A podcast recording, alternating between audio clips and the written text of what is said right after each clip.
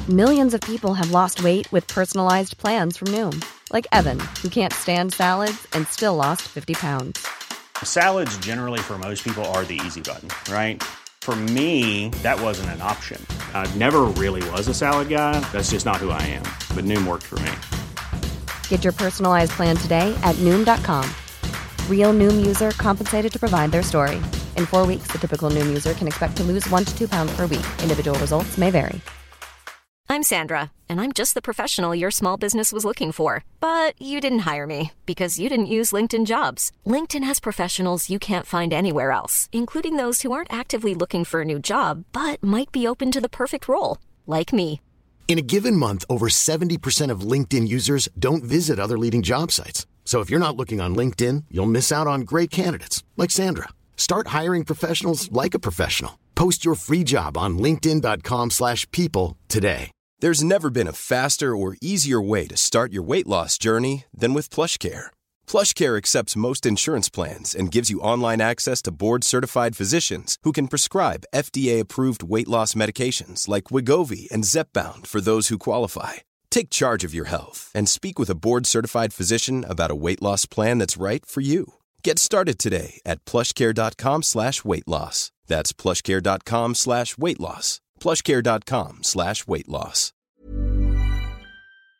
الرحمن الرحیم easy load پر فری منٹس کی آفر حلال ہے ہمارے پاس جیز والوں کی آفر چل رہی ہے کہ پچاس روپے کا ایزی لوڈ کروانے پر دو ہزار M B S M S اور منٹس ملتے ہیں کیا یہ استعمال کرنا جائز ہے یا یہ سود کے زمرے میں آئے گا اویس صاحب خوشاب سے یہ جائز ہے اس میں کوئی گناہ نہیں ہے البتہ بعض دفعہ آپ جائز میں اکاؤنٹ کھولتے ہیں اس اکاؤنٹ کھولنے پر آپ کو فری منٹس ملتے ہیں اور جب چاہیں آپ اپنی رقم واپس بھی نکلوا سکتے ہیں یہ خالص سود ہے وجہ اس کی ہے کہ یہ ایک لون کہلائے گا کہ آپ نے گویا ان کو قرض دیا ہوا ہے چونکہ قرض وہی ہوتا ہے جو آپ واپس نکلوا سکتے ہیں اور اس کے اس میں کوئی کٹوتی بھی نہیں ہوتی آپ کی تو اس قرض دینے کی بیس پہ جو آپ کو فری منٹس ملتے ہیں وہ سود میں آئے گا لیکن یہ جو آفر ہے جو آپ نے بتائی ہے اس میں چونکہ آپ کے پیسے کٹتے ہیں وہ پچاس روپے آپ کو واپس نہیں ملتے تو پھر وہ جتنے فری منٹس دیتے رہیں اس میں کوئی حرج نہیں ہے جائز یہ سامان تجارت قرض پر لیا ہو تو زکوٰۃ کا حکم میرے والد صاحب کی ایک کارپیٹ کی دکان ہے جس میں پورا سامان قرض کا ہے قرض خواہ کو مہینے مہینے کچھ پیسے ادا کرتے ہیں اور جب مال کم ہوتا ہے تو اور سامان بھی قرض پر لے لیتے ہیں اس پر زکوٰۃ کا کیا طریقہ ہوگا جبکہ زکوٰۃ میں قرض کو منفی کیا جاتا ہے اور یہ پورا کاروبار قرض پر ہے عادل صاحب ملیشیا سے جو بھی رقم لی جو بھی دکان میں مال ڈالا ہے نا جو قرض پہ اٹھایا ہے تو اس مال کی مارکیٹ ویلیو دیکھی جائے گی یعنی اس کی ریٹیل پرائز دیکھی جائے گی کہ بیچنے کے لیے کون سا مال کتنا کتنی مقدار میں دکان میں پڑا ہوا ہے اس کی مارکیٹ ویلیو لگائی جائے گی ریٹیل پرائز کہ ابھی کسٹمر اس کو خریدے گا کتنے میں جو ریٹیل پرائز ہے جو کسٹمر یعنی کو جس قیمت پہ بیچتے ہیں وہ پرائز نکال کے پھر والد صاحب نے دیکھنا ہے کہ میں نے قرضہ کتنا ادا کرنا ہے وہ قرضہ مائنس کر کے جو بچے گا اس پہ زکوٰۃ فرض ہوگی اور اگر سارا ہی قرضے میں جا رہا ہے پھر اس پہ زکوٰۃ فرض نہیں ہے اکیس سال میں شادی کا قانون یہ تو پہلے ہو چکا ہے مسئلہ ٹھیکے داری کا پیشہ اختیار کرنا شرعن کیسا ہے کانٹریکٹر یا ٹھیکے دار جو روڈ پل وغیرہ بناتے ہیں اسلام میں یہ کام کیسا ہے اور کس طرح کرنا چاہیے یاسر حسین انڈیا سے جائز ہے جی ٹھیکے داری کا کام بہت لوگ کر رہے ہیں بہت سے مسلمان بھی کر رہے ہیں تو کانٹریکٹ لیے جاتے ہیں پھر اس پہ آپ ایک اندازہ لگاتے ہیں کہ جیسے میں بلڈنگ بنانا چاہتا ہوں یا یہ سڑک بنانا چاہتا ہوں تو کتنا خرچہ ہوگا اس میں انسان اپنا پروفٹ لگ کے ایک ایسٹیمیٹ لگا کے بتا دیتا ہے بنوانے والے کو کہ بھائی یہ اتنی لاگت اتنے پیسوں میں میں یہ آپ کو تیار کر کے دوں گا تو یہ بہت قدیم سے صدیوں سے چلا آ رہا ہے یہ بزنس جائز ہے اس میں کوئی گناہ نہیں ہے لیکن آپ نے پہلے اماؤنٹ طے کرنا ہے کہ میں اتنے میں بنا کے دوں گا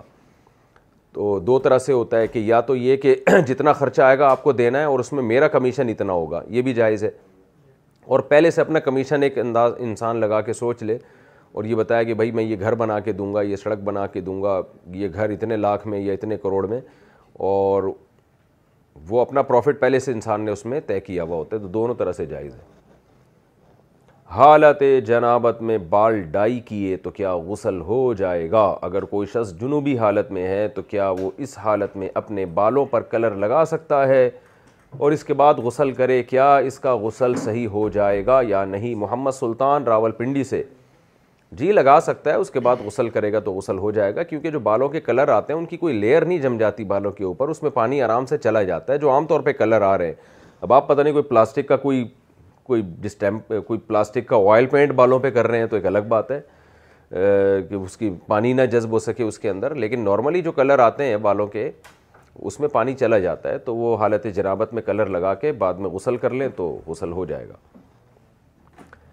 الیکشن میں امیدواروں کی مٹھائی کھانے کا حکم ہمارے ہاں جب الیکشن ہوتے ہیں تو تمام امیدوار کے گھر سے مٹھائی آتی ہے جب ووٹ صرف ایک کو جاتا ہے تو جن کے پاس ہمارا ووٹ نہیں گیا ان کی مٹھائی کھانا ہمارے لیے حلال ہوگا محمد سلمان دیوبند سے جی جائز ہوگا وہ مٹھائی کھلا رہے ہیں آپ کو آپ کھا لیں ان کو بھی پتہ ہے کہ ضروری نہیں ہے کہ اس نے ہمیں ہی ووٹ دیا ہو تو اگر وہ جائز پیسے ہیں ان کے حلال کاروبار ہے تو پھر جائز ہے مٹھائی کسی کی بھی کھائی جا سکتی ہے اس میں کوئی حرج نہیں ہے آپ کو شاید اشکال یہ ہوگا کہ ہم نے ووٹ تو دیے نہیں ہم مٹھائی گھننے بن کے کھا رہے ہوتے ہیں تو ان کو بھی پتہ ہوتا ہے کہ ضروری نہیں کہ اس نے ووٹ دیا وہ بھی ایک امکان کے درجے میں ایک کام کر رہے ہوتے ہیں تو جائز ہے بتہ ویسے مٹھائی صحت کے لیے نقصان دہ وہ ایک الگ بات ہے سفر کی نمازوں کی قضا کا طریقہ اگر سفر میں نماز قضا ہو جائے تو اس کو لوٹانے کا کیا طریقہ ہوگا کیا پوری نمازیں لوٹائیں گے یا سفر کی طرح آدھی نماز لوٹائیں گے خالد صاحب بہاول پور سے دیکھو سفر میں جو نمازیں قضا ہو جائیں نا تو وہ جب آپ اپنے مقام پہ پڑھیں گے تو وہ سفر والی نماز ہی پڑھیں گے پوری نہیں پڑھیں گے آپ اور اپنے مقام پہ اگر کوئی نماز قضا ہو گئی تو سفر میں اگر قضا پڑھیں گے تو پوری پڑھیں گے وہ آدھی نہیں پڑھیں گے لیکن نماز قضا کرنا اسلام میں شرک کے بعد سب سے بڑا گناہ ہے یہ خوب سمجھ لیں جائز نہیں ہے نماز قضا کرنا بہت بڑا جرم ہے چھوٹے بھائی بہنوں کی اصلاح کیسے کریں میرا سترہ سالہ چھوٹا بھائی مجھ سے اور والدہ سے چھپ کر غلط کاموں میں مصروف ہے اور والد صاحب نہیں ہیں والدہ کو بات بتائی تو وہ زیادہ چھپ کر کام کرے گا نصیحت بہت کیم لیکن کوئی فرق نہیں پڑا ایسی صورت میں مجھے کیا کرنا چاہیے ٹیکسلا سے ایک صاحب نے پوچھا ہے نام میں نہیں لوں گا خام خام ان کا چھوٹا بھائی پکڑا جائے گا تو ٹیکسلا سے ایک صاحب نے پوچھا ہے دیکھیں چھوٹے بھائی پر تو انسان کو کافی حد تک زور ہوتا ہے اگر آپ سمجھتے ہیں محبت سے باز نہیں آ رہا تو تھوڑی سی اس کی گوش مالی کر دیں آپ اس کے تو طبیعت تھوڑی سی ایسی کر دیں کہ اس کے صغیرہ کبیرہ گناہ معاف ہو جائیں تو اس طرح کے کوئی کام کر لیں آپ آپ کو اگر امید ہے کہ اس سے وہ صحیح ہو جائے گا تو اگر اس سے بھی صحیح نہ ہو تو پھر محبت سے سمجھائیں تبلیغ والوں کے حوالے کریں تبلیغ والوں سے بڑے بڑے لوگ سدھر جاتے ہیں الحمدللہ میں دعا کرتا ہوں اللہ اس کو انسان کا بچہ بنا دے سدھار دے اللہ تعالیٰ اس کو لیکن اس کی اصلاح کی فکر کریں کیونکہ یہ عمر بگڑنے کی اگر بگڑ گیا تو پھر بہت بگڑا رہے گا ابھی ٹھیک ہو گیا تو ہو جائے گا خواتین کون سے یوٹیوب چینل بنا سکتی ہیں کیا لڑکیاں حدیث اسلامک اسٹڈیز واقعات اس طرح کا چینل بنا سکتی ہیں جی بنا سکتی ہیں لیکن جوان لڑکی کے لیے لازم ہے کہ وہ اپنے چہرے کا پردہ کرے کیونکہ اس سے فتنہ پھیلنے کا بہرحال اندیشہ ہوتا ہے تو اور مستند معلومات اس میں شیئر کریں اور جائز ہے جیسے مردوں کے لیے جائز ہے لیکن بہرحال جوان لڑکی پر اپنے چہرہ چھپانا لازم ہے گانے کے طرز پر نعت پڑھنا اگر کوئی نعت یا نظم گانے کی طرز پر ہو لیکن ساتھ میں میوزک نہ ہو تو وہ سننا پڑھنا جائز ہے یا نہیں دیکھیں یہ نعت کی بید بھی ہے کہ گانے یا گانے کی طرز پہ نعتیں بنانا یہ ٹھیک نہیں ہے ان کا ان کو نشر کرنا ان کا سننا یہ عمل ٹھیک نہیں ہے پہلے سے گنجے ہوں تو عمرہ کیسے کریں سبحان اللہ ایک دن عمرہ کیا دوسرے دن دوسرا عمرہ کیا اب حل کیسے ہوگا جبکہ ایک دن پہلے ہی بلیڈ لگوایا ہے اسمت اللہ مدینہ منورہ سے بھائی آپ جتنے بھی عمرے کریں وہ خالی ٹنڈ پہ اس طرح پھیرتے رہیں آپ تو وہ ادا ہو جائے گا یعنی ایک دفعہ ٹنڈ کرا لی تو دوبارہ عمرہ کرنے کے بعد اسی کے اوپر خالی بلیڈ پھیر دیں تو وہ بھی احرام سے آپ نکل آئیں گے اس طرح سے کیا لال بتی پر سگنل کراس کرنا ناجائز ہے اگر سگنل پر ریڈ لائٹ جل رہی ہو اور آپ گرین لائٹ کا انتظار کرنے سے پہلے روڈ کراس کر لیں تو کیا یہ گناہ ہوگا نیز کیا یہ حقوق العباد کی حق تلفی میں شمار ہوگا حیات حسین ملیشیا سے جی جناب ریڈ لائٹ اگر جل رہی ہے تو حکومت کا قانون ہے کہ آپ کھڑے رہیں تو جائز چیزوں میں حکومت کی اطاعت لازم ہے قرآن مجید میں اللہ کا حکم ہے یا ایوہ الذین آمنوا اطیعوا اللہ و اطیعوا الرسول و الامر منکم اللہ رسول کی اور الامر کی اطاعت کرو الامر میں حکمران بھی داخل ہیں تو حکومت کے قانون کو فالو کرنا وہ لازم ہے تو اس لیے یہ جائز نہیں ہے کہ آپ سگنل توڑیں اور یہ حقوق العباد کی حق تلفی شمار ہوگی اس لیے کہ اس میں خطرہ ہوتا ہے ایکسیڈنٹ کا کوئی آپ سگنل توڑ کے گئے کوئی بندہ آ گیا پتہ چلا کہ جی تو خطرہ ہوتا ہے بہرحال ویب ڈیزائننگ میں لیڈیز کی تصاویر لگانا میں ایک ویب میں ایک website website designer ہوں اور امریکی کلائنٹس کے لیے ویب سائٹس بناتا ہوں کبھی کبھی وہ ویب سائٹ پر لگانے کے لیے عورتوں کی تصویر بھی دیتے ہیں کیا میں ایسی تصویر ویب سائٹ پر لگا سکتا ہوں عبد المتین کراچی سے جوان لڑکیوں کی تصویریں آپ نہیں لگا سکتے ویب سائٹ پر بغیر اسکاف والی وہ جائز نہیں ہے اس کا گناہ ہوگا اچھا میں یہ کہہ رہا ہوں ذرا اس فہد بھائی اس کے درمیان جو ہے نا تھوڑا سا ان لوگوں کا بھی تعارف کروا دیں آج یہ آئے ہوئے ہیں نا ہمارے جی، جی۔ دوست احباب آئے ہوئے ہیں تو آج میں آپ کو بتاتا چلوں مسائل کے سیشن میں مولانا طارق جمیل صاحب اور تبلی والوں نے محنت کی اور ان کو کیسا اللہ نے دین پہ چلنے کی توفیق دی تھوڑا سا یہ چونکہ یہ آج آئے ہوئے تھے مسائل کے سیشن میں ہم نے کہا چلیں لگے ہاتھوں آپ تعارف کروا دیں یہ ابو حریرا بھائی ہیں تو تبلیغ کی محنت سے ماشاءاللہ آپ یہ دیکھ سکتے ہیں اور یہ بھائی بھی ہیں جی جی یہ مائک لے لیں نا آپ مائک میں بات کریں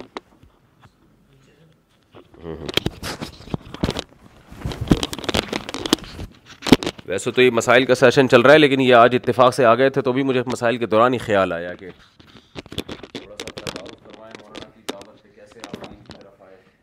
السلام علیکم رحمۃ اللہ وبرکاتہ السلام علیکم رحمۃ اللہ وبرکاتہ امید ہے آپ سب حضرات خیریت سے ہوں گے میرا نام ابو حریرہ فرام سرگودا بھائی کا نام نادر ہے اور بھائی بھی سرگودا سے ہی ہیں ماشاء اللہ اللہ رب العزت نے کہا جی بڑا احسان ہے کرم ہے کہ اللہ تاک اللہ پارک نے کہ ایک گندی جگہ سے اٹھا کے دنیا داری والی فیلڈ سے اور پھر بھائی جس جگہ سے ہیں وہاں سے اٹھا کے اللہ نے الحمدللہ اپنے راستے میں چلائے کیونکہ دیکھیں اللہ کا دین کسی کا محتاج نہیں ہے نا ہم سب اللہ کے حکم کے محتاج ہیں اور اللہ مولانا طارق جمیل صاحب دامت برکات و مالیہ اللہ انہیں صحت تندرستی دے ان کی برکت سے آج اللہ تعالیٰ نے لاکھوں لوگوں کی زندگیاں ہیں لاکھوں لوگوں کی لاکھوں لوگوں کی ہم مولانا کے پاس تھے ہمارا جب جانا ہوا تو مولانا نے ہمیں دعوت دی بھائی بھی ساتھ تھے بھائی کو دعوت دی مولانا کہ صرف ایک لفظ سے اللہ نے آج اپنے راستے میں چلا دیا وہ لفظ کیا تھا کہ بیٹا کل قیامت کا دن ہوگا جب دل چیر کر دیکھا جائے گا اگر اس میں سے اللہ کی محبت نہ نکلی تو کہاں جاؤ گے اگر اس میں سے حضور کی محبت نہ نکلی تو کہاں جاؤ گے آج ہم دنیا کے پینجے میں کاروبار کے پینجے میں گھر کے پینجے میں اس قدر قید ہو چکے ہیں نا کہ ہمیں حق نظر نہیں آ رہا ہمیں اللہ نظر نہیں آ رہا ہمیں اس کا رسول نظر نہیں آ رہا کل اللہ قیامت کے دن فرمائیں گے ایک ساتھ کہنے لگا کہ اللہ کل قیامت کے دن فرمائیں گے اللہ نے علماء بھیجے انبیاء بھیجے دین کے دائی بھیجے حتیٰ کہ ان جو ڈانس کرنے والے ناچنے گانے والوں کو بھی اپنے راستے میں چلا دیا اللہ کا دین کسی کا محتاج ہے میرے بھائیوں میں آپ کے کارگزاری سناتا ہوں میں اپنی بات کو بھی ختم کرتا ہوں کارگزاری سناتا ہوں ہم ملتان میں تھے ملتان میں تشکیل تھی ہماری تو اللہ تعالیٰ نے ان کی مسجد میں جانو سید عطا شاہ بخاری رحمہ اللہ علیہ ان کی مسجد میں جانو ان کی مسجد سے ایک مسجد پیچھے ہماری تشکیل تھی جب ان کی مسجد میں ہمارا جانا ہوا نا تو جمعہ کا دن تھا خطبہ شروع ہو چکا تھا بیان ہو چکا تھا خطبہ ہو رہا تھا خطبہ شروع ہوا ہم جب مسجد میں انٹر ہوئے تو ہماری ان سے پہلے ہی ہمارے آنے سے پہلے ہماری کارگزاری کسی نے سنا دی تھی جب ہم مسجد میں انٹر ہوئے نا تو مولانا ممبر سے اترے ان کے بیٹے اس وقت زندہ تھے ممبر سے اترے ہم آگے بلایا اور ایک ساتھی کو ماتھا چوما اور ممبر پہ بٹھا دیا کہا بیٹا بیان کرو بیان نہیں ہوا اس سے وہ لرز نے لڑکھڑانے لگا اور ممبر پہ بیٹھ کر کیا کہتا ہے کہتا ہے بھیا کل میں ناچنے گانے والا تھا کل میں سٹیج کی زینت تھا آج اللہ نے وہاں سے اٹھا کر سید عطا اللہ شاہ بخاری کے ممبر پہ بٹھا دیا کس کی برکت سے دین کی برکت سے تبلیغ کی برکت سے صرف اور صرف تبلیغ کی برکت سے میرے بھائی چھوٹا کام نہیں ہے بہت بڑا کام ہے اگر یہ کام نہ ہوتا تو کیسے رائے راست پر آتے ہم جیسے کیسے زنائی چور ڈاکو فراڈ کیسے رائے راہ راست پر آتے اس کام کی برکت سے اللہ تعالیٰ نے کئی لوگوں کی زندگیاں ہیں کئی لوگ یقین کریں ان لوگوں کو ہم لوگوں کو خانقاہ والے نہیں لیتے مدارس والے نہیں لیتے ایک تبلیغ والے ہی ہیں جو اپنے ساتھ جوڑتے ہیں ایک تبلیغ والے یہ صرف اپنے ساتھ جوڑتے ہیں بھائی نے بڑی قربانی برداشت بڑی قربانی دی اور جی، بہت تکلیف برداشت کی ہے جی السلام علیکم جی جی السلام علیکم میرا نام نادر ہے میں فرام سرگودا سے تو استاد جی بس ایسے ہی آنا ہوا کہ جب مولانا صاحب کے پاس گئے تو انہوں نے یہی پوچھا کہ بیٹا یہ جو دنیا ہے یہ بس مسلسل سی دنیا ہے تو سمجھدار انسان وہی ہے جو آگے کی تیاری کر لے تو بیٹا جب قیامت کے دن اللہ پاک کے سامنے پیش ہوں گے تو کیا منہ دکھائیں گے تو حضرت بس یہی بات دل میں بٹھائی اور الحمد اپنی فیلڈ کو پیچھے چھوڑا اور آج ہم ان کے راستے میں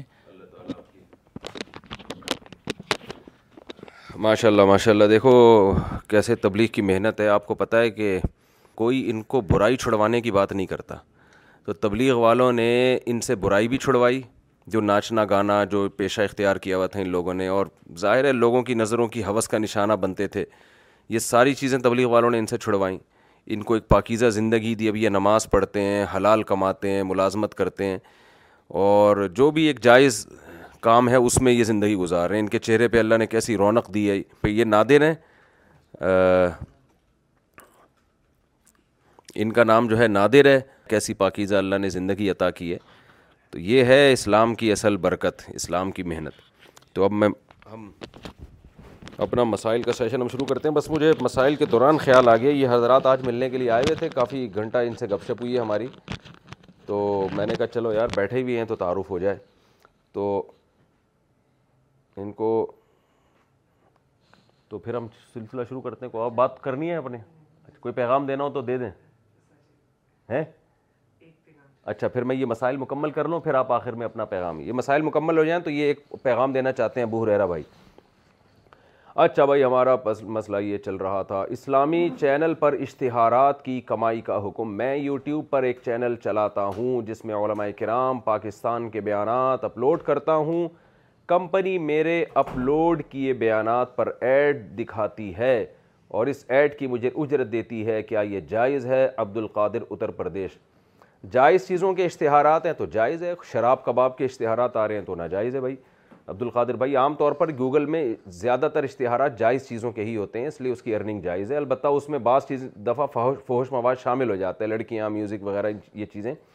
تو اس لیے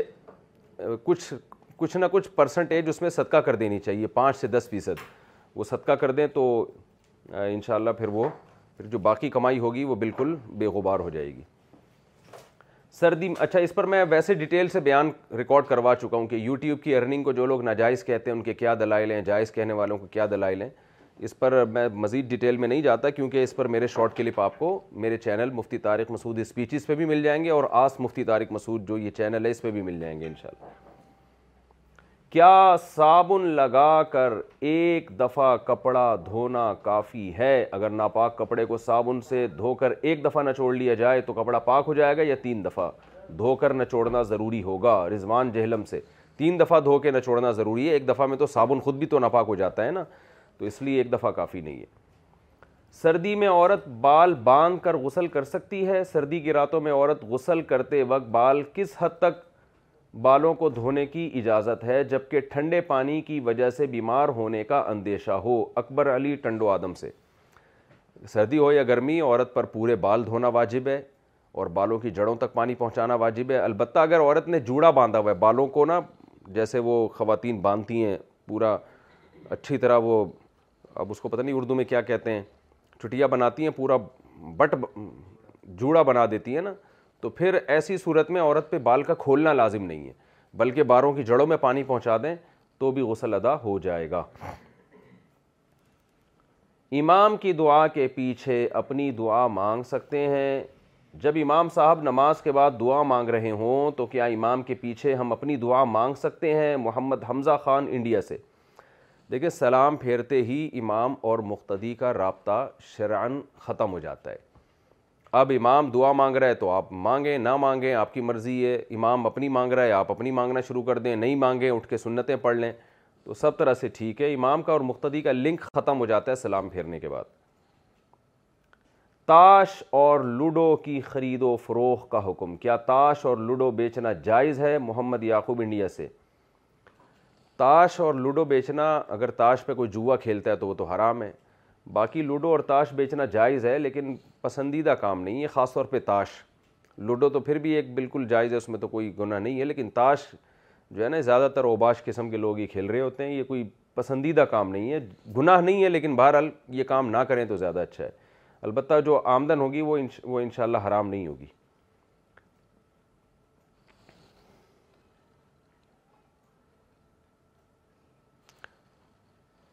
جیب میں خون کی بوتل ہو تو نماز کا حکم اگر بلڈ شیشی میں رکھ کر جیب میں رکھا ہوا ہو تو کیا اس سے نماز ہو جائے گی ڈاکٹر فہد یو پی سے نہیں جی جیب میں اگر آپ کے بلڈ رکھا ہوا ہے ناپاک چیز ہے خون تو وہ جیب میں اگر آپ نے بوتل میں بھی رکھا ہوا ہے تو اس سے نماز ادا نہیں ہوتی امتحان کے دنوں میں گھر پر نماز پڑھنا اگر کسی شخص کے ایگزام چل رہے ہوں تو کیا وہ انتخاب امتحانات کی وجہ سے گھر پہ نماز پڑھ سکتا ہے جبکہ مسجد آنے جانے میں کافی وقت لگ جاتا ہو ڈاکٹر فہد یو پی سے نہیں جائز نہیں ہے اگر مسجد آپ کے محلے میں ہے ہی نہیں بہت دور ہے پھر تو جائز ہے آپ گھر پہ مجبوری میں نماز پڑھ سکتے ہیں پھر بھی اکیلے نہ پڑھیں گھر والوں کے ساتھ پڑھیں لیکن اگر مسجد اتنے ڈسٹینس پر ہے جتنے عام طور پر ہوتی ہے اسی محلے میں ہے مسجد آپ کے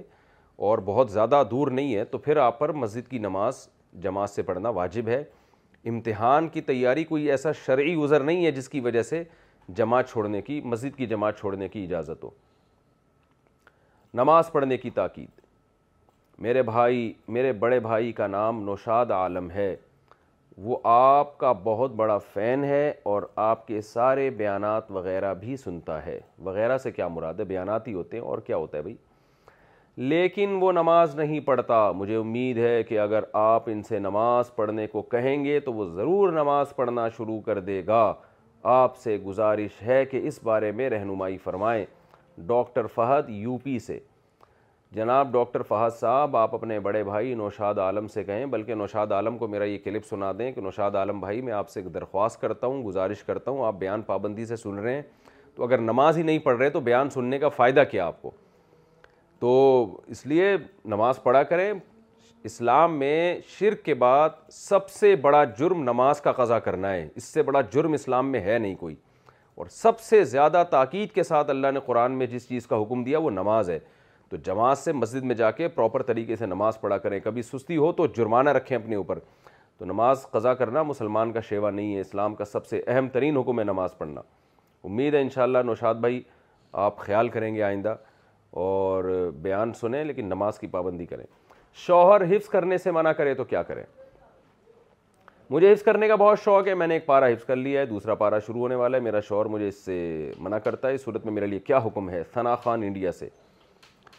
دیکھیں حفظ کرنا فرض واجب نہیں ہے جائز کام ہے تو شوہر جائز کیا بلکہ باعث ثواب ہے اور بہت زیادہ ثواب کی بات ہے تو شوہر اپنی بیوی کو جائز کام یا ثواب کے کام سے اس وقت روک سکتا ہے جب اس میں شوہر کا کوئی حق ضائع ہو رہا ہو مثال کے طور پر نفلی روزہ عورت رکھنا چاہتی ہے شوہر گھر پر ہے تو نفلی روزہ رکھنے میں شوہر کو نقصان یہ ہے کہ اگر وہ زوجہ کے قریب آنا چاہے گا تو آ نہیں سکے گا اس میں شوہر کا ایک نقصان ہو رہا ہے اس بیس پہ شوہر روک سکتا ہے لیکن اگر شوہر سفر پہ ہے گھر میں موجود نہیں ہے بیگم نفلی روزہ رکھ رہی ہے وہ بیگم کو فون کر کے منع کر رہا ہے روزہ نہ رکھو تو یہ ضد اور ہر دھرمی کہلائے گی یہ عمل ہر دھرمی کہلائے گا کیونکہ بھئی آپ کو کوئی نقصان نہیں ہے اس کے عورت کے روزہ رکھنے سے آپ کیوں خام خامے منع کر رہے ہیں تو اس سے پتہ چلتا ہے کہ جو بھی مستحب کام جس میں شوہر کی کوئی حق تلفی نہ ہو رہی ہو تو عورت اگر وہ کرنا چاہے گی تو پھر شوہر روکنے کا حق نہیں ہے شوہر کو تو اگر آپ کے حفظ کرنے سے شوہر کے حقوق جو لازم حقوق ہیں اس کی جو لازم خدمت ہے اس میں رکاوٹ بن رہی ہے یہ حفظ کرنا مثال کے طور پر شوہر کو ٹائم پہ کھانا نہیں ملتا آپ حفظ میں لگی ہوئی ہیں یا یہ کہ اور کوئی نقصان ہو رہا ہے شوہر کو تو پھر تو شوہر روک سکتا ہے لیکن شوہر کو کوئی نقصان نہیں ہو رہا اس کے جو بھی واجب حقوق ہیں وہ پراپر ادا ہو رہے ہیں تو پھر خام خواہ میں شوہر پر لازم نہیں ہے شوہر کے لیے یہ جائز نہیں ہے کہ اپنی بیوی کو کسی کام سے روکے اس لیے کہ اس کی بھی اپنی ایک لائف ہے تو وہ کر سکتی ہے حفظ کر سکتی ہے کوئی نقص اس میں کوئی گناہ نہیں ہے لیکن اگر شوہر کے حقوق ضائع ہونے کا خطرہ ہے تو پھر شوہر کے روکنے پر عورت کے لیے رکنا لازم ہے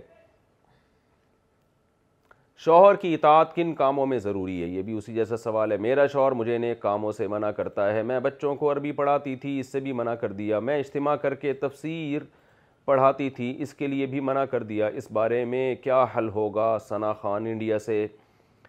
میں نے یہ بھی پچھلے سوال میں اسی کا جواب دیا ہے کہ اگر شوہر کی حقوق ضائع ہونے کا خطرہ ہے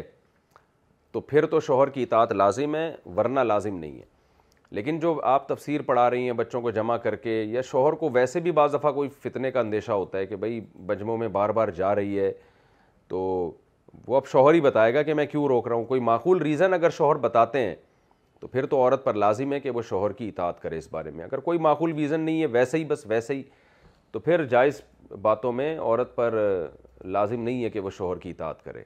یعنی شوہر کی جو اطاعت کا حکم ہے وہ اس لیے ہے کہ شوہر کی کی کسی بھی طرح سے حق تلفی کا اندیشہ ہو کوئی حق تلفی کا اندیشہ نہیں ہے تو پھر خام میں شوہر کو منع کرنے کا حق حاصل نہیں ہے البتہ بچے آپ کے گھر میں آ کے پڑھ رہے ہیں تو وہ گھر بہرحال شوہر کا ہی ہے تو پھر شوہر کے لیے جائز ہے کہ وہ کسی کو اپنے گھر آنے سے منع کر دے اس بیس پہ منع کرے تو ایک الگ بات ہے اسی طرح آپ کہیں پڑھانے کے لیے جا رہی ہیں تو شوہر کو شریعت نے حق دیا ہے کہ وہ بیوی کو گھر سے نکلنے سے روک سکتا ہے تو عورت پر پھر ایسی صورت میں شوہر کی اطاعت واجب ہے کیونکہ شوہر کے بیسک حقوق میں یہ بات داخل ہے کہ عورت اپنے گھر میں شوہر کی مرضی کے بغیر کسی کو لا نہیں سکتی اور اپنے گھر سے شوہر کی مرضی کے بغیر نکل نہیں سکتی ہے سوائے اعزہ و اقارب کے جو خاص قریبی محرم رشتہ دار ہیں ان کے ہاں تو جا سکتی ہے وہ بھی اگر بہت زیادہ جا رہی ہے روزانہ دن میں کئی بار جا رہی ہے تو ظاہر ہے پھر شوہر کو روکنے کا وہاں بھی حق حاصل ہے لیکن نارملی اپنے محرم رشتہ داروں سے ملنا ہے عورت جا سکتی ہے اس میں شوہر کو روکنے کا حق نہیں ہے اس کے علاوہ اگر عورت کہیں بھی گھر سے باہر نکلتی ہے تو اسلام کا بہرحال یہی حکم ہے کہ مرد اگر پابندی لگاتا ہے تو عورت پر اس پابندی کو فالو کرنا لازم ہے وہ الگ بات ہے ہم مرد کو الگ سے مشورہ دیتے ہیں کہ خام خواہ کی پابندیاں لگاؤ نہیں لیکن بہرحال اگر مرد پابندی لگائے گا تو عورت پر لازم ہوگا کہ وہ شوہر کی اطاعت اجازت کے بغیر گھر سے باہر نہ نکلے والدین کو ایسال ثواب کا طریقہ میں پولٹری فارم کا بز میرا پولٹری فارم کا بزنس ہے میری اپنی طرف سے یہ نیت ہے کہ مجھے جو پروفٹ ہوتا ہے اس کا ڈھائی فیصد اللہ کی راہ میں دیتا ہوں ماشاء اللہ ماشاء اللہ پچھلے چند ماہ میں والدین بھی فوت ہو گئے ہیں تو ان کو ثواب پہنچانے کی نیت بھی کر لیتا ہوں سوال یہ ہے کہ کیا وہ ڈھائی فیصد جو میں دے رہا ہوں اس میں والدین کے سال ثواب کی نیت کر لوں یا ان کے لیے علیحدہ سے صدقہ دینا ہوگا حسن صاحب لاہور سے حسن صاحب اگر آپ انہی ڈھائی فیصد میں والدین کی نیت کر لیتے ہیں تو بہت سے علماء کے نزدیک جمہور علماء کے نزدیک وہ الگ سے ڈھائی فیصد کا جو صدقہ کرتے تھے اس کا بھی ثواب ملے گا اور والدین کو بھی پورا پورا ثواب ملے گا لیکن بعض فقہا اس کے قائل ہیں کہ ثواب جو ہے جب میت کو کیا جاتا ہے تو وہ تقسیم ہو کے جاتا ہے تو اگر آپ نے والدین کی نیت کی تو والدین کو ملے گا والدین کے علاوہ کی نیت کی تو ان کے علاوہ کو ملے گا ڈیوائڈ ہوگا تو بہتر یہی ہے کہ آپ ڈھائی فیصد کی نیت یا تو صرف والدین کے لیے کر لیں یا یہ کہ والدین کے لیے الگ سے کچھ صدقہ جاریہ کر لیں اور یہ ڈھائی فیصد جیسے پراپر صدقہ کر رہے تھے اسی طرح کرتے رہیں یعنی افضل کی بات کر رہا ہوں کہ والدین کے لیے الگ سے آپ کوئی اگر پراپر صدقے کا سلسلہ شروع کر دیں تو وہ زیادہ اچھی بات ہے اور والدین کا حق بھی بہت زیادہ ہوتا ہے تو اگر کر لیں گے تو زیادہ ثواب ملے گا آپ کے لیے بھی یہ چیز آخرت میں ذریعہ نجات بن سکتی ہے اور والدین کی بھی روحانی تسکین کا یہ چیز ذریعہ ہے لیکن بہرحال اگر اسے ڈھائی فیصد میں بھی نیت کر لیتے ہیں تو امید ہے اللہ سے اللہ کی رحمت سے کہ انشاءاللہ پورا پورا ثواب والدین کو بھی ملے گا اور الگ سے صدقے کا بھی ملے گا آپ کو انشاءاللہ نفلی روزہ توڑنے کا کفارہ کیا جان بوجھ کر نفلی روزہ توڑنے سے کفارہ واجب ہو جاتا ہے بنت آصف انڈیا سے نہیں جی نفلی روزہ توڑنے پر کفارہ نہیں ہے صرف قضا ہے اگر آپ نے جان کر ایک نفلی روزہ توڑ دیا تو آپ کو ایک قضا کرنی پڑے گی البتہ گناہ ملے گا اگر بلا عذر کے آپ نے نفلی روزہ توڑا ہے ہاں کوئی شرعی عذر ہو تو پھر نفلی روزہ توڑنا جائز ہے سونے کی زکوٰۃ میں قیمت کون سی لگے گی پانچ چھ سال پہلے میں نے بارہ سو پاؤنڈ کا سونا خریدا تھا ابھی تک میں نے اس کی کوئی زکوٰۃ نہیں دی ابھی مجھے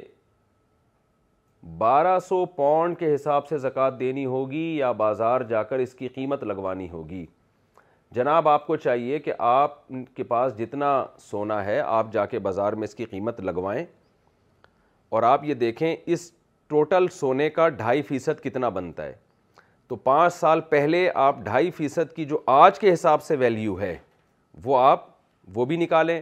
پھر پانچ سال کے میں جو کے بعد جو اگلا سال آیا یعنی چار سال پہلے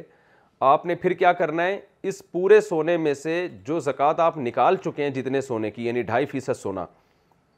اس کو مائنس کر کے دیکھیں کتنا بچا ہے پھر اس کا ڈھائی فیصد نکالیں اور اس کی آج کے حساب سے ویلیو دیکھیں کیا ہے وہ نکالیں تو اس طرح ہر سال جو ہے ڈھائی ڈھائی فیصد مائنس کرتے چلے جائیں سونے میں سے قیمت میں سے نہیں گولڈ میں سے مائنس کرتے چلے جائیں اور جتنا سونا بچے اس کی ویلیو لگائیں اور اس کا ڈھائی فیصد آپ زکوٰۃ میں دیتے چلے جائیں یعنی آج آپ کو آج سونے کی قیمت کا کی ویلیو کا اندازہ لگانا پڑے گا کہ آج سونے کی ویلیو کتنی ہے اس حساب سے پچھلے پانچ سالوں کی آپ کو زکوٰۃ ادا کرنی پڑے گی ٹینکی میں پرندہ مر گیا تو پانی ناپاک ہوگا اگر ٹینکی کے پانی میں چڑیا کبوتر وغیرہ کوئی جانور مر جائے اور دو تین دن بعد پتہ چلے اور اس دوران اس سے غسل اور وضو بھی ہو گیا وضو بھی کیا ہو تو کیا وہ نمازیں درست ہو جائیں گی یا نہیں یا انہیں لوٹانا ضروری ہوگا محمد خالد پشاور سے دیکھیں کوئی بھی چڑیا پرندہ کبوتر وغیرہ ٹینکی میں گر کے مر جائے تو وہ پانی ناپاک ہو جائے گا پورا پانی نکالنا پڑے گا آپ کو اب رہا یہ مسئلہ کہ اگر آپ نے دیکھا ہے کسی نے کہ فلاں ٹائم پہ گرا ہے یا گر کے مرا ہے فلاں ٹائم پہ تو اگر یقینی طور پر معلوم ہے تو جب سے مرا ہے اس وقت سے ساری نمازیں لوٹانی پڑیں گی اور وضو بھی ظاہر ہے وضو باطل ہو گیا غسل باطل ہو گیا لیکن اگر پتہ ہی نہیں ہے کب یہ گرا تھا تو اگر وہ صرف مرا ہوا ہے تو چوبیس گھنٹے کی نمازیں لوٹانی پڑیں گی اور اگر مر کے پھل یعنی پھول کے پھٹ بھی گیا ہے وہ وہ ایک جیسے چیتھڑے نکل جاتے ہیں لاش پھول جاتی ہے اس طرح کی کوئی کیفیت ہے تو پھر تین دن کی نمازیں لوٹانی پڑیں گی فجر کی نماز قضا پڑھنے کا طریقہ فجر کی نماز میں کبھی دیر سے آنکھ کھلے اور وقت اتنا ہو کہ صرف فرض پڑھ سکیں لیکن فرض پڑھنے کے بعد ٹائم دیکھیں تو اتنا وقت ہو اتنا وقت ہو باقی کہ جلدی سے سنتیں بھی پڑھ سکتے ہوں تو کیا سنت کو پڑھ لینا چاہیے یا سورج طلوع ہونے کے بعد ہی قضا کریں نیز اگر پوری نماز قضا ہو جائے تو اسے قضا کرنے کا کیا طریقہ ہوگا عائشہ مقصود کراچی سے اگر آپ کی آنکھ کھلی ہے نا اتنی دیر سے کہ اب سورج نکلنے ہی والا ہے تو بہتر یہی ہے کہ آپ سنتیں چھوڑ دیں بلکہ لازم ہیں تو آپ فرض پڑھیں تاکہ آپ کی نماز سورج کا کنارہ نکلنے سے پہلے پہلے آپ سلام پھیر لیں کیونکہ سورج کا کنارہ نکلتے ہی فجر کی نماز قضا ہو جاتی ہے اور اگر آپ سمجھتے ہیں کہ جلدی سے سنتیں بھی پڑھ سکتے ہیں تو آپ جلدی سے مجھے نہیں پتہ کیا مراد ہے اتنی جلدی کہ وہ صحیح طرح سے تسبیحات نہیں ہو سکتی پھر تو جائز نہیں ہے آپ کو پھر دو فرض ہی پڑھنے پڑیں گے لیکن اگر دو سنتیں پڑھ کے دو فرض بھی پڑھ سکتے ہیں آپ جلدی سے لیکن جلدی کا مطلب یہ کہ جو واجب مقدار ہے رکوع کی سردے کی اور قوما کی وہ مقدار بہرحال آپ ادا کر لیں گے یعنی سکون سے نماز ہو جائے گی آپ کی چاہے مختصر ہی کیوں نہ ہو تو پھر اتنا ٹائم اگر ہے تو پھر دو سنتیں بھی پڑھنی چاہیے کیونکہ فجر کی سنتوں کی بہت تاکید ہے لیکن اگر رزق کو خطرہ ہو کہ نماز قضا نہ ہو جائے تو پھر سنتیں چھوڑ دینا لازم ہے ایسی صورت میں آپ جلدی سے دو فرض پڑھ لیں اور سنتیں پھر سورج نکلنے کے بعد جب اشراق کا ٹائم شروع ہو جاتا ہے نا اس وقت سنتیں پڑھ لینی چاہیے پھر افضل ہے اور پوری نماز قضا ہو جائے تو اس کا بھی یہی طریقہ ہے کہ سورج نکلنے کے بعد دو سنت پڑی جائیں اور دو فرض پڑے جائیں کمرشل بینک سے گھر خریدنا ناجائز کیوں ہے اصل مسئلہ یہ ہے کہ کمرشل بینک میں پیسے رکھنا جائز نہیں ہے لیکن ضرورت کی وجہ سے جائز ہو جاتا ہے اسی طریقے سے گھر خریدنا مجبوری کی وجہ سے جائز کیوں نہیں سمجھا جاتا جبکہ گھر خریدنا بھی ایک ضرورت ہے محمد صاحب امریکہ سے جناب گھر خریدنا ضرورت نہیں ہے گھر ضرورت ہے اور وہ ضرورت کرائے سے پوری ہو جاتی ہے یہ جو ہے نا خریدنا ضرورت ہے یہ آپ کی بات ہے جو شریعت اس کو نہیں مانتی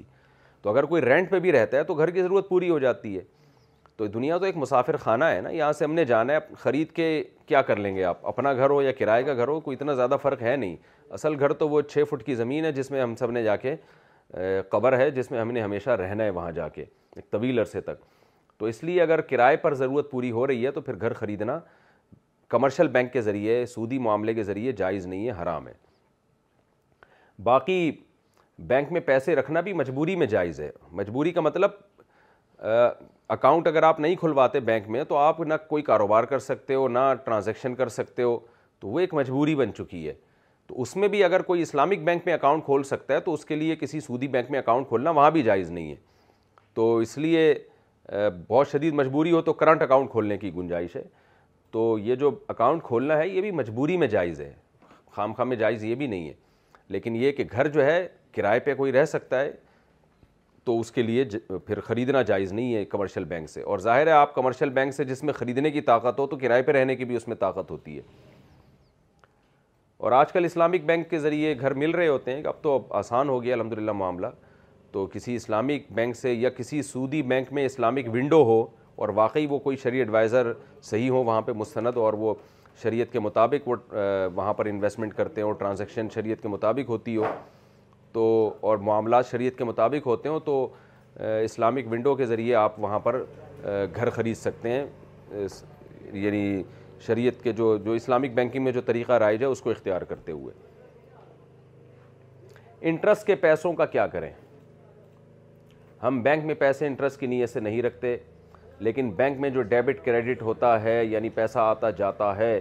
اس سے ہمارے اکاؤنٹ میں سال میں دو چار سو روپے انٹرسٹ کے آ جاتے ہیں ان پیسوں کا ہمیں کیا کرنا چاہیے ان پیسوں کو نکال کے ثواب کی نیت کے بغیر صدقہ کر دینا چاہیے بینک میں چھوڑے نہیں یہ پیسے غیر مسلم ملک میں حلال گوشت کھانے کا طریقہ جب ہم گوشت کی دکان پر جاتے ہیں اور پوچھتے ہیں کہ گوشت حلال ہے تو وہ کہتے ہیں جی حلال ہے اب گائے کا گوشت حلال ہے اور خنزیر کا گوشت حرام ہے تو وہ اس حساب سے بول دیتے ہیں کہ حلال ہے ہم یہ نہیں پوچھتے کہ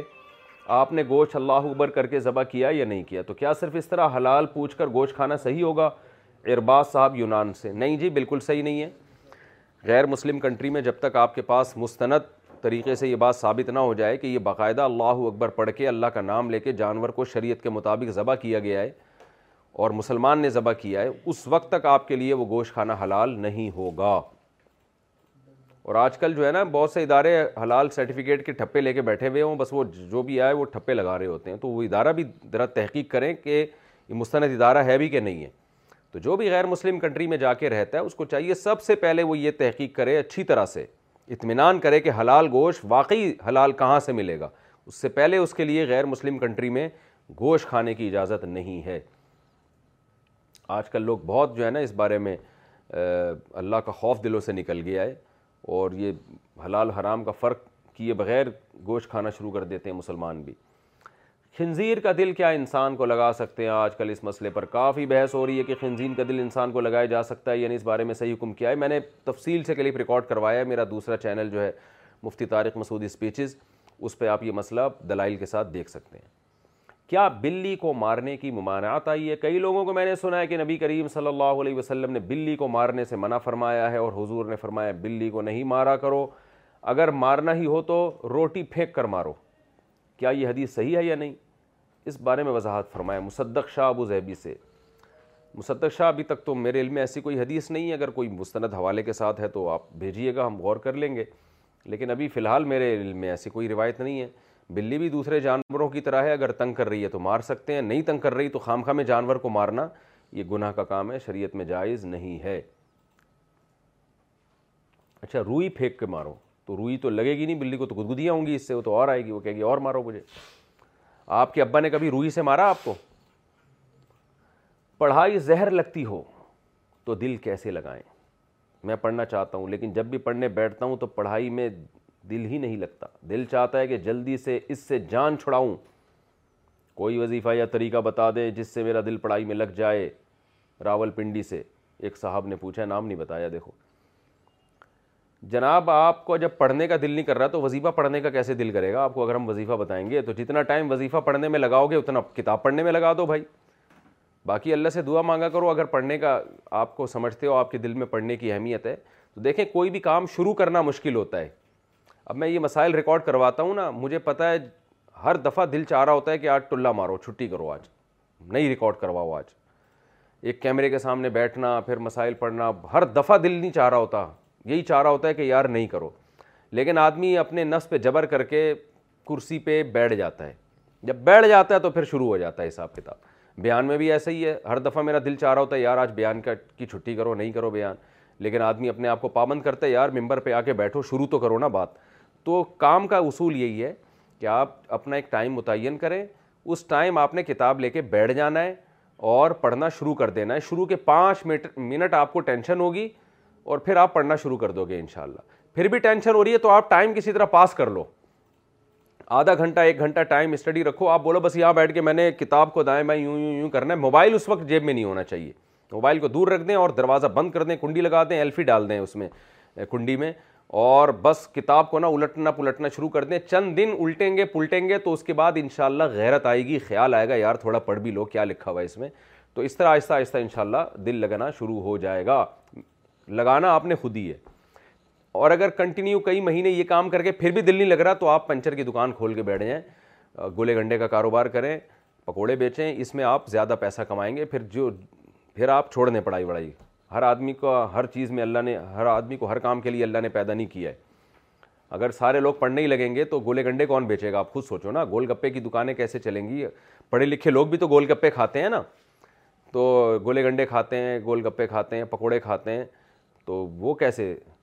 وہ دکانیں کیسے چلیں گی تو اللہ نے کچھ لوگوں کو پڑھنے کے لیے پیدا کیا ہے کچھ لوگوں کو کاروبار کے لیے پیدا کیا ہے کچھ کو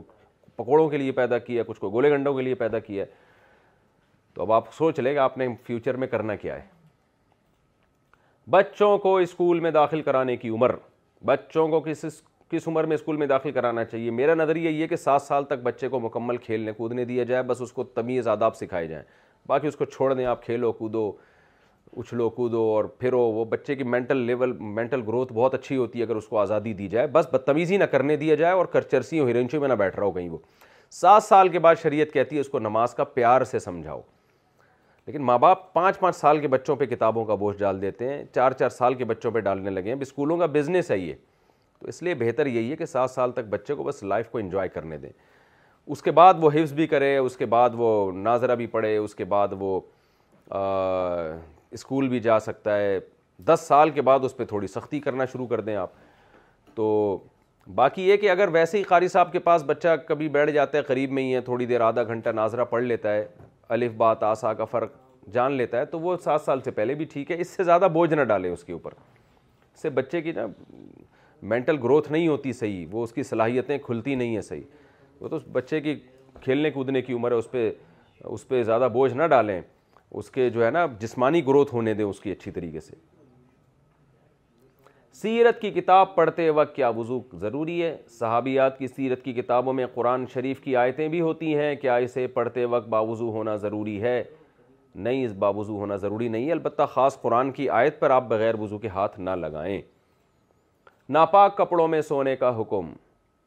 رات کو جس کپڑوں میں سوتے ہیں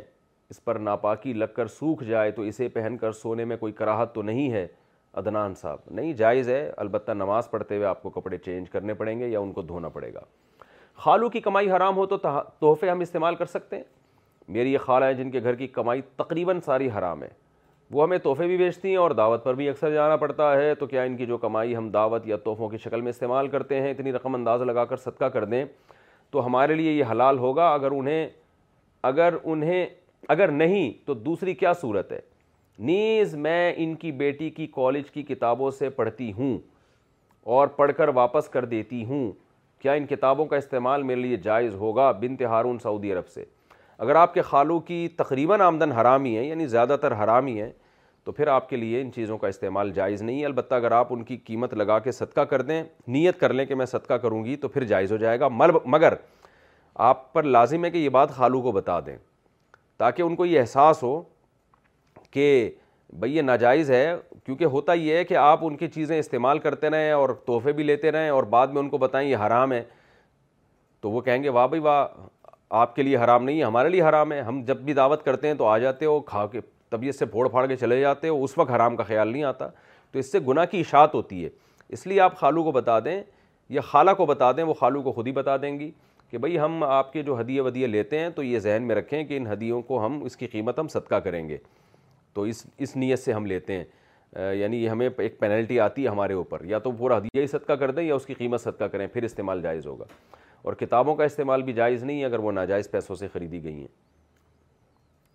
بھالو اور دوسرے جانور کے کھلونے استعمال کرنا ہم اپنے بیٹے کے لیے اسٹف ٹوائز استعمال کرتے ہیں جیسے بھالو وغیرہ شران اس کی کیا حیثیت ہے کیا یہ گھر میں رکھنا جائز ہے یا نہیں فیضان صاحب کراچی سے جائز نہیں ہے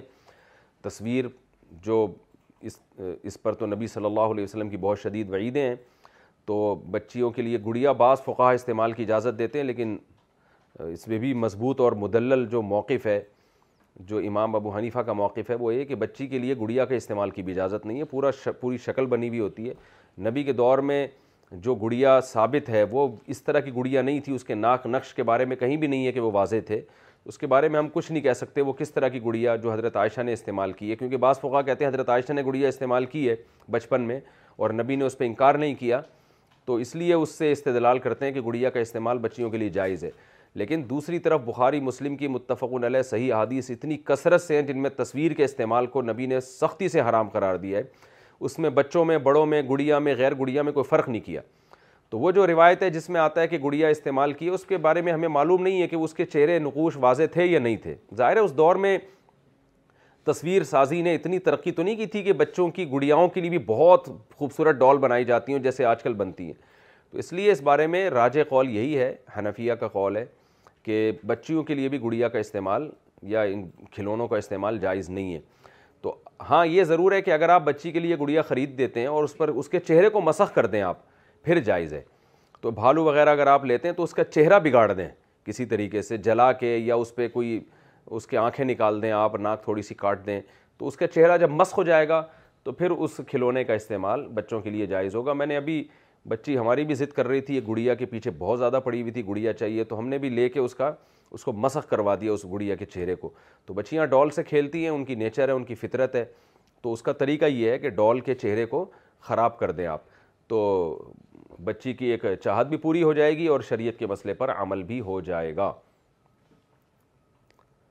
پرسنل بوتل سے منہ لگا کر پینا کیا بوتل سے منہ لگا کر پینا ناجائز ہے نیز اگر کسی آدمی کی پرسنل بوتل ہو کیا کوئی دوسرا اس سے نہیں پیتا تو کیا حکم ہوگا شیر خان نبی صلی اللہ علیہ وسلم نے بوتل سے منہ لگا کے یا مشکیزے سے منہ لگا کے پانی پینے سے منع کیا لیکن یہ منع حرام کے درجے میں نہیں کیا ناپسندیدہ سمجھا اس کو لیکن ظاہر ہے یہ اسی صورت میں ہے کہ جب دوسرے بھی اسی سے پی رہے ہوں تو ہر آدمی کے ہونٹ ایک ہی جگہ لگ رہے ہیں یا تھوک لگ رہا ہے ایک تھوڑا سا اس سے انسان کو کراہت آتی ہے تو آپ کی پرسنل بوتل ہے تو پینے میں کوئی حرج نہیں ہے لیکن اگر مشترک چیز ہے تو پھر بہتر یہی ہے کہ اس سے اجتناب کیا جائے بلکہ گلاس میں ڈال کے پانی پیا جائے آن لائن سلام کا جواب دینا واجب ہے آن لائن پروگرام میں جو سلام کیا جاتا ہے کہ اس کا جواب دینا لازم ہے قمر عالم ممبئی سے جی آپ کو سلام کیا آپ سن رہے ہیں آپ کی نیت سے کیا ہے تو آپ پر لازم ہے کہ آپ وعلیکم السلام کہیں لیکن اگر ریکارڈڈ ایک چیز چل رہی ہے تو پھر سلام کا جواب دینا واجب نہیں ہے ایک کروڑ جمع کر کے زندگی بھر کھانا کیسا ہے میں بارہ سال سے سعودی عرب میں کام کر رہا ہوں وہ میرا پلان ہے کہ کسی بھی طرح ایک کروڑ روپے جمع کر کے میزان بینک میں سیونگ اکاؤنٹ میں جمع کرا دوں اور اس سے جو منافع ملے اس سے گھر کا خرچ چلاؤں اور خود دین سیکھوں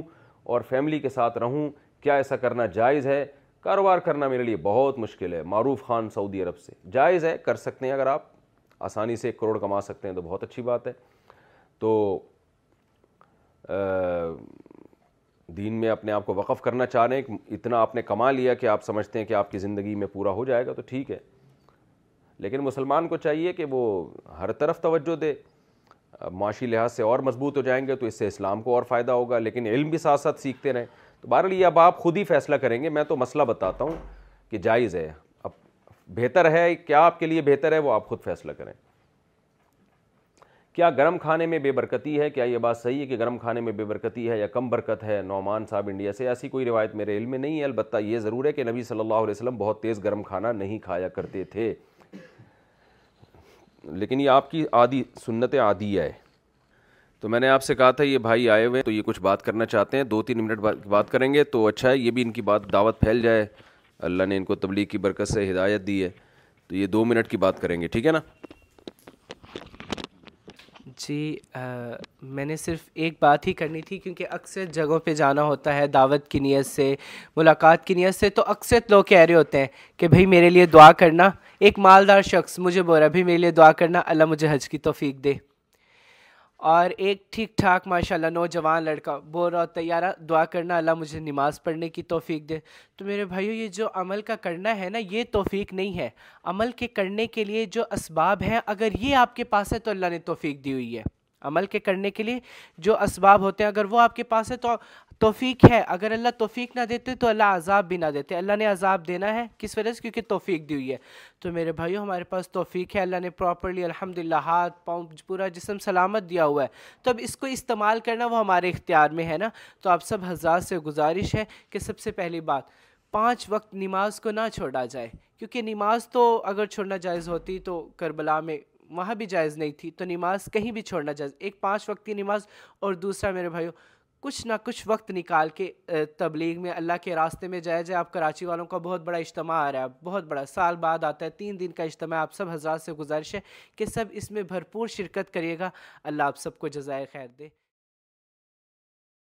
سردا صاحب بھول گئے تو نماز کا حکم اگر نماز میں کسی وجہ سے سردا صاحب واجب ہو جائے لیکن آخر میں سردا صاحب کرنا بھول جائیں تو پھر کیا کریں بنت حوا سن سے دیکھیں نماز میں اگر آپ سدا صاحب کرنا بھول گئے ہیں نا تو مسجد میں اگر آپ بیٹھے ہوئے ہیں تو جب تک کسی سے بات نہ کی ہو سلام دعا نہ کیا ہو جب تک مسجد کے اندر آپ موجود ہیں جیسے ہی یاد آئے آپ جہاں یاد آیا وہیں بیٹھ کے دو رک دو سردے کریں اور پھر اطیات پڑھ کے بائیں سلام پھیر دیں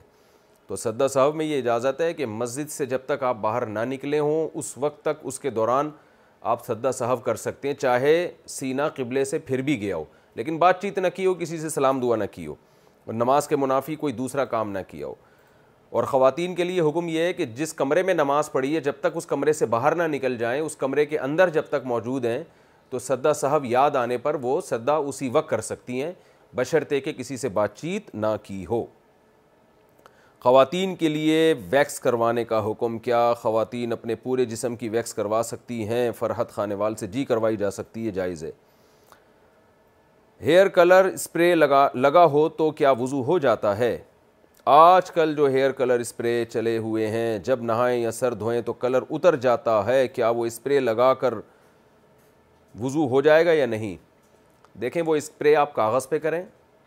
اور جب وہ اسپرے خشک ہو جائے تو کاغذ پہ پانی کا قطرہ ٹپکائیں اگر وہ پانی کا قطرہ اس اسپرے سے جذب ہو کے نیچے چلا جاتا ہے نیچے کا کاغذ بھیگ جاتا ہے تو اس کی علامت ہے کہ اس اسپرے کے اندر سے پانی جذب ہو رہا ہے اور اگر وہ اوپر ہی رہتا ہے پلاسٹک کی طرح ایک لیئر جم جاتی ہے اور پانی کا قطرہ نیچے نہیں جاتا تو یہ اس کی علامت ہے کہ اس کے اندر پانی جذب نہیں ہو رہا تو اگر پانی جذب ہو رہا ہے تو اس میں غسل وضو جائز ہے پانی جذب نہیں ہو رہا تو اس میں غسل وضو جائز نہیں ہے کیا استنجا میں پانی بہانا کافی ہے کیا صرف مسلم شاور سے دھونے سے استنجا ہو جاتا ہے یا ہاتھ سے استنجا کرنا ضروری ہے فائزہ صاحبہ کوئٹہ سے دیکھیں صرف پانی بہانے سے جگہ پاک نہیں ہوتی ہے گندی جگہ ہی رہتی ہے تو ہاتھ سے اس کو صاف کرنا ضروری ہے کیونکہ نارملی یہ اگر کہیں ویسے کہیں نجاست لگی ہو آپ صرف پانی بہا دیں تو مشاہدہ ہے کہ اسمیل باقی رہتی ہے اس کے اندر گندگی اور بدبو باقی رہتی ہے تو اس لیے پانی سے بلکہ وہ تو گندگی اور زیادہ پھیل جائے گی خالی پانی بہانے سے تو اس لیے اس کو پہنچنا ضروری ہے عزت حاصل کرنے کا وظیفہ کیا جمعہ کی نماز کیا جمعہ کی مغرب کی نماز کے بعد اکتالیس بار یا معیز پڑھنے سے اللہ تعالیٰ عزت دے دیتے ہیں کیا میں یہ وظیفہ پڑھ سکتی ہوں میں نے جنید جمشید کے بیان میں اور ثنا خان کے بیان میں سنا ہے کہ یہ وظیفہ پڑھنا چاہیے صدا آفریدی انڈیا سے دیکھیں یہ پھر جنید جمشید سے ہی پوچھیں ان کا تو انتقال ہو گیا اللہ ان کی مغفرت فرمائی ثنا خان زندہ ہے انہی سے پوچھیں آپ نے کہاں سے یہ وظیفہ سنا ہے تو میرے علم میں کوئی ایسی بات نہیں ہے اللہ کا نام ہے کوئی بھی ذکر کیا جا سکتا ہے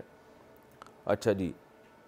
یہ ہیں بھی خاتون ہیں صدا آفریدی تو آپ انڈیا سے ہی ہیں تو آپ کا تو ثنا خان سے رابطہ ہو سکتا ہے آپ ثنا خان سے ڈائریکٹ پوچھ لیں کہ آپ نے میڈم یہ کہاں سے وظیفہ پوچھا ہے وہ بتا دیں گے آپ کو انشاءاللہ کریم والوں رائڈ کینسل کروا کے الگ سے چارجز لینا کریم والوں کا بعض کریم گاڑی والے آپ سے کریم کی رائڈ بک کرواتے ہیں یعنی ڈرائیور کہتا ہے کہ آپ گاڑی بک کریں پھر ایک کلو میٹر چلنے کے بعد کہتے ہیں کہ آپ رائڈ کینسل کروا دیں اس کے بعد اپنے الگ سے چارجز لیتے ہیں کیا یہ کریم کمپنی کے ساتھ دھوکے کے زمرے میں نہیں آئے گا سو فیصد دھوکے کے زمرے میں آئے گا کیونکہ بعض ڈرائیور یہ کر رہے ہوتے ہیں کہ وہ کریم کی وجہ سے ان کو رائڈ ملی کیونکہ وہ ظاہر ہے کریم نے ان کو رائڈ دی نا کریم کمپنی نے یا اوبر کمپنی نے ان کو رائڈ دی آپ نے کیا کیا ہے کہ وہ رائڈ آپ استعمال کر لیتے ہیں ڈرائیور اس کا فائدہ اٹھاتا ہے کریم کمپنی کی سروس کا فائدہ اٹھاتا ہے کسٹمر ملا ایک کلو میٹر کے بعد جا کے رائڈ کینسل کروائی اپنے چارجز لیے کچھ کچھ کسٹمر کے جیب میں ڈالے اور جو ہے آپس میں مکبکا کیا اور پھر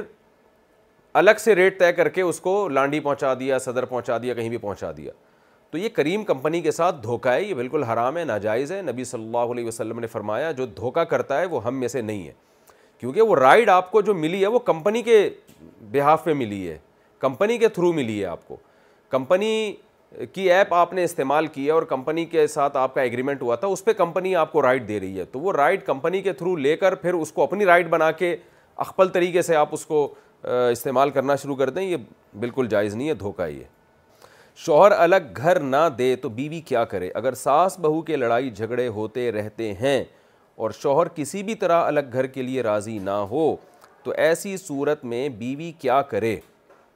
دیکھیں ساس بہو کے تو پہلے سے جھگڑے ہو رہے ہیں تو بیوی ایک اور لڑائی شروع کر دے وہ شوہر کے ساتھ تو تینوں کا کی لڑائی شروع ہو جائے گی دو لڑائیاں تو آلریڈی ہو ہی رہی ہیں تو اگر شوہر کے پاس استطاعت ہے الگ گھر لے کے دینے کی اگر ساس بہو کے جھگڑے ہو رہے ہیں تو شوہر پر لازم ہے کہ وہ بیوی کے لیے الگ گھر کا انتظام کرے ہم نے بہت خواتین کو پاگل ہوتے ہوئے دیکھا ہے دیکھیں جوائنٹ فیملی میں رہنے کے جو فائدے ہیں وہ سیپریٹ رہنے میں نہیں ہیں یہ بات تو خواتین کو بھی اچھی طرح سمجھ لینی چاہیے بہت سارے فائدے ہیں اس میں بہت برکتیں ہیں اس میں لیکن جہاں جھگڑے ہو رہے ہوں اور نہ قابو میں آ رہے ہوں تو پھر الگ کر دینا چاہیے ماں کو خود ہی چاہیے کہ وہ کہے بھائی یہ نہیں ہماری بن رہی ہے آپ بہو کو الگ لے کے رکھو تو اگر شوہر میں استطاعت ہے تو ایسی کنڈیشن میں شوہر کو چاہیے کہ بیوی کو ماں سے الگ رکھے ورنہ دو لڑائیاں ہو رہی ہیں تو تیسری بھی لڑائی شروع ہو جائے گی اب باقی یہ کہ کیسے یعنی بیوی شوہر کو کیسے سمجھائے تو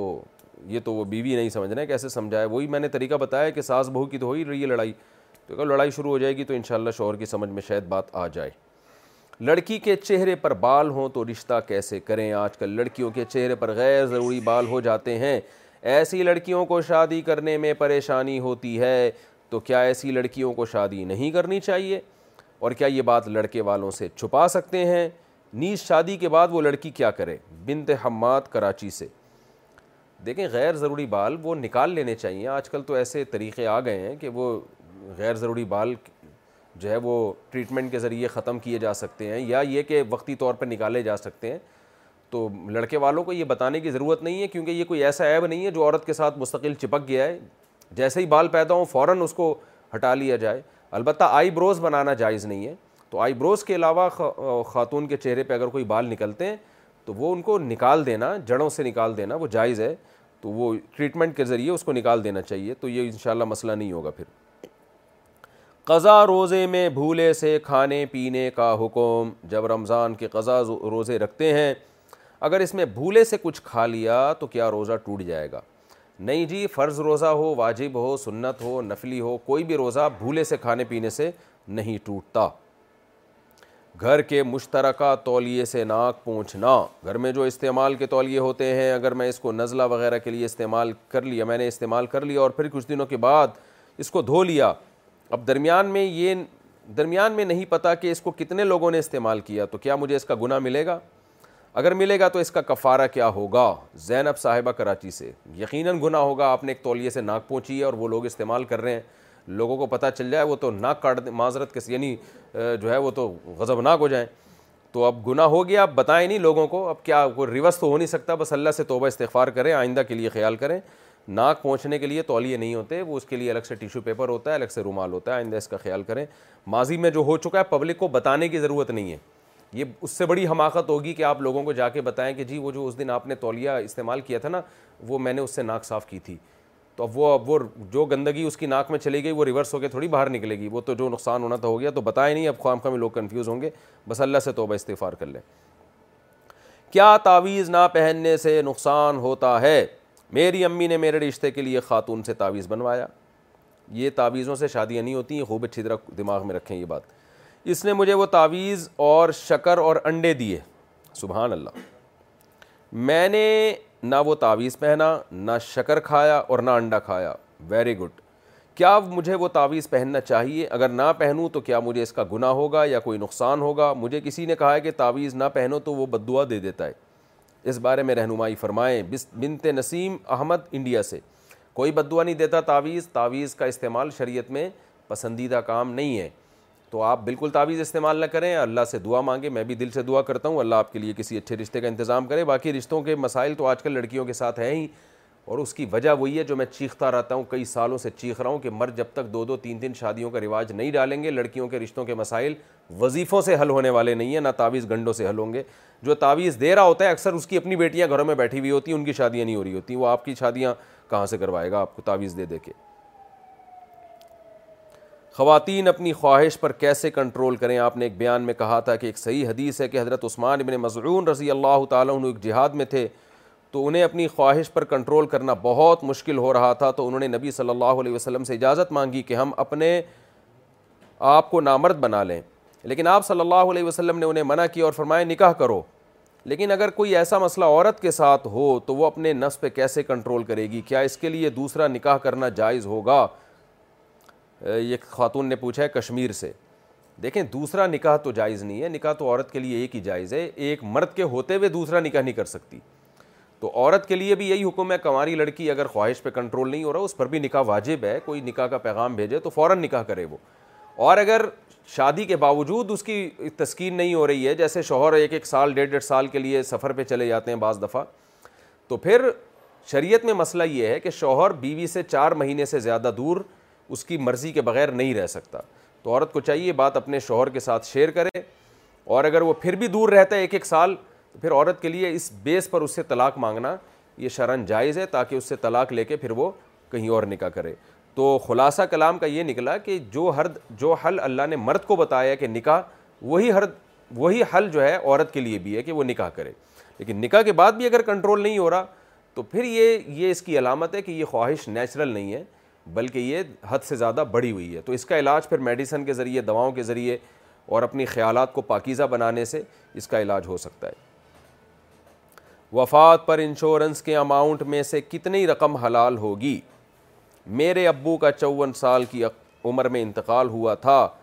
اس وقت پاکستان میں ریٹائرمنٹ کی عمر ساٹھ سال تھی وہ جس کمپنی میں جاب کرتے تھے وہاں انشورنس لازم تھی ان کے انتقال پر انشورنس کا جو اماؤنٹ ملا تھا اس میں سے کتنا حصہ میرے لیے حلال ہو سکتا ہے جبکہ کمپنی نہ بتائے کہ ابو کی انشورنس پالیسی میں کتنی کنٹریبیوشن تھی ساجدہ صاحبہ کراچی سے دیکھیں آپ کے والد صاحب کی تنخواہ میں سے جتنے پیسے انشورنس کے کٹے تھے اتنی رقم حلال ہے پروفٹ حلال نہیں ہے تو اب کتنے پیسے کٹے تھے یہ تو آپ نے ہی اندازہ لگانا ہے یہ پتہ چل جاتا ہے انشورنس کمپنی سے پوچھیں کہ ہر مہینے کتنی رقم کتنی قسطیں کٹا کرتی تھیں تو انشورنس کمپنی بتا دے گی تو اچھا یہ بھی ذہن میں رکھیں کہ اگر ڈائریکٹ آپ کی ڈیلنگ انشورنس کمپنی سے ہو رہی ہے پھر تو آپ نے یہ دیکھنا ہے کہ آپ کے والد نے کتنی قسطیں انشورنس کمپنی کو دی ہیں وہ ساری آپ کے لیے حلال ہیں جو اضافہ ہے وہ آپ انشورنس کمپنی سے لے کے ثواب کی نیت کے بغیر صدقہ کر دیں لیکن اگر آپ کا ڈائریکٹ انشورنس کمپنی سے آپ کی ڈیلنگ نہیں تھی بلکہ آپ کے والد صاحب جس کمپنی میں جاب کرتے تھے وہ کمپنی آپ کے والد کو یعنی والد کے ورثہ کو پیسے دے رہی ہے اور وہ کمپنی انشورنس کمپنی سے اس کی ڈیلنگ ہے یعنی آپ کے براہ راست انشورنس کمپنی میں انوالومنٹ نہیں ہے آپ کی تو پھر آپ کے لیے وہ سارا پروفٹ حلال ہے اس لیے کہ یہ سمجھا جائے گا کہ یہ پروفٹ آپ کو انشورنس کمپنی نہیں دے رہی بلکہ آپ کی والد صاحب والی کمپنی آپ کو یہ پروفٹ دے رہی ہے اور وہ اس کی طرف سے ایک انعام ہے تو لیکن عام طور پر ہوتا ایسا ہی ہے کہ کمپنی جو ہے نا وہ والد صاحب سے ایگریمنٹ لیتی ہے کہ ہم آپ کی تنخواہ میں سے اتنے پیسے کاٹ کے انشورنس کمپنی کو دیں گے جو مرنے کے بعد آپ کو پھر انشورنس کمپنی کی طرف سے ملیں گے تو ایسی صورت میں بہرحال پھر آپ کے لیے صرف وہ رقم حلال ہے جو قسطیں کٹی ہیں انشورنس کمپنی کو گئی ہیں اور جو پروفٹ ہے پھر وہ آپ کے لیے حلال نہیں ہوگا تو یہ ڈاکومنٹ سے اندازہ ہو جاتا ہے پتہ چل جاتا ہے آپ تھوڑا ماہرین سے معلوم کریں وہ بتا دیں گے اور کسی قیمت پہ پتہ نہ چلے تو ایک اندازہ لگائیں جس رقم کے بارے میں یقین ہو کہ کم از کم اتنے پیسے تو والد صاحب کی تنخواہ سے کٹے ہی ہوں گے یا والد صاحب نے کس نے جمع کرائی ہوں گی جو یقینی رقم ہے وہ رکھ لیں جو اضافہ ہے وہ صدقہ کر دیں بغیر ثواب کی نیت کے قرض کی رقم میں نفع ہوا تو زیادہ واپس لے سکتے ہیں کسی شخص نے کسی کو دس ہزار روپے قرض دیا قرض دیتے ہوئے یہ طے ہوا کہ اگر آپ کے کاروبار میں منافع ہوا اور آپ مجھے پندرہ ہزار روپے تو آپ نے مجھے پندرہ ہزار روپے واپس کرنا اس کے کاروبار میں منافع ہوا اب اگر وہ اسے پندرہ ہزار روپے واپس کرے تو کیا اسے سود کا گناہ ہوگا بنت مفید انڈیا سے یہ مزاربت فاسدہ ہے کہ آپ کسی کو پیسے دے رہے ہیں پروفٹ کی نیت سے اور اس میں آپ کہہ رہے ہیں اگر پروفٹ ہو گیا تو مجھے پندرہ دے دینا پروفٹ نہیں ہوا تو پندرہ نہیں دینا تو یہ فاسد مزاربہ ہے کیونکہ مزاربت میں یہ ضروری ہے کہ پروفٹ میں پرسنٹیج کے حساب سے آپ شریک ہوں تو پرسنٹیج تو تھی نہیں تو آپ نے تو فکس اماؤنٹ کر لیا تو اس لیے یہ رقم آپ کے لیے حلال نہیں ہے کیونکہ مزاربت فاسدہ کی بیس پہ جو آپ کو اماؤنٹ جو پروفٹ مل رہا ہے کیونکہ اس اس اس کو ہم سود تو نہیں کہیں گے البتہ سود کا شائبہ ہے اس میں شبہ ربا کیونکہ ہر فاسد معاملہ میں شبہ ربا ہوتا ہے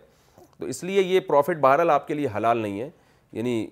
آپ کے کا مطلب یہ کہ جس شخص نے دس ہزار روپے دیے اس کو چاہیے اپنے دس ہزار روپے رکھے اور باقی نہ لے وہ پیسے لے لیے تو صدقہ کرے اس کو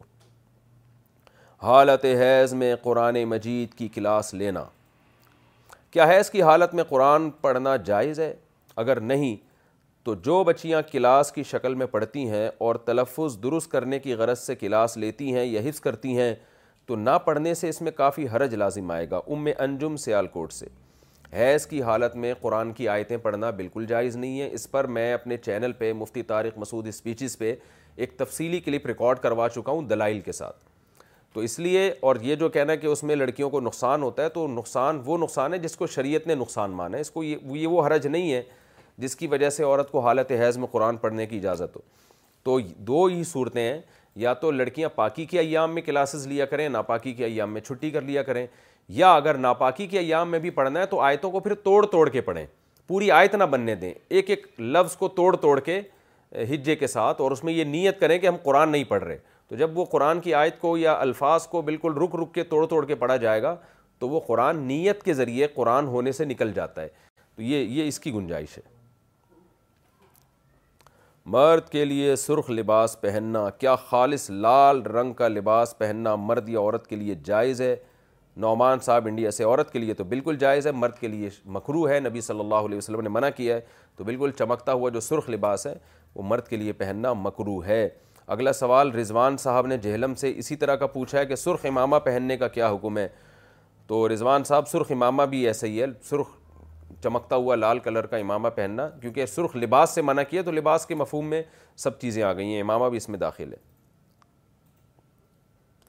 زوجہ کے قریب جاتے ہوئے دعائیں پڑھنا کیا ثابت ہیں یہ کسی نے پوچھا ہے لاہور سے میں نام نہیں لے رہا جن خاتون نے پوچھا ہے تو دعا کوئی بھی پڑھ سکتا ہے مرد بھی پڑھ سکتا ہے عورت بھی پڑھ سکتی ہے جو دعا حدیث سے ثابت ہے وہ پڑھنا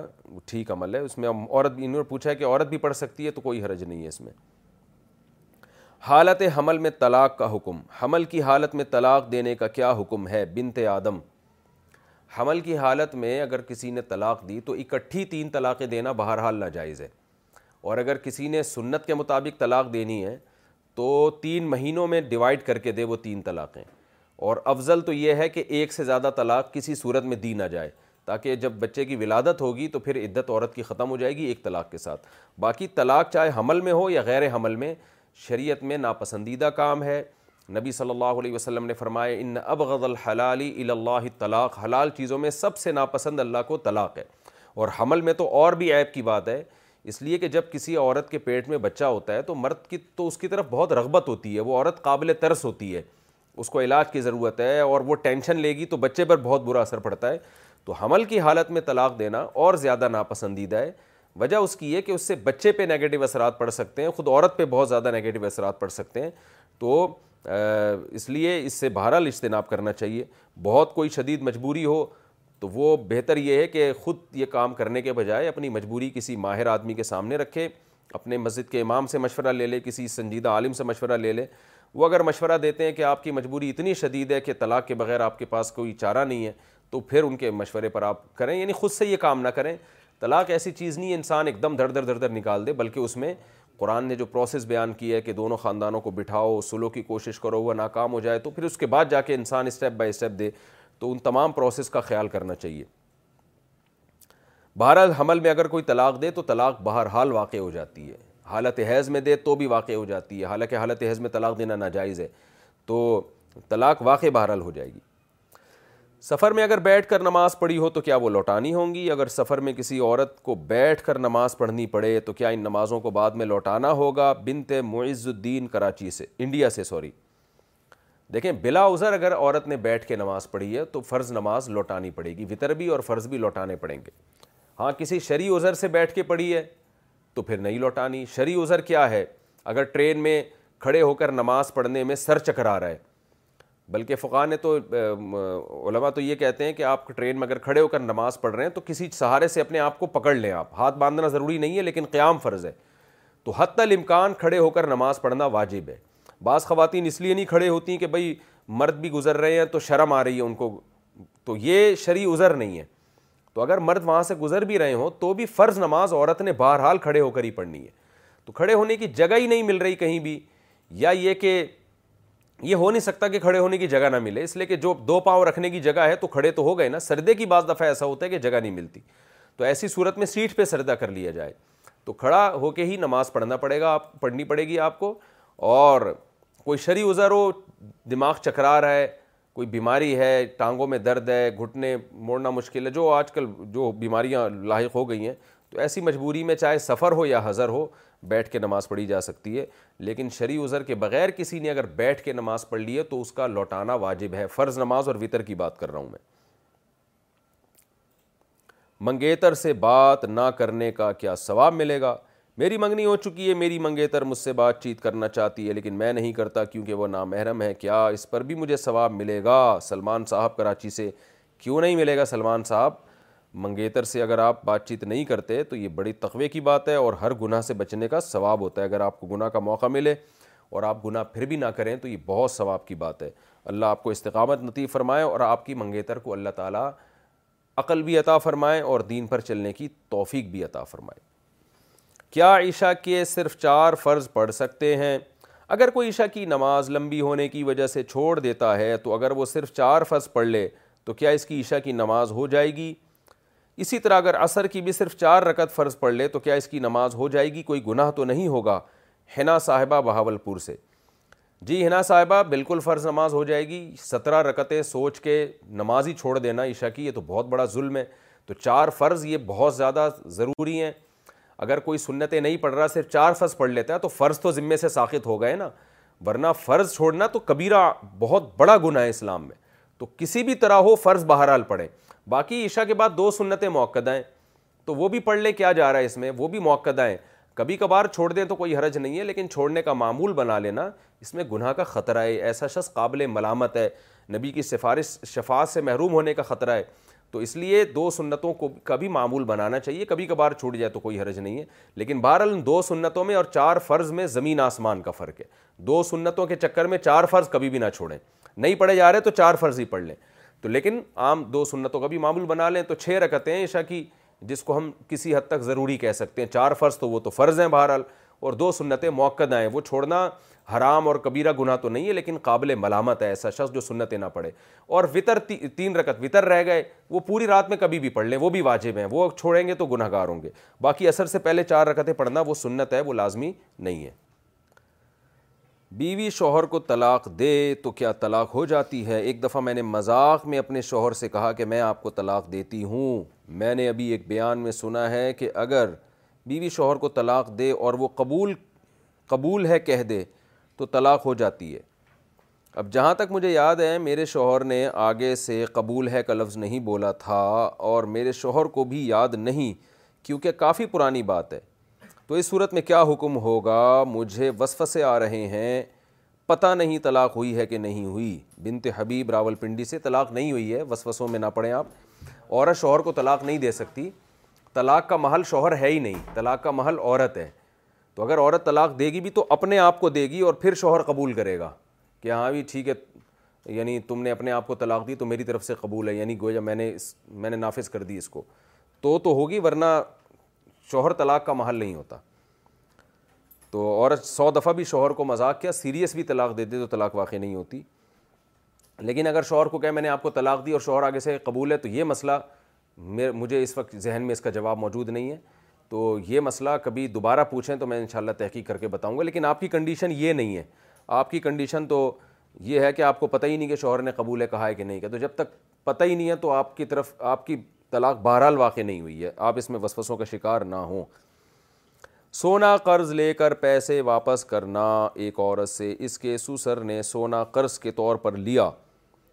اب وہ سسر کہہ رہا ہے کہ میں سونا واپس نہیں کروں گا بلکہ پیسے دوں گا اور جب میرا دل چاہے گا تب دوں گا واہ واہ واہ کوئی وقت نہیں بتایا بہو بھی مجبور تھی اس لیے کچھ نہیں کہا اس بارے میں کیا حکم ہے مسز شیخ کراچی سے قرض لے کے واپس نہ کرنا یہ ظلم ہے نبی صلی اللہ علیہ وسلم نماز جنازہ نہیں پڑھاتے تھے جس پہ قرض ہوتا تھا جب تک کوئی کفالت نہ لیتا اپنے ذمے کے بھائی میں واپس کروں گا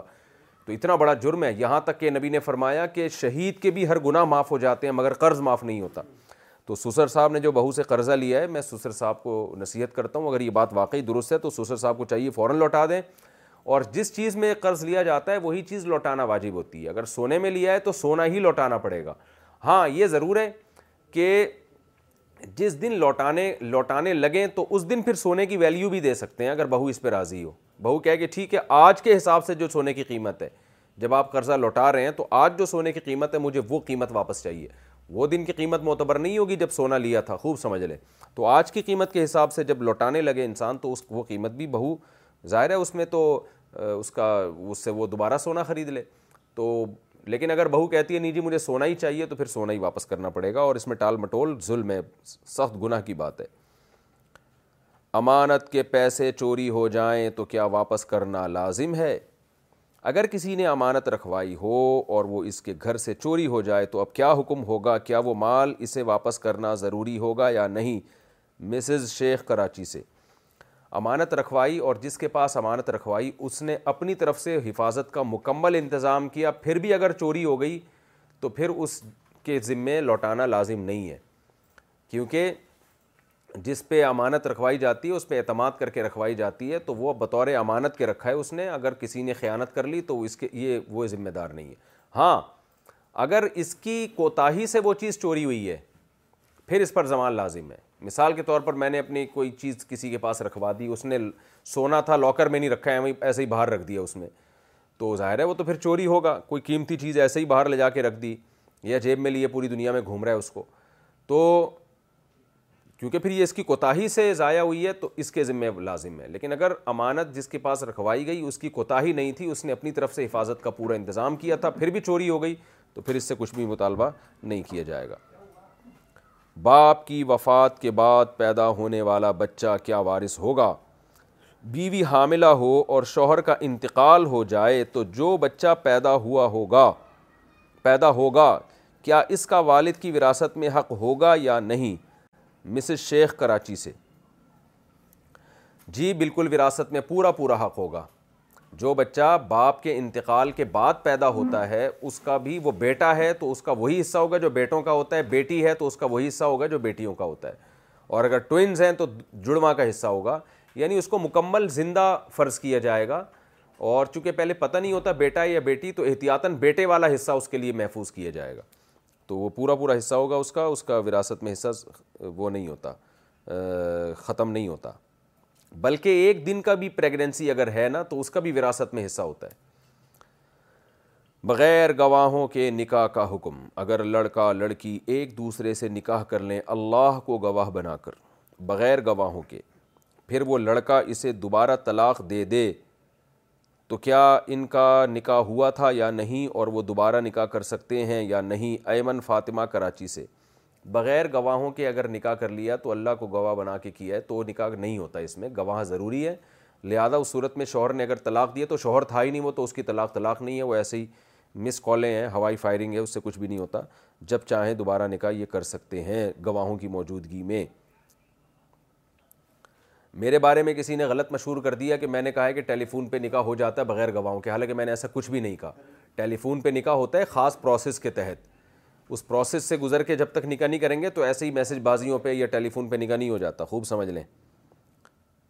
کیا سنگل نام رکھنا کافی ہے بیٹے کے گھر دس بارہ سال بعد بچہ ہو رہا ہے وہ اس کا نام ہادی رکھنا چاہ رہا ہے تو اس کے ساتھ اور کیا نام ملانا چاہیے یعنی پورا نام کس طرح رکھنا چاہیے یا پھر آپ کوئی اچھا سا نام بتا دیں باپ کا نام حمزہ ہے ام حمزہ کراچی سے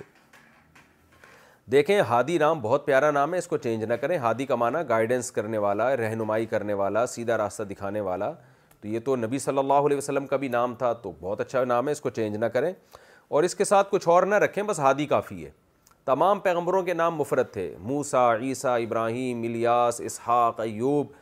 ادریس یہ سب آدم محمد صلی اللہ علیہ وسلم سب کے نام مفرد تھے تو یہ تو اب مسلمانوں میں طریقہ رائج ہو گیا محمد کے ساتھ احمد لگا دیا وسیم کے ساتھ احمد لگا دیا صدیق کے ساتھ کچھ بھی لگا دیا کہ کسی نے علی لگا دیا کسی نے احمد لگا دیا کسی نے ڈبل ڈبل نام جو ہے نا یہ اجمیوں میں رائج ہوئے ہیں ورنہ آج بھی عرب لوگ سنگل نام رکھتے ہیں ہاں ابا کا نام ساتھ میں لگا سکتے ہیں جیسے ابا کا نام حمزہ ہے تو ہادی حمزہ نام کر دیں ہادی ان کا نام حمزہ یہ ولدیت کی علامت کہ ان کے ابا حمزہ تھے تو اس طرح سے رکھ لیں ہادی حمزہ یہ نام بہترین نام ہو جائے گا تو کوئی ڈبل ڈبل نام رکھنے کی کوئی ضرورت نہیں ہے سنگل نام کافی ہے اذان کے دوران کیا بیت الخلاء جا سکتے ہیں اگر اذان کے وقت شدید تقاضے کی وجہ سے بیت الخلاء چلے جائیں تو کیا گناہ ہوگا گجرات انڈیا سے نام نہیں لکھا بس انڈیا گجرات سے شاید ان کو شرم آ رہی ہو ایسی باتیں پوچھتے ہوئے نام اس لیے ہائی لائٹ نہیں کیا خیر شدید تقاضا نہ بھی ہو تو بھی بیت الخلاء اذان کے وقت جا سکتے ہیں تقاضا ہونا چاہیے بس بغیر تقاضے کے تو میرا خیال ہے نہیں جائیں گے آپ گجرات میں تو میرا خیال ہے ایسا نہیں ہوتا ہوگا انڈیا میں گجرات میں کہ بغیر وجہ کے جا رہے ہیں اور اگر تقاضا ہے تو شدید نہ بھی ہو تو بھی اذان کے وقت واش روم جا سکتے ہیں اس میں کوئی گناہ نہیں ہے اور شدید تقاضا ہو پھر تو لازمی جائیں آپ سمجھ رہے ہوں گے شدید تقاضے کے وقت اگر ہم بیت الخلاء چلے گئے تو اذان کی بھی ہے تو جناب گجراتی بھائی آپ یہ دیکھو کہ اگر شدید تقاضے کے وقت آپ بیت الخلاء نہ گئے تو بازان کی کس قدر بے ادبی ہونے کا خطرہ ہے یہ آپ خود سوچ سکتے ہیں کیا میوزک والی نعت سن سکتے ہیں میوزک والی نعت جس کے پیچھے میوزک لگاؤ آج کل بالکل گانے بجانے کے طرز پہ موسیقی کی دھنوں کے ساتھ نعتیں آ رہی ہیں تو نہیں سننی چاہیے یہ اس میں نعت کی بہت زیادہ بے ادبی ہے خواتین کے لیے علماء کو دیکھنا کیا باعث ثواب ہے اگر ہم یوٹیوب پر کسی مولانا کا بیان سنیں تو کیا انہیں دیکھنا جائز ہے میں نے سنا ہے کہ عالم دین کو دیکھنے سے ثواب ملتا ہے کیا یہ بات درست ہے فائزہ کراچی سے دین کی نیت سے دیکھنے میں یقیناً ثواب ہے مگر جوان مرد اگر ویڈیو بناتا ہے کوئی جوان عالم ویڈیو بناتا ہے تو ثواب کے بجائے فتنے کا اندیشہ اس میں زیادہ ہے تو اگرچہ آپ کی نیت بالکل پاکیزہ ہے اور آپ نے اس کو بزرگ سمجھ کے دیکھ رہی ہیں لیکن پھر بھی شریعت میں احتیاط یہی ہے یغزو من ابصارہم جہاں ذرہ برابر بھی فتنے کا اندیشہ ہوگا تو عورت کو شریعت نے نظر جھکانے کا حکم دیا ہے تو بہتر یہی ہے تقوی کا تقاضا یہی ہے کہ آپ جو ہے وہ کوئی بوڑھے عالم ہوں جن کو دیکھنے میں ذرا بھی فتنے کا اندیشہ نہ ہو ان کو دیکھ کے ثواب حاصل کر لیا کریں جوان آدمی کو دیکھنا یا کسی کی طرف ذرہ برابر بھی اٹریکشن ہو رہی ہے اس کو نہ دیکھنا یہ احتیاط کے زیادہ قریب ہے ثواب کے اور دوسرے بہت سارے طریقے ہیں وہ استعمال کر لینے چاہیے ابو جھوٹ بولنے کا کہیں کہ وہ گھر پہ نہیں ہے تو بچے کیا کریں جب میرے ابو کو کسی کی کال آتی ہے تو وہ کہتے ہیں کہہ دو بیٹا ابو گھر پہ نہیں ہے کیا اس صورت میں ہم جھوٹ بول سکتے ہیں یا ابو کو انکار کر دیں کہ ہم جھوٹ نہیں بول سکتے ابو کو آپ بتا دیں ابو آپ ہمیں جھوٹ بولنا پلیز نہ سکھائیں ابوؤں کا کام ہوتا ہے بچوں کو سچ بولنا سکھانا تو باپ خود جب بچوں کو کہہ رہا ہوتا ہے نا ان کو بول دو میں گھر پہ نہیں ہوں یہ بہت خطرناک تربیت ہو رہی ہے بچوں کی آپ کو پتہ نہیں ہے کہ آج بچہ اتنا سا جھوٹ بول رہا ہے کل بڑے بڑے جھوٹ بولے گا کل وہ بہنوں کی وراثتیں کھا کے جھوٹ بولے گا تو یہ بہت غلط تربیت ہے تو اس کا تقی مسئلہ یہ ہے کہ اگر کوئی بہت شدید مجبوری ہو تو توریہ کیا جا سکتا ہے توریہ کا مطلب یہ کہ ابا جو ہے کسی ایسی جگہ اس وقت وقتی طور پہ چلے جائیں کہ بچے کو پتہ ہی نہ ہو اور پھر ابا بچے کو کہتے دیں کہ فون پہ کہہ دو کہ پتہ نہیں بھائی ابو ہیں کہاں پہ تو اس طرح کی کوئی گول مول بات کر لی جائے اگر آپ نہیں ملنا چاہتے کسی سے لیکن سری جھوٹ بچوں سے بلوانا یہ جائز نہیں ہے اور بچوں کو چاہیے کہ جب ابو ایسی بات کریں تو ابو سے ایکسکیوز کر لیں احترام بھی کریں ابو کا ابو سے فون اٹھائیں نہیں اور ٹوپی کرا کے کہیں نکل جائیں کہ کوئی گھما دیں بات کو کچھ یہ بھی نہ بتائیں کہ ابو گھر پہ ہیں وہ پکڑے جائیں گے بلا وجہ وہ بندہ قرضہ لینے باہر کھڑا ہوا ہوگا وہ پھر چھوڑے گا تھوڑی آپ کو تو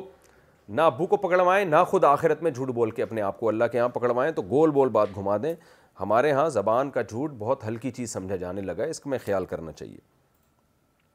خواتین کا شوقیہ جاب کرنا میں ایک پرائیویٹ اسکول میں ایڈمن ہوں جہاں تین کلاس سے سات کلاس تک بوائز ہوتے ہیں میں باپردہ ہوتی ہوں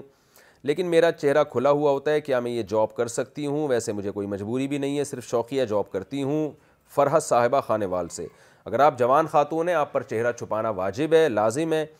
کیونکہ ساتویں کلاس کے بچے دس سال کی عمر سے اکثر اوپر کے ہی ہوتے ہیں دس سال کے لڑکے سے عورت پر لازم ہے کہ وہ پردہ کرے تو اگر آپ چہرہ چھپا کے پراپر پردہ کر کے یہاں جاب کر سکتی ہیں تو گنجائش ہے لیکن عورت کے لیے شریعت میں پسندیدہ کام یہی ہے وکرنا فیب ہوئی ہوتی کننا قرآن کہتا ہے اپنے گھروں میں قرار پکڑو گھر کی چار دیواری سب سے افضل راستہ عورت کے لیے یہی ہے جس کو ہاؤس وائف کہا جاتا ہے آپ ہاؤس وائف بنیں اور اگر آپ ان میریڈ ہیں تو آپ اپنے والد اور بھائیوں کی سائے کے نیچے گھر کے اندر زندگی گزاریں تو شریعت میں عورت کا گھر میں رہنا وہ گھر سے باہر نکلنے سے بہرحال بہتر ہے آج ہم یورپ کی طرف دیکھتے ہیں اور ان کنٹریز کی طرف دیکھتے ہیں جہاں عورتیں گھروں سے باہر نکل رہی ہیں جاب کرنے کے لیے نتیجہ کیا نکلتا ہے ان کا فیملی سسٹم تباہ و برباد ہو گیا ہے گھر میں بچوں کو پالنے والی مائیں مارکیٹ سے شارٹ ہو گئی ہیں تو جو شریعت کا حکم ہے اسی کو فالو کریں ہاں کوئی مجبوری ہو یا کوئی بڑا ویژن آپ کے سامنے ہو کوئی اسلامک اسکول آپ چلا رہی ہوں جہاں آپ کا ایک بڑا ویژن ہو کہ بھائی ایسے بچے یہاں سے نکلیں جو اسلام اور دین دنیا دونوں تعلیم سے آراستہ ہوں اور لڑکیوں کا کالج ہو یا لڑکیوں کی کا اسکول ہو جس میں آپ کوئی معاشرے میں تبدیلی میں بڑا کردار ادا کر سکتی ہیں یا کوئی ڈاکٹر ہے جس نے لڑکیوں کا علاج کرنا ہے تو ایک تو ایک مجبوری ہے اس میں قوم کو فائدہ ہے تو جب اس طرح کی کوئی جاب ہو تو ایک الگ بات ہے لیکن نارملی عورت کے لیے جاب کرنا شدید مجبوری کے بغیر شریعت میں بہرحال پسندیدہ کام نہیں ہے کیونکہ اس سے خاندانی نظام آہستہ آہستہ تباہی بربادی کی طرف جاتا ہے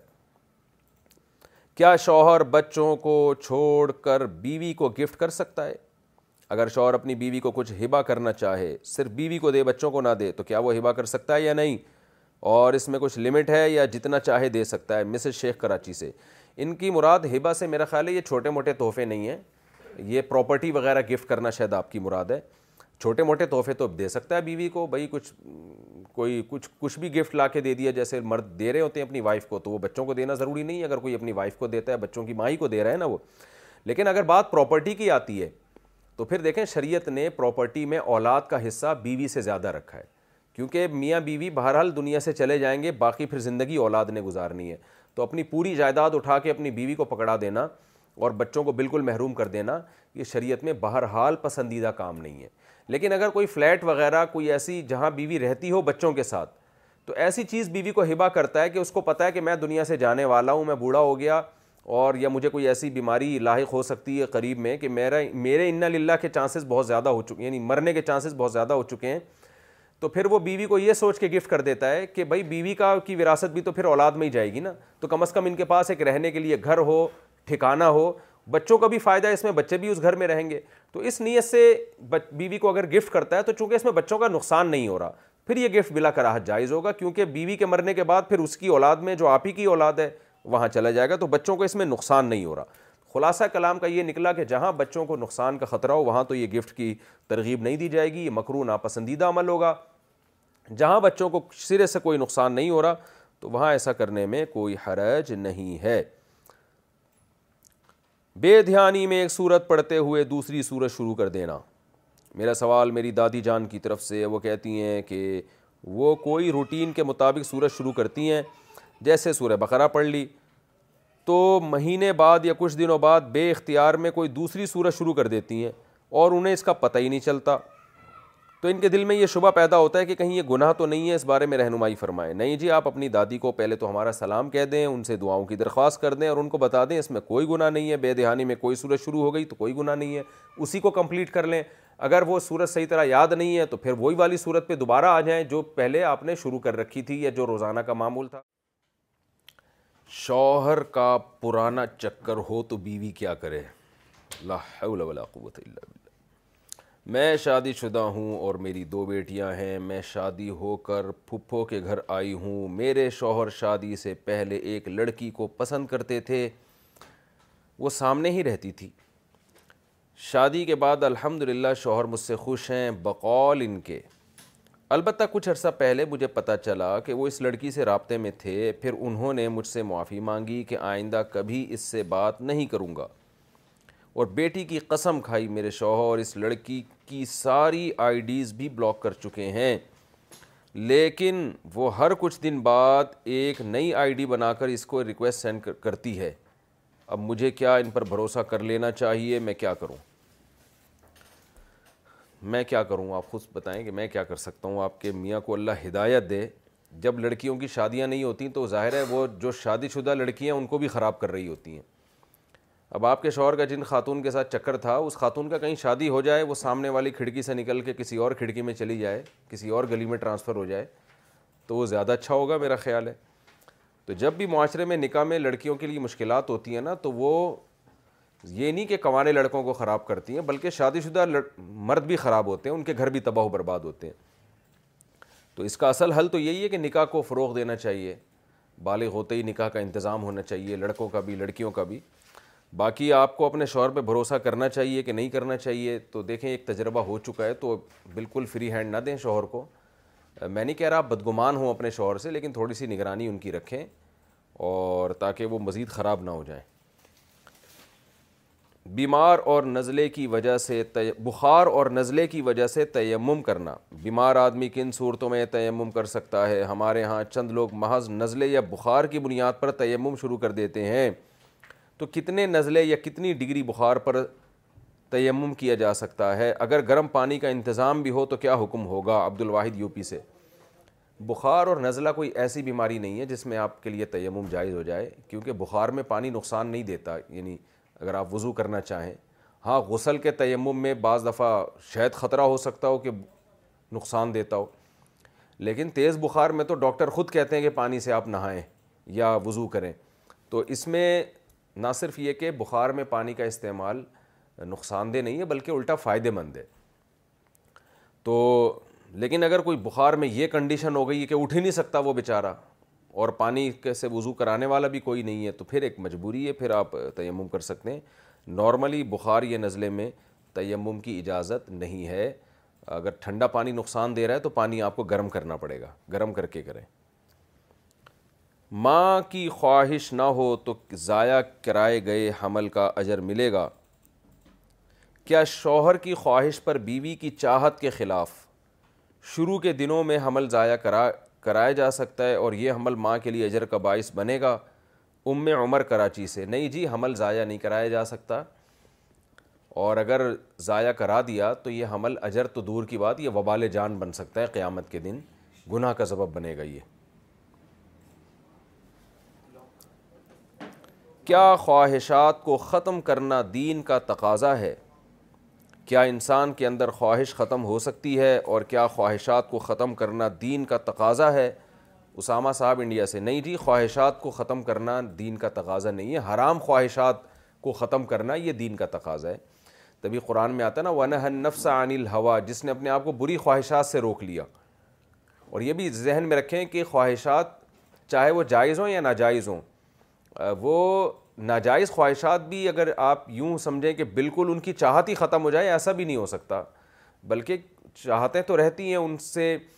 آپ ان چاہتوں کے خلاف شریعت پہ چلیں تو اجر ملتا ہے آپ کو تو بہت دفعہ ایسا ہوتا ہے کہ ناجائز خواہش دل میں رہتی ہے لیکن آپ اس کے تقاضے پر عمل نہیں کرتے اسی وجہ سے آپ کو ثواب ملتا ہے باقی جائز خواہشات تو اسلام نے نہیں کہا کہ آپ وہ ختم کریں وہ تو جائز ہیں وہ تو اللہ نے پیدا کی ہیں نیک بندوں کے لیے ان سے فائدہ اٹھانا چاہیے طلاق کے جعلی کاغذات سے طلاق کا حکم میرا ایک دوست باہر جا رہا ہے اور اس ملک کا قانون ہے کہ آپ جب جاؤ گے تو وہ آپ کو وہاں وہاں سے شادی کروائیں گے اور شرط یہ ہے کہ ایک وقت میں آپ ایک ہی شادی کر سکتے ہیں لہذا اس کو پہلی بیوی کے طلاق کے کاغذات جمع کروانے ہوں گے تو کیا وہ جعلی طلاق کے کاغذات جمع کروا سکتا ہے اور کیا جعلی کاغذات بنوانے سے اس کے نکاح پر کوئی اثر تو نہیں پڑے گا محمد جاوید بالکل پڑے گا طلاق کے جعلی کاغذات پہ دستخط کر دیے جعلی دستخط ہی کی ہوں یعنی آپ نے دستخط کیے ہیں تو بھی طلاق واقع ہو جائے گی کسی کو آرڈر کر دیا کہ تم میری طرف سے دستخط کر دو تو بھی طلاق واقع ہو جائے گی کیونکہ حدیث میں آتا ہے صلاح جد ال جدّن جدل ون جد تین چیزوں کا مذاق بھی حقیقت اور حقیقت بھی حقیقت ہے تو رہا یہ مسئلہ کہ آپ نے شادی کرنی اور کاغذ بھی نہیں بنے اور کاغذ میں یہ شو ہو جائے کہ طلاق ہو چکی ہے لیکن حقیقت میں آپ سائن نہ کریں تو اس کے لیے آپ اپنے کسی وہیں مسجد کے امام سے رابطہ کریں کسی قریبی مفتی سے رابطہ کریں کوئی ایسی تدبیر آپ کو بتا دیں کہ کیونکہ یہ آپ کا بنیادی حق ہے کہ اسلام نے آپ کو اجازت دی ایک ٹائم پہ چار بیویاں رکھنے کی تو اس لیے اگر کوئی ایسا تدبیر اختیار میں یہاں نہیں بتا سکتا لوگ اس کا غلط فائدہ اٹھا سکتے ہیں تو کسی مفتی سے بالمشافہ معلوم کر کر لیں آپ کہ وہ آپ کو انشاءاللہ کوئی ایسی تدبیر بتا دیں گے کہ طلاق بھی نہیں ہوگی اور ڈاکومنٹ میں یہ شو ہو جائے گا کہ گویا کہ آپ کی وائف نہیں ہے کیا کال کو کٹ کرنے کا بیزی کرنے کا حکم کیا کیوں لگا دیا اس میں کال کو کٹ کرنے یا بیزی کرنے کا حکم اگر موبائل پر کسی کی کال آئے تو اسے مصروف کرنا یا کاٹنا جائز ہے یا نہیں محمد زکریہ سے جائز ہے شریعت میں لازم نہیں ہے کہ کوئی بھی آپ کو کال کر رہا ہو تو آپ لازمی سنیں البتہ والدین کی اگر کال آتی ہے تو اس کو کٹ کرنا بلا عذر یہ جائز نہیں ہے کیونکہ شریعت نے حکم دیا ہے ان کی بات کا آپ جواب دیں تو اگر کوئی شریع عذر ہو تو ایک الگ بات ہے نارملی والدین کی کال بہرحال ریسیو ضرور کرنی پڑے گی آپ کو اور والدین میں دادا دادی نانا نانی بھی داخل ہے پانی بوائل کر کے وضو اور غسل کا حکم دھوپ میں گرم شدہ پانی سے وضو کا کیا حکم ہے اسی طرح ابلے ہوئے پانی سے وضو یا غسل کا کیا حکم ہے زوجہ منصور کرک سے جائز ہے جی ابلے ہوئے پانی سے بھی وضو یا غسل کر سکتے ہیں اور دھوپ میں گرم شدہ پانی سے حضرت عمر رضی اللہ تعالیٰ عنہ سے ایک روایت ہے کہ اس سے برس کی بیماری پھیلنے کا خطرہ ہے مگر یہ میڈیکل سائنس سے متعلق بات ہے اس کا شریعت سے تعلق نہیں ہے جدید سائنس کی تحقیق یہ ہے کہ نہیں ایسا کوئی بیماری برس کا کوئی خطرہ نہیں ہوتا تو اس لیے اس میں کوئی حرج نہیں Everyone knows therapy is great for solving problems, but getting therapy has its own problems too, like finding the right therapist, fitting into their schedule, and of course, the cost. Well, BetterHelp can solve those problems. It's totally online and built around your schedule. It's surprisingly affordable too. Connect with a credentialed therapist by phone, video, or online chat, all from the comfort of your home. Visit BetterHelp.com to learn more and save 10% on your first month. That's BetterHelp, H-E-L-P. People way wait پھر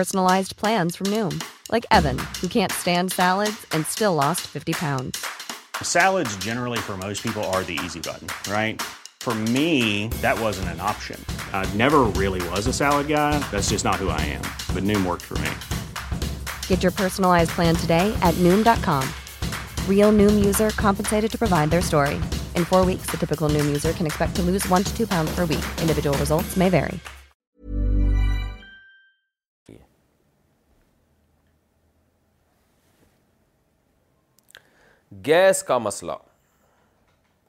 اچھا یہ وہ والی gas نہیں ہے جو آپ سمجھ رہے ہیں یہ وہ گیس ہے جس سے چولہا جلتا ہے اصل میں سب کو آج کل گیس کی بیماری ہے تو جب بھی گیس کا مسئلہ کا عنوان آتا ہے لوگ سمجھتے ہیں ہماری بات ہو رہی ہے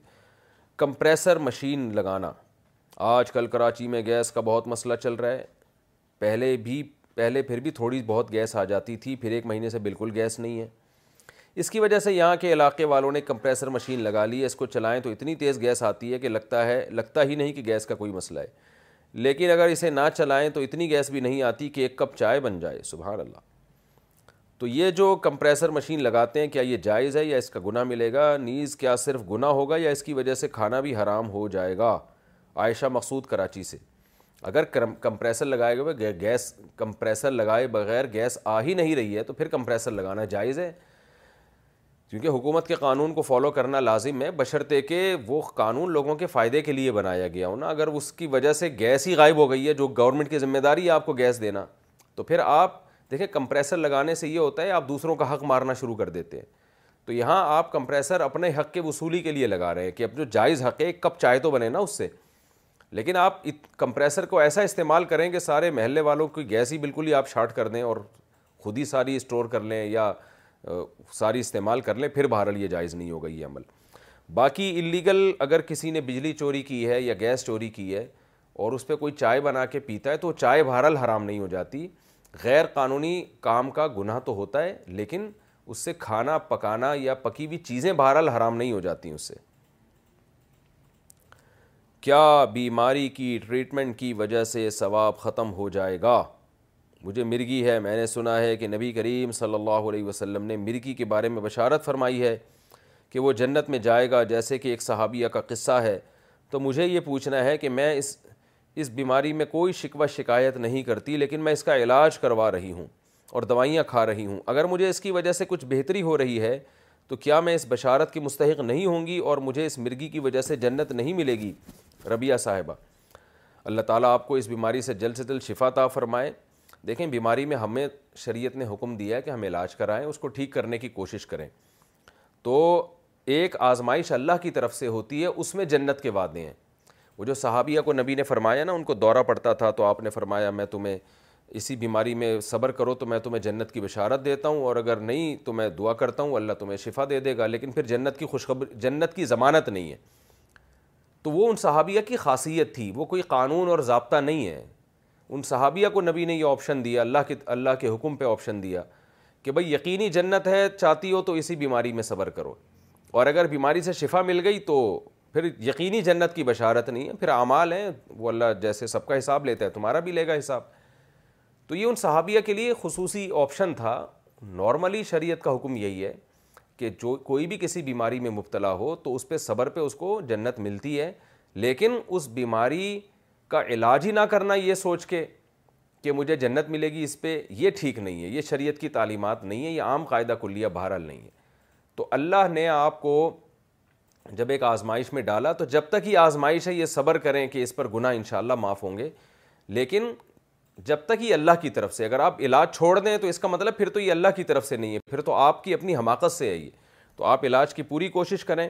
اور اللہ سے یہ دعا مانگا کریں کہ اللہ بیماری بھی نعمت ہے اور شفا بھی نعمت ہے تو مجھے شفا والی نعمت عطا فرما باقی جب تک یہ بیماری مقدر ہے تو صبر کریں انشاءاللہ یہ چیز آپ کے گناہوں کا ذریعہ بنے گی لیکن علاج چھوڑ دینا یہ بہرحال ٹھیک نہیں ہے آپ کوشش یہی کریں دعائیں بھی یہی کریں کہ اللہ آپ کو اس بیماری سے شفا دے میں بھی دل سے دعا کرتا ہوں اللہ آپ کو شفا عطا فرمائے شوہر کی غیر موجودگی میں بیوی کا دکان پر بیٹھنا واوا میرے ایک دوست ہے اس کی کریانہ کی دکان ہے وہ اپنی بیوی کے ساتھ مل کر چلاتا ہے یعنی کبھی وہ نماز یا سامان وغیرہ لینے کے لیے جاتا ہے تو اپنی بیوی کو دکان پر بٹھا دیتا ہے جس کی عمر پینتیس سے چالیس کے درمیان ہے کیا اس کے لیے ایسا کرنا جائز ہے یا نہیں افضال احمد ابو زہبی سے افضال بھائی ایسی بات جو آپ کا دوست ہے وہ خود پوچھیں نا آپ کسی کی اپنے دوست کے بارے میں آپ مجھ سے کیوں پوچھ رہے ہیں تو یہ آپ کا دوست پوچھے میں اس سے پوچھوں گا بھائی کیوں بٹھا رہا ہے تو اپنی بیوی کو کوئی وجہ ہے کوئی معقول وجہ ہے تو پھر ٹھیک ہے مجبوری ہے پردے کے ساتھ بیٹھ رہی ہے اگر معقول وجہ نہیں ہے تو بھائی بیگم کو گھر میں بٹھاؤ بھائی تم دکان پہ خود بیٹھو نماز کے لیے جاتے ہو تو اتنی دیر کے لیے بند کر دو اس میں کیا جا رہا ہے تو معین اختر سے انور مقصود نے پوچھا تھا کہ آپ کے ماموں کیا کرتے ہیں تو معین اختر نے کہا ماموں کی باتیں ماموں سے پوچھیں تو یہیں بھی میں کہوں گا کہ آپ اپنے آپ کے دوست مجھ سے رابطہ کریں کوئی شرعی عذر ہے یا نہیں ہے وہ میں دیکھ لوں گا کیا ان کے ساتھ مسئلہ ہے کون سے موزے پر مسا جائز ہے آج کل ایک موزہ چل رہا ہے جو بغیر زب اور بغیر بٹن کے ہوتا ہے جراب کی طرح اس میں لچک ہوتی ہے جو فوم اور شاید ٹائپ پلاسٹک سے بنا ہوا شاپر ٹائپ پلاسٹک سے بنا ہوا ہوتا ہے کیا اس پر مسا جائز ہے اگر جائز ہے تو اگر شاپر پھٹ جائے اور فوم ٹھیک ہو تو کیا حکم ہوگا اور اگر شاپر اوپر کی جانب سے پھٹے تو کیا حکم ہوگا قاسم محمد فیصل عباس سے دیکھیں وہ موزے جن پر مسا جائز ہے ان میں چند شرطیں ہیں وہ شرطیں آپ خود ہی دیکھ لیں اس میں پائی جاتی ہیں کہ نہیں پائی جاتی نمبر ایک وہ اتنے موٹے ہوں کہ ان کو پہل پہن کے بغیر جوتوں کے کئی میل چلا جا سکتا ہو نمبر دو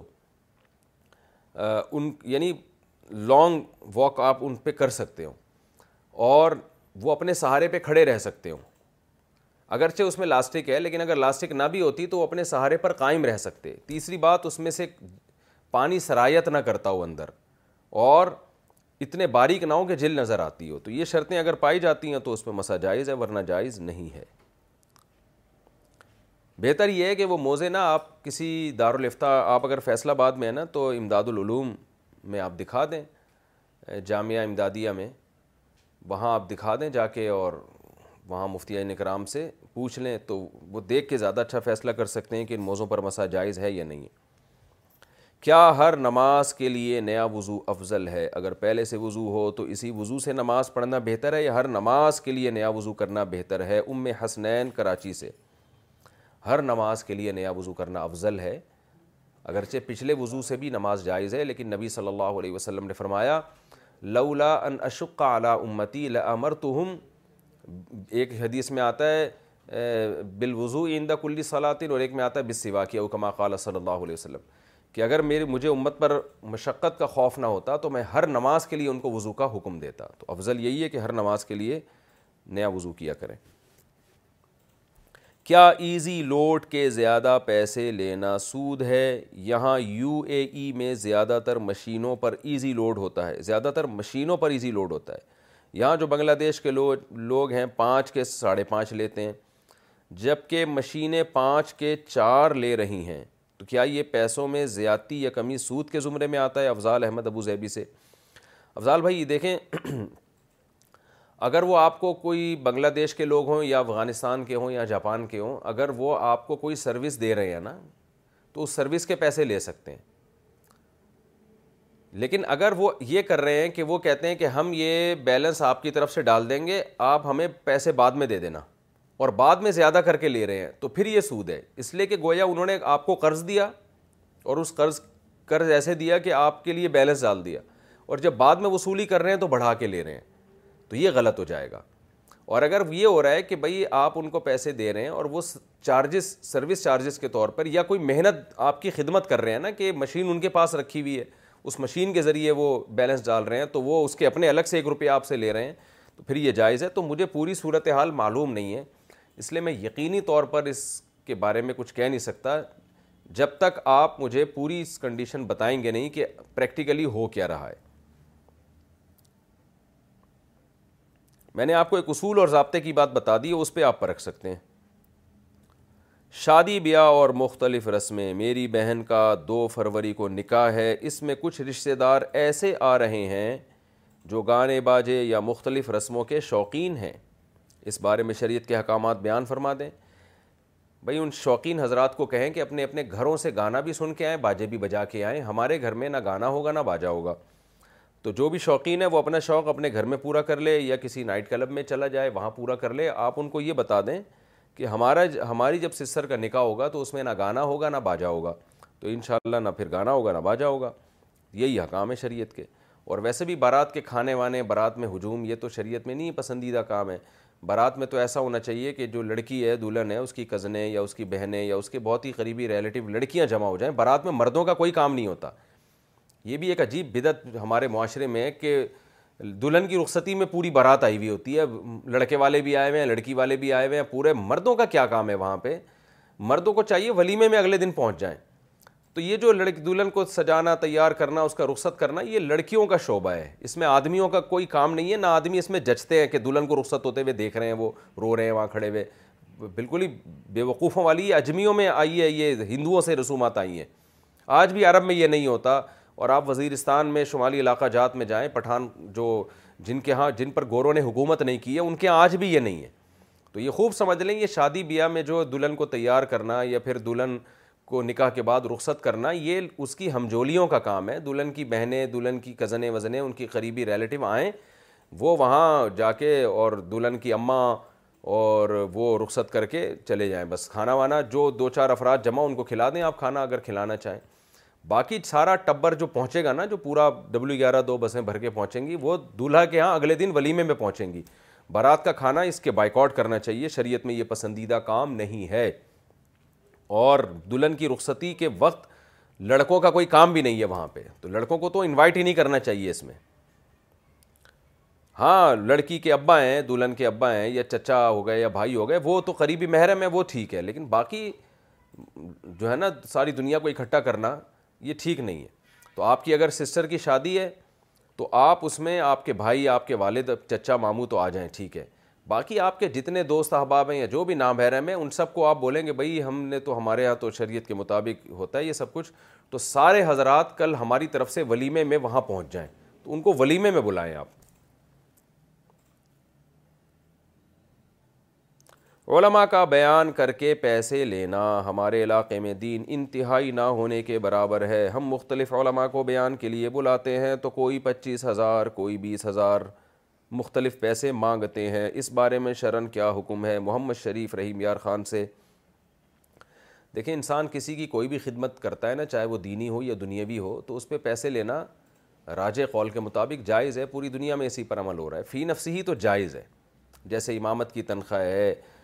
قاری حضرات بچوں کو پڑھانے کے پیسے لیتے ہیں یہ سب جائز ہیں تو اس طرح بیان کے بھی پیسے لیے جا سکتے ہیں لیکن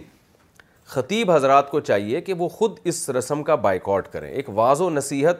کو بالکل ہی واض و نصیحت کے انداز میں ہو تو زیادہ اچھا ہوتا ہے اس کا اثر پڑتا ہے لوگوں پہ امام تو بیچارہ مجبور ہے نا وہ تو پانچ ٹائم باؤنڈ ہے مسجد میں وہ اگر تنخواہ نہیں لے گا تو وہ پھر اس کو دوسرے کام کرنے پڑیں گے نمازیں ضائع ہوں گی اسی طرح جو بیچارے مدرسین مدرسوں میں پڑھا رہے ہیں وہ تو کئی کئی گھنٹے مدرسوں کے لیے وقف کیا ہوا ہے وہ اگر ان کی تنخواہیں نہیں ہوں گی وظیفہ وظائف نہیں ہوں گے تو وہ پھر یہ سب چھوڑ کر ان کو کوئی دوسرا کام کرنا پڑے گا تو دینی تعلیم ضائع ہوگی لیکن واعض کو چاہیے کہ وہ اپنے واض و نصیحت کی محفل کو کیونکہ اس میں ایسا تو نہیں ہوتا نا کہ وہ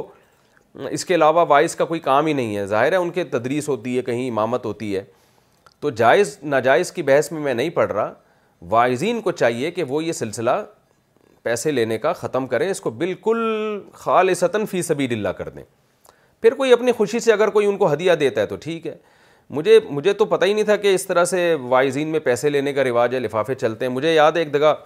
کسی دوسرے کنٹری میں مجھے بیان کے لیے بلایا تو وہ میں نے کہا ٹھیک ہے جی ویزا وغیرہ لگوا دیں تو میں آتا ہوں بیان کر کے چلا جاؤں گا انشاءاللہ تو پورا دورہ تھا وہاں پہ تو وہ بیچارے نا پھر کہتے ایک بات آپ سے پوچھنی ہے بڑے گھبرا رہے تھے میں نے کہا جی پوچھیں کیوں گھبرا تو کہنے لگے مفتی صاحب آپ کے ریٹ کتنے ہیں تو میں نے مجھے پہلی دفعہ میں نے سنا تھا اس طرح بھی ہوتا ہے کہ آپ جس کو بیان کے لیے بلا رہے ہیں اس کے کوئی قیمت بھی ہوتی ہے میں نے کہا کیا مطلب میں سمجھا نہیں انہوں نے کہا بھائی ہم جس جس کو بھی یہاں بلاتے ہیں تو ان کے پہلے سے پیسے طے کرنے پڑتے ہیں تو آپ بھی بتا دیں آپ کے ریٹ کتنے ہیں تو میں نے کہا بھائی اگر آپ تبلیغ کے لیے بلا رہے ہیں آپ خرچہ کر رہے ہیں ظاہر ہے وہ جہاز کا کرایہ کر رہے تھے اور ویزا کے جو بھی پروسیس ہوتا ہے تو یہ تو آپ جب ایک آپ دین کے لیے آپ ایک ٹینشن اٹھا رہے ہیں خرچہ کر رہے ہیں تو میری بھی ذمہ داری ہے کہ میں بھی دین کے لیے کچھ قربانی دوں تو میں یہی قربانی دوں گا کہ میں اپنا وقت دے رہا ہوں آپ کو بغیر کسی معاوضے کے بلکہ میں نے یہاں تک ان سے کہا کہ بھائی اگر جو ہے کیا نام ہے ہو سکا تو میں کوشش کروں گا کہ میں ٹکٹ بھی اپنا خود ہی کروں خیر یہ زیادہ ہو جائے گا وائزوں کو اتنا آپ مکلف نہ بنائیں بیچاروں کے ہر ایک کے مالی حالات ایک جیسے نہیں ہوتے تو ہونا تو یہ چاہیے کہ جیسے تبلیغ جماعت والے اپنا جان اپنی مال اپن اپنی جان اپنا مال اور اپنے سارے خرچوں پہ اپنے وقت پہ جا رہے ہوتے ہیں لیکن اگر یہ نہیں ہو سکتا تو اتنا ضرور کریں کہ جو جس کو بیان کے لیے آپ بلا رہے ہیں اس کا آنے جانے کا رہنے کا خرچہ لوگ اٹھائیں کیونکہ لوگ اپنے فائدے کے لیے اس کو بلا رہے ہیں لیکن یہ جو الگ سے بارگیننگ ہو رہی ہے کہ پچیس ہزار ایک بیان کے یا پچاس ہزار ایک بیان کے بعض خطیبوں کا سنا ہے کہ ڈیڑھ ڈیڑھ دو دو لاکھ ان کے ایک بیان کے ہوتے ہیں تو یہ طریقہ ہمارے اسلاف کا بہرحال بالکل بھی نہیں تھا اس لیے اس طریقے کو ختم کرنا چاہیے اس سے دعوت میں جان ختم ہو جاتی ہے اثر ختم ہو جاتا ہے تو جو بھی واض و نصیحت کے لیے جائے وہ فری میں جائے ہاں بلانے والے کم از کم ان کے آنے جانے کے خرچے اٹھائیں وہ اور کوئی اپنی خوشی سے ہدیہ دینا چاہے تو وہ تو کوئی بھی کسی کو کسی بھی ٹائم پہ دے سکتا ہے اس میں پابندی نہیں ہے لیکن یہ جو وائزین میں لفافوں کا سیٹ اپ ہے یہ میرا خیال ہے ایک بالکل ایک درس کو اور اپنی جو ہے نا دعوت کو اس کی روح کو ختم کرنے کے مترادف ہے اس سے پھر سننے والوں پر شاید اثر نہ ہو بھائی بہن میں قطع تعلقی کیا حرام ہے بھائی بہن کے بیچ قطع تعلق کرنے کا کیا حکم ہے میری ایک بہن ہے جو کہ شادی شدہ ہے میری بھی سات مہینے پہلے شادی ہوئی ہے اس کے بعد ہمارا کچھ اختلاف ہوا جس پر انہوں نے مجھ سے تعلق ختم کر دیا وہ سمجھتی ہیں کہ میں نے ان کے ساتھ غلط کیا اور میں سمجھتا ہوں کہ انہوں نے میرے ساتھ غلط کیا اب تعلق بحال کرنا چاہتا ہوں انہوں نے مجھ سے پچھلے ڈھائی مہینے سے بات نہیں کی اور اپنی چھوٹی بیٹی یعنی میری بھانجی کی فوٹو بھی مجھے نہیں بھیجی اب میں ان کو کیسے سمجھاؤں حمزہ صاحب اسلام آباد سے حمزہ صاحب پہلے تو مبارک ہو آپ کو رشتہ جوڑنے کا خیال آیا حدیث میں آتا ہے کہ جو پہل کرتا ہے نا وہ ثواب میں سبقت لے جاتا ہے تو آپ کو خیال آیا آپ ثواب میں سبقت لے گئے تو اب آپ تھوڑی سی ہمت کر کے سلام دعا شروع کر دیں فون کر لیں بھائی السلام علیکم کیا حال ہے ہاں یہ جو بہن بھائیوں کی یا بھائی بھائیوں کی یا بہنوں بہنوں کی آپس میں جو لڑائیاں ہوتی ہیں نا ان کو ختم کرنے کا یہ طریقہ نہیں ہوتا کہ پچھلے معاملات پہلے کلیئر کیے جائیں جی یہ لڑائی ہوئی تھی تو چونکہ پہلے آئیے ہم بیٹھ کے بحث کرتے ہیں اس میں غلطی کس کی بس مٹی ڈالیں یہ تعلق ایسے ہی ہوتا ہے جو ہوا تھا بھول جاؤ اس کو کیا ہوا تھا کس نے کیا کیا تھا غلط کیا تھا صحیح تھا بھاڑ میں جائے ایسی کی تیسی ہاں جی اور سناؤ سب سیٹ چل رہا ہے کیا کیا حال ہے پھر وہ بہن بولے گی اس دن آپ نے مجھے یہ ابھی بھائی چھوڑو یار کیا بولا تھا اور کچھ اللہ نے آپ کو مالی وسعت دیا تو ہدیہ لفافے میں ڈال کے بھجوا دیں بہن کے لیے کیونکہ حدیث میں آتا ہے تحاد و تحابو کہ جب ایک دوسرے کو ہدیہ دو گے اس سے آپس میں محبت بڑھے گی تو یہ بہترین طریقہ ہے آپ اپنی سسٹر کو کوئی گفٹ بھیج دیں اور کبھی کبھار سلام دعا و ہائی کر لیا پھر بھی وہ نہیں آپ سے تعلق رکھتی تو پھر آپ کو انشاءاللہ گناہ نہیں ہوگا آپ گناہ سے انشاءاللہ بچ جائیں گے لیکن رشتہ داری توڑنا قطع تعلق یہ کبیرہ گناہ ہے قرآن میں اللہ نے اہل جنت کی صفات بیان کی ہیں کہ وہ رشتہ داری جوڑتے ہیں اور حدیث میں آتا ہے لئی سل واصل و بالمکافا رشتہ داری جوڑنے والا وہ نہیں ہے کہ کوئی تم سے جوڑے تو تم بھی جوڑو بلکہ وہ ہے کہ جو توڑے تو پھر بھی تم اس سے جوڑو تو اگر آپ کی سسٹر آپ سے بات نہیں کر رہی ہیں تو آپ ہدیہ ودیہ بھیج کے ان کو منا لیں مان جائیں تو ٹھیک ہے نہیں مانیں تو پھر کیا کر سکتا ہے انسان کسی کے ہاں مہمان ہوں اوئے ہوئے ہوئے بڑا خطرناک مسئلہ پوچھا ہے اور رات کو احتلام ہو جائے تو کیا کریں اگر آپ کہیں مسافر ہوں یا کسی دوست رشتہ دار کے گھر جائیں اور وہاں آپ کو احتلام ہو جائے وہاں پانی کی سہولت موجود نہ ہو یا گھر میں غسل خانہ ہو اور آپ بیٹھک وغیرہ میں سوئے ہوئے ہوں تو اس کا طریقہ کار کیا ہوگا کیا ہمیں ان کو اٹھانا چاہیے کہ ہمارے لیے پانی کا بندوبست کریں یا پھر کوئی اور طریقہ کرنا چاہیے یہی طریقہ کرنا چاہیے کہ ان کو اٹھائیں آپ بولیں بھائی یہ تو میزبان کی ذمہ داری ہے کہ مہمان کو ایسی جگہ سلائے کہ اس کو غسل کرنا ہو واش روم جانا ہو تو وہ کر سکے اور اگر مہمان نے میزبان نے ایسا نہیں کیا ایسی جگہ سلا دیا جہاں پانی نہیں ہے تو پھر غسل کرنا فرض ہے نماز قضا کرنا کسی صورت جائز نہیں ہے خوب سمجھ لیں آج سفر میں لوگ معمولی معمولی باتوں پہ نمازیں ضائع کر دیتے ہیں تو ایسی صورت میں آپ پہ لازم ہے کہ آپ دروازہ نوک کریں میزبان کو اٹھائیں اس کو بتائیں کہ بھائی میں نے غسل کرنا ہے اور اس معاملے میں شرم کرنا بھی جائز نہیں ہے لوگ شرم کر رہے ہوتے ہیں تو ہر بالغ آدمی پہ غسل فرض ہو سکتا ہے اور جوان آدمی کو پہلے سے اس کا انتظام کرنا چاہیے بھائی میں رات کو سو رہا ہوں تو غسل بھی تو فرض ہو سکتا ہے نا احتلام ہو سکتا ہے یہ تو نیچرل چیز ہے ایک تو پہلے سے واش روم کا انتظام اس کو پہلے سے بتا دیا جائے ضروری نہیں اس کو پوری بات بتائی جائے بلکہ یہ بولا جائے بھائی میں اگر واش روم استعمال کرنا چاہتا ہوں تو اس کی کیا طریقہ ہوگا پانی استعمال کرنا چاہتا ہوں تو پہلے سے پانی کا انتظام کرنا چاہیے نمازی آدمی کو ان سب چیزوں کا پہلے سے خیال کرنا چاہیے بہرحال یہ کوئی ایسا عذر نہیں ہے جس کی وجہ سے غسل چھوڑنا جائز ہو غسل لازمی کرنا پڑے گا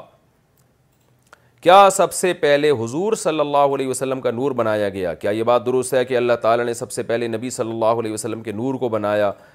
اور پھر اس نور سے قلم لوہے محفوظ اور تمام مخلوقات کو پیدا کیا نعمان صاحب انڈیا سے نہیں جی ایسی کوئی مستند حدیث نہیں ہے من گھڑت روایات ہیں اس بارے میں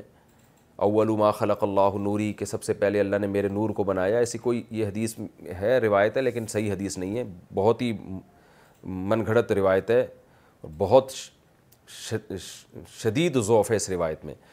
تو ہمارا یہی عقیدہ ہے کہ اللہ تعالیٰ نے حدیث میں آتا ہے سب سے پہلے قلم کو بنایا اور پھر اس کے کہا کہ لکھ اس نے کہا کیا لکھوں اللہ نے فرمایا لکھ سبقت رحمتی علی غضبی میری رحمت میرے غصے پر غالب رہے گی پھر لوہے محفوظ کے اس قلم سے اللہ نے تقدیریں لکھی ہیں تو یہ لوہ محفوظ کو پہلے بنایا اور نبی صلی اللہ علیہ وسلم کو آدم علیہ السلام انسانوں میں سب سے پہلے آدم علیہ السلام کو بنایا مٹی سے پھر ان کی اولادوں میں اللہ نے نبی صلی اللہ علیہ وسلم کو پیدا کیا تو یہ ایک صاف ستھرا عقیدہ ہے اسلام کا اور اس میں پیچیدگیاں نہ پیدا کی جائیں وقت میں بے برکتی سے کیسے بچیں کیا ایسی کوئی حدیث ہے کہ قرب قیامت میں وقت میں اتنی بے برکتی ہو جائے گی کہ سال مہینہ کے برابر اور مہینہ ہفتہ کے برابر ہو جائے گا اگر ہے تو اس فتنے سے کیسے بچا جا سکتا ہے عمر صاحب لاہور سے میرے علم میں ایسی کوئی روایت نہیں ہے اگر کوئی ہو حوالے کے ساتھ تو آپ بتائیں میں انشاءاللہ اس پہ تحقیق کر لوں گا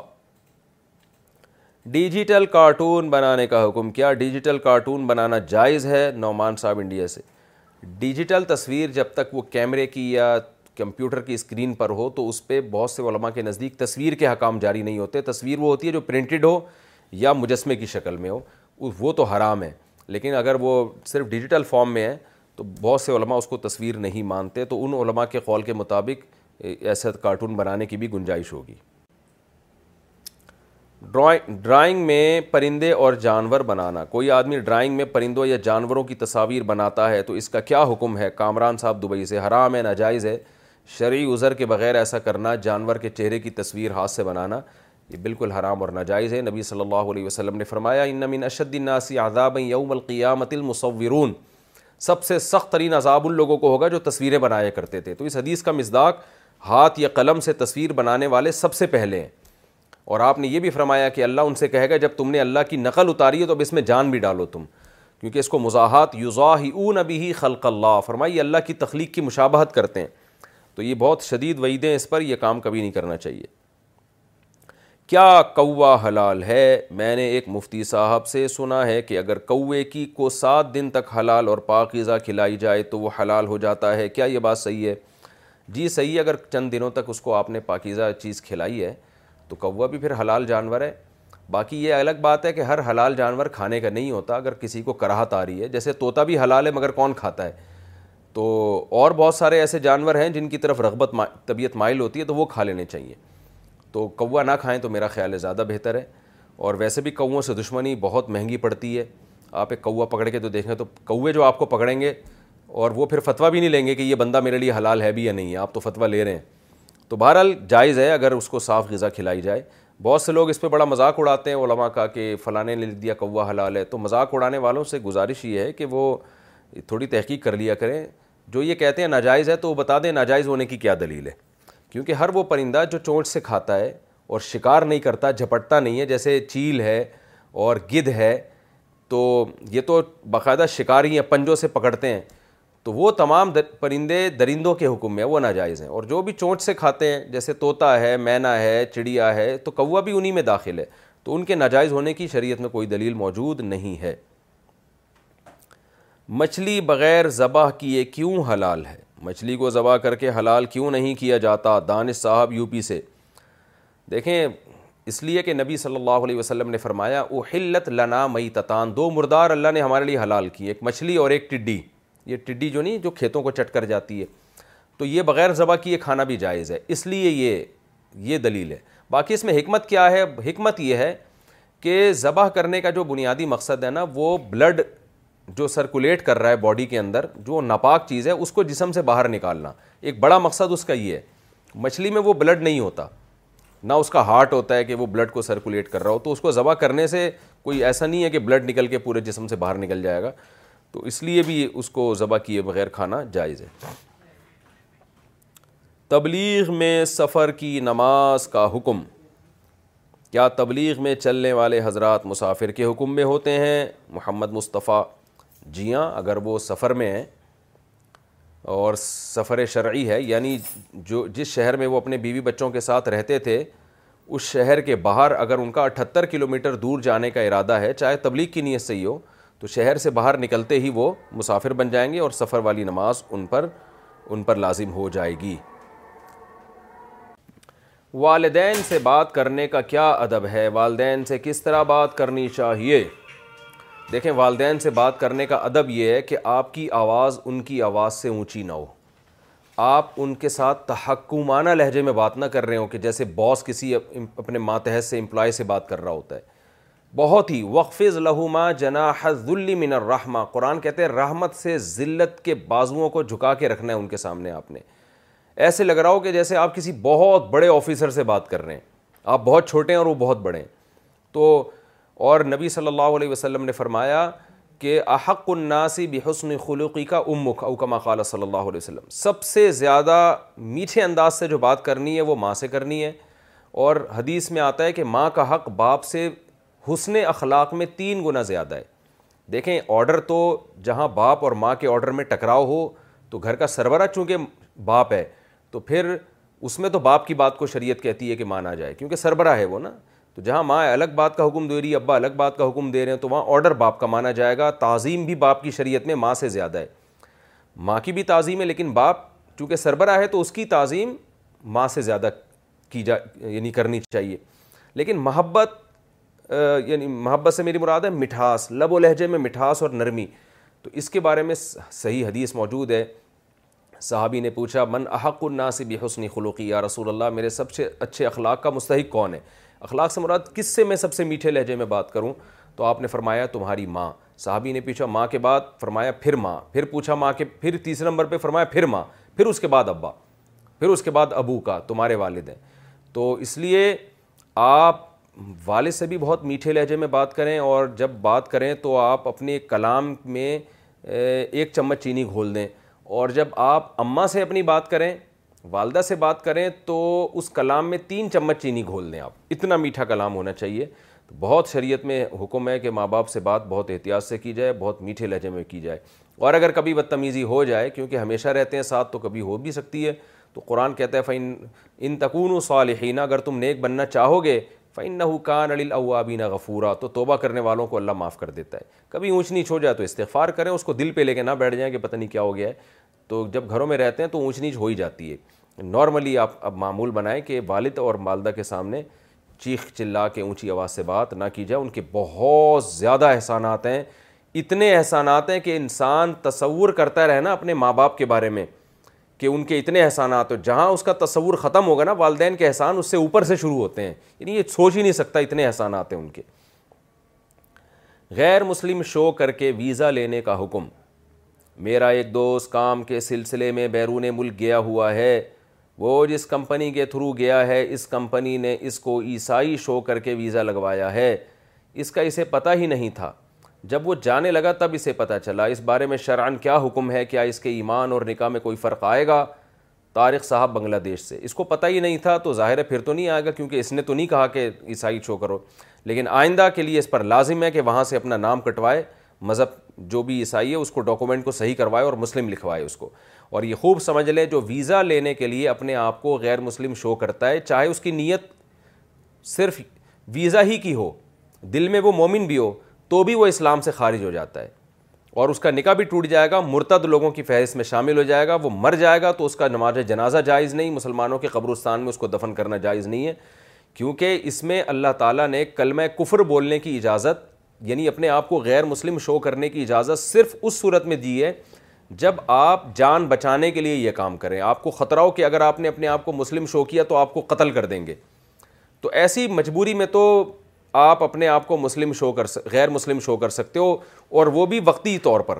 جان بچانے کی حد تک لیکن ویزا لینے کے لیے یا کسی اور کام کے لیے اگر آپ نے غیر مسلم شو کر دیا عیسائی ہندو شو کر دیا تو شریعت کی نظر میں پھر آپ اسلام سے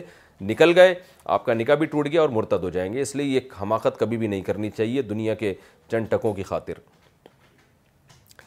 لکی ڈرا میں ملنے والے انعام کا حکم میرے کزن دبئی میں ہیں انہوں نے مجھے بتایا کہ گورنمنٹ کی ایک اسکیم ہے جس میں پا آپ پانی کی بوتل چالیس درہم کی خریدتے ہیں اور وہ پیسے گورنمنٹ چیریٹی میں دے دیتی ہے پھر آپ کا کام آپ کا نام لکی ڈرا میں ڈال دیا جاتا ہے اگر اس میں آپ کا نام نکل آتا ہے تو آپ کو پانچ لاکھ درہم ملتے ہیں اف اف اف کیا یہ لاٹری یا لکی ڈرا شرع اعتبار سے جائز ہے یا نہیں سیف اللہ صاحب سیف اللہ خان دہلی سے دیکھیں اگر چالیس درہم کی جو بوتل خریدی اس کی مارکیٹ ویلیو چالیس ہی ہے یعنی دوسری کمپنیاں بھی وہ پانی تقریباً اتنی ہی پیسوں میں بیچ رہی ہیں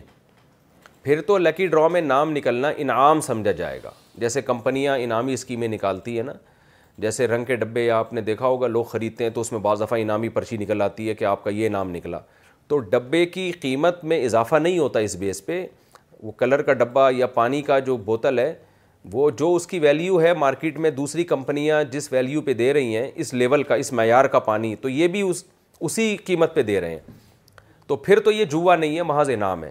لیکن اگر ایسا ہے کہ اس بوتل کی ویسے ویلیو ہونی چاہیے تھی بیس درہم فار ایگزامپل یا تیس درہم ہونی چاہیے تھی یعنی اسی معیار کا پانی اسی جیسی اچھی کمپنیاں تیس درہم میں دے رہی ہیں اور آپ اتنی کوانٹٹی میں چالیس درہم میں دے رہے ہو تو پھر اس کا مطلب یہ ہوگا کہ اضافی دس دیر ہم لوگ انعام کی لالچ میں دے رہے ہیں اس کمپنی کو اور بوتل جو خرید رہے ہیں اضافی دس دیر ہم وہ انعام کی لالچ میں تو انعام نکل آیا تو مزے ہو گئے نہیں نکل آیا تو وہ دس دیر ہم ضائع ہو جائیں گے پھر تو یہ جوا ہے یہ پھر حرام ہے اور ایسا میں انعام بھی جائز نہیں ہوگا اگر کسی کا انعام نکلا ہے تو اس پر ساری رقم صدقہ کرنا لازم ہوگی تو یہ اب خود دیکھ لیں کہ اگر مارکیٹ ویلیو پہ وہ بوتل بک رہی ہے تو پھر تو یہ پانچ لاکھ انعامی اسکیم ہے انعام ہے کمپنیاں لوگوں کو اپنی پروڈکٹ بکوانے کے لیے ایسی لالچ دیتی ہیں تو جائز ہے یہ لیکن اگر اس بیس پہ کمپنی نے پروڈکٹ کی قیمت بڑھا دی ہے تو پھر یہ قیمت بڑھانا اس بیس پہ انعام کی لالچ میں پروڈکٹ خریدنا یہ حرام ہے ناجائز ہے اور وہ انعام بھی حرام ہوگا ناجائز ہوگا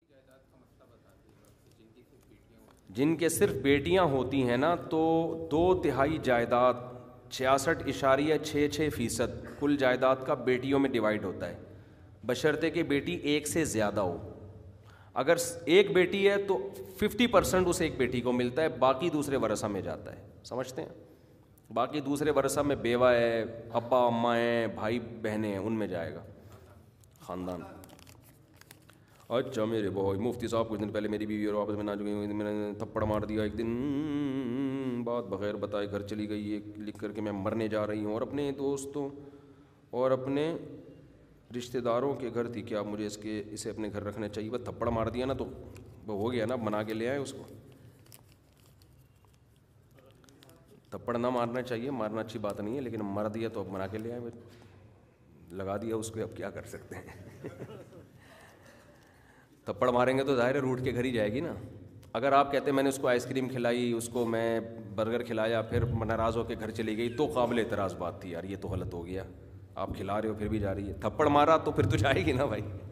ایک آدمی کہنے لگا میں دوسری شادی کی گھر میں بات کرتا ہوں میری بیوی کو غصہ آتا ہے اب یہ شکایتیں بھی میرے پاس لے کر آ رہے ہیں تو میں نے کہا نہیں اس کو تو خوشی ہونی چاہیے آپ سیکنڈ میرج کی بات کریں گے کہ سبحان اللہ کتنے آپ کو امت مسلمہ کی لیڈیز کا خیال ہے آپ کو تو یہ تو نیچرل ہے بھائی اس میں کون سی ٹینشن کی بات ہے یہ تو نیچرل ہے جیسے آپ کے سامنے جس دن دوسری شادی کی بات نہیں کرو تو آپ کو غصہ آتا ہے جس دن میں بیان نہیں کروں تو اسی طرح بیگم کو شادی کی بات سے غصہ آئے گا تو آپ کا غصہ بھی نیچرل اس کا بھی نیچرل ہے یہ سب چیزیں نیچرل ہیں مفتی صاحب میرے والد صاحب کو میرے دادا ابو اپنی جائیداد میں ان کی مرضی کے مطابق دے رہے ہیں ایک محفل میں جر گیا ہے لیکن اور بعد میں اس سے ٹال مٹول سے کام لے رہے ہیں میری پپو ہے ایک تو رائٹنگ اتنی ایسی ہوتی ہے یار سمجھ میں نہیں آتا جو لالچی ہے وہ مکمل پپو لالچی ہے بھائی اس وجہ سے گھر میں نہ چاہتی رہتی ہے والے دادا کو چاہیے شریعت کے مطابق تقسیم کر دیں بس یہی ہے کسی کو لالچی ہے نہیں ہے یہ نہ دیکھیں دادا کو دادا بن کے رہنا چاہیے کسی کی باتوں میں نہ آئے اور ایک بیٹے کو سب کچھ دے دینا دوسروں کو محروم کر دینا یہ غلط بات ہے ظلم ہے یہ برابر دینا چاہیے زندگی میں جب آپ جائیداد تقسیم کریں گے تو بیٹی کا بھی اتنا ہی حصہ ہے جتنا بیٹے کا ہے اس میں آدھا اور ڈبل نہیں ہوتا کیونکہ گفٹ میں اولاد میں برابری ہے اس میں بیٹا بیٹی میں فرق نہیں ہے آپ اس کو اگرچہ وراثت کا نام دے رہے ہو لیکن وہ وراثت ہے نہیں وہ تو گفٹ ہے نا وراثت تو مرنے کے بعد ہوتی ہے ہاں کسی مجبوری کی بیس پہ کسی کو زیادہ دینا چاہے وہ بیٹا ہو یا بیٹی ہو غربت کی وجہ سے خدمت کی وجہ سے دینداری کی وجہ سے وہ ایک الگ بات ہے نارملی تو برابری کرنی چاہیے جی جناب السلام علیکم وعلیکم السلام جی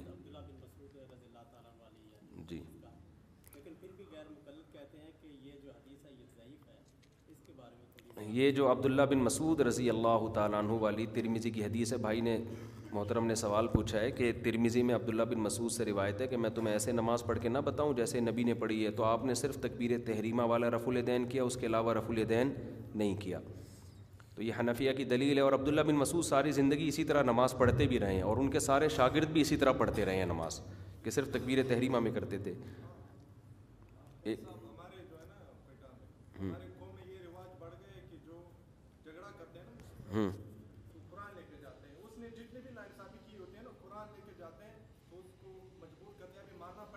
ان کا جواب دے دوں پہلے ایک منٹ پھر میں آپ کے اعتراف تو یہ بھائی کہہ رہے ہیں کہ اہل حدیث حضرات اس حدیث کو ضعیف کہتے ہیں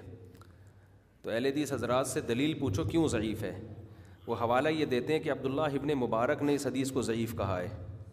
تو خوب سمجھ لیں عبداللہ بن مبارک نے اس حدیث کو نہیں کہا اس سے پہلے والی حدیث کو ضعیف کہا ہے وہ بھی عبداللہ بن مسعود سے منقول ہے تو وہ ان سے خلط ملت ہو جاتا ہے بحث میں جس پہلے والی کو ضعیف کا ہے تو وہ یہاں فٹ کر دیتے ہیں اس کو اس کی سب سے بڑی دلیل یہ ہے کہ خود امام ترمیزی نے اس حدیث کو ایک نسخے میں حسن کہا ایک میں حسن صحیح کہا اور اہل حدیث حضرات تو ناصر البانی رحمہ اللہ کو بہت مانتے ہیں ناصر البانی نے اس حدیث کو صحیح قرار دیا ہے شاکر احمد ہیں ایک بہت بڑے محدث ہیں عرب ہیں بہت سے عربوں نے اس حدیث کو صحیح قرار دیا تو یہ خامخہ کی ایک زیادتی ہے اس کو پیچھے پڑ جانا ایک صحیح حدیث کو ضعیف قرار دینے کے دوسری بات یہ کہ اگر آپ رف الدین والی تمام حدیثوں کو لیتے ہو تو دو سردوں کے درمیان بھی رف الدین ثابت ہے نبی صلی اللہ علیہ وسلم سے ہم کہتے ہیں جیسے وہ چھوڑ دیا اور اس کو اب یہ لوگ اس کو بھی ضعیف کہہ دیتے ہیں حالانکہ وہ بھی صحیح حدیث ہے دو سردوں کے درمیان رف الدین اور جز الرف الدین البخاری میں جیسے امام بخاری نے جز الرف الدین البخاری میں رکو میں جاتے ہوئے رف الدین کا ذکر کیا نا دو سردوں کے درمیان والا بھی ذکر کیا ہے تو جب بھی کوئی حوالہ دیا کرے نا وہ تو امام بخاری نے ذکر کیا تو امام بخاری نے دو سردوں کے درمیان بھی تو ذکر کیا ہے تو ہم کہتے ہیں رف الدین کرنا تو نبی سے ثابت ہے دو سردوں کے درمیان بھی ثابت ہے اور بعض صحابہ سے بھی ثابت ہے لیکن آہستہ آہستہ نبی نے کثرت سے قلت کی طرف گئے ہیں آخر وقت میں آپ نے صرف اور صرف تقبیر تحریمہ والا رف الدین کیا اس کے علاوہ باقی ترک کر دیا اس پہ بہت سارے قرائن ہیں بہت سارے ثبوت ہیں اس پر ان پر بھی موضوع نہیں ہے ورنہ میں کئی بار اس پر بات کر چکا ہوں میں اسی وجہ سے امام ترمیزی جو امام بخاری کے شاگرد ہیں جب وہ رفع الدین کرنے کا تذکرہ کرتے ہیں تو کہتے ہیں وہ بھی یقول بعض اہل العلم من اصحاب النبی یہی بعض اہل علم صحابہ کا مذہب ہے لیکن جب رفع الدین نہ کرنے کی بات آتی ہے تو کہتے ہیں وہ بھی یقول غیر واحد من اہل من اصحاب النبی یہی بہت سارے صحابہ اہل علم صحابہ کا مذہب ہے تو صحابہ میں بھی اکثریت رفع الدین نہ کرنے کی قائل تھی یہی وجہ ہے کہ امام ترمیزی نے رف الدین کرنے والے صحابہ کا نام ذکر کیا نہ کرنے والے کا نام ذکر نہیں کیا کیونکہ وہ کثیر تھے اور اس وقت سے لے کے آج تک امت کی اکثریت رف الدین نہ کرنے کی قائل رہی ہے کیونکہ اہل کوفہ کوئی بھی رف الدین نہیں کرتا تھا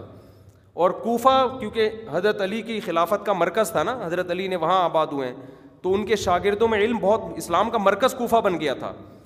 تو وہیں سے پھر پوری دنیا میں جو اسلام گیا ہے آج بھی دنیا میں پچاس فیصد سے زائد لوگ وہ ہیں جو رف الدین کے بغیر نماز پڑھتے ہیں تو یہ کیسے ہو سکتا ہے کہ امت کی ایک بہت بڑی کثرت اتنی بڑی گمراہی پہ جمع ہو گئی باقی ہم اس کے بھی قائل ہیں اگر کوئی کر رہا ہے اس کی رائے ہے ہم یہ کہتے ہیں کہ آپ اپنی رائے کو قرآن و حدیث پیش کر کے دوسرے پہ تھوپو نہیں آپ کہ ہم ہی کو پتہ ہے باقی سارے جاہل ہیں ایسا نہیں ہے ہم جو نماز پڑھ رہے الحمد للہ ہمیں اطمینان ہے مجھے اطمینان ہے کہ میں صرف تقبیر تحریمہ میں رف الدین کرتا ہوں باقی نہیں کرتا مجھے اطمینان ہے کہ محمد صلی اللہ علیہ وسلم کی نماز یہ عین یہ جو میں پڑھ رہا ہوں یہ عین نبی صلی اللہ علیہ وسلم کی نماز ہے جو احادیث سے ثابت ہے اور نبی صلی اللہ علیہ وسلم کا آخری عمل ہے یہ میری رائے ہے مجھے اس پر اطمینان ہے اور اس پہ بہت سارے فقاہ اس کے قائل ہیں بہت سارے صحابہ اس کے قائل ہیں اور جو رف الدین نبی حدیث کرنا ثابت ہوتا ہے استمرار ثابت نہیں ہوتا کیونکہ کرنا تو دو سردوں کے درمیان بھی ہے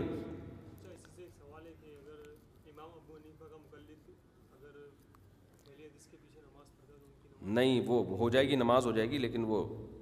وہ اپنے طریقے سے پڑھے نماز تو ہو جائے گی کسی بھی مسلمان کے پیچھے ہو جاتی یہ پوچھنے کہ ہمارے ہاں قرآن لے کر آتے ہیں فیصلے کرتے ہیں بعض دفعہ وہ فیصلے شریعت کے مطابق ہوتے ہیں تو یہ غلط ہے بھائی قرآن ہاتھ میں رکھ کے بھی شریعت کے مطابق فیصلہ کرنا پڑے گا قرآن ہاتھ میں اٹھائے بغیر بھی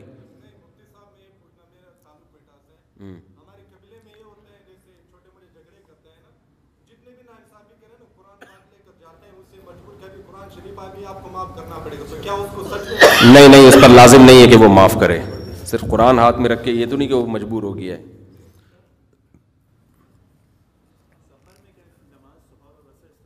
ہاں یہ سوال یہ بھی ریٹرن میں آپ نے پوچھا ہے اچھا خیر اتفاق سے یہی سوال یہاں بھی آئے کہ نماز جمع کرنا مطلب ظہر کے ساتھ اثر مغرب کے ساتھ عشاء پڑھنا کیسا ہے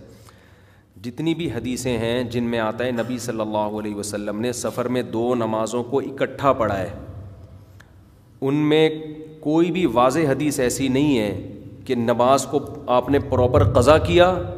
اور قضا کرنے کے بعد ظہر کو عصر کے ساتھ اور مغرب کو عشاء کے ساتھ ملا ہے حدیثوں کے الفاظ میں ابہام ہیں بعض روایت میں ظہر کو عصر تک پہنچایا اب عصر تک میں عصر کے دیکھیں آپ کہتے ہیں نا فلاں بندہ مسجد تک آیا تو اس میں مسجد کے اندر آنا بھی داخل ہوتا ہے مسجد کے گیٹ تک آنا بھی داخل ہوتا ہے تو کسی چیز کے قریب پہنچنے کو بھی تک سے تعبیر کیا جاتا ہے اردو میں کہ وہاں تک تو کوئی بھی واضح روایت نہیں ہے اس بارے میں کہ نماز کو پراپر آپ نے قضا کر دیا ہو تو اس بارے میں جو امام حنیفہ اور امام اور صاحبین ابو یوسف اور امام محمد کا موقف ہے وہ بھی بہت مضبوط موقف ہے لوگ اس کا بھی مذاق اڑاتے ہیں کہ حدیثوں کے منکر ہیں صرف حج کے موقع پر نبی صلی اللہ علیہ وسلم سے یہ واضح طور پر ثابت ہے کہ آپ نے مغرب اور عشاء کو یعنی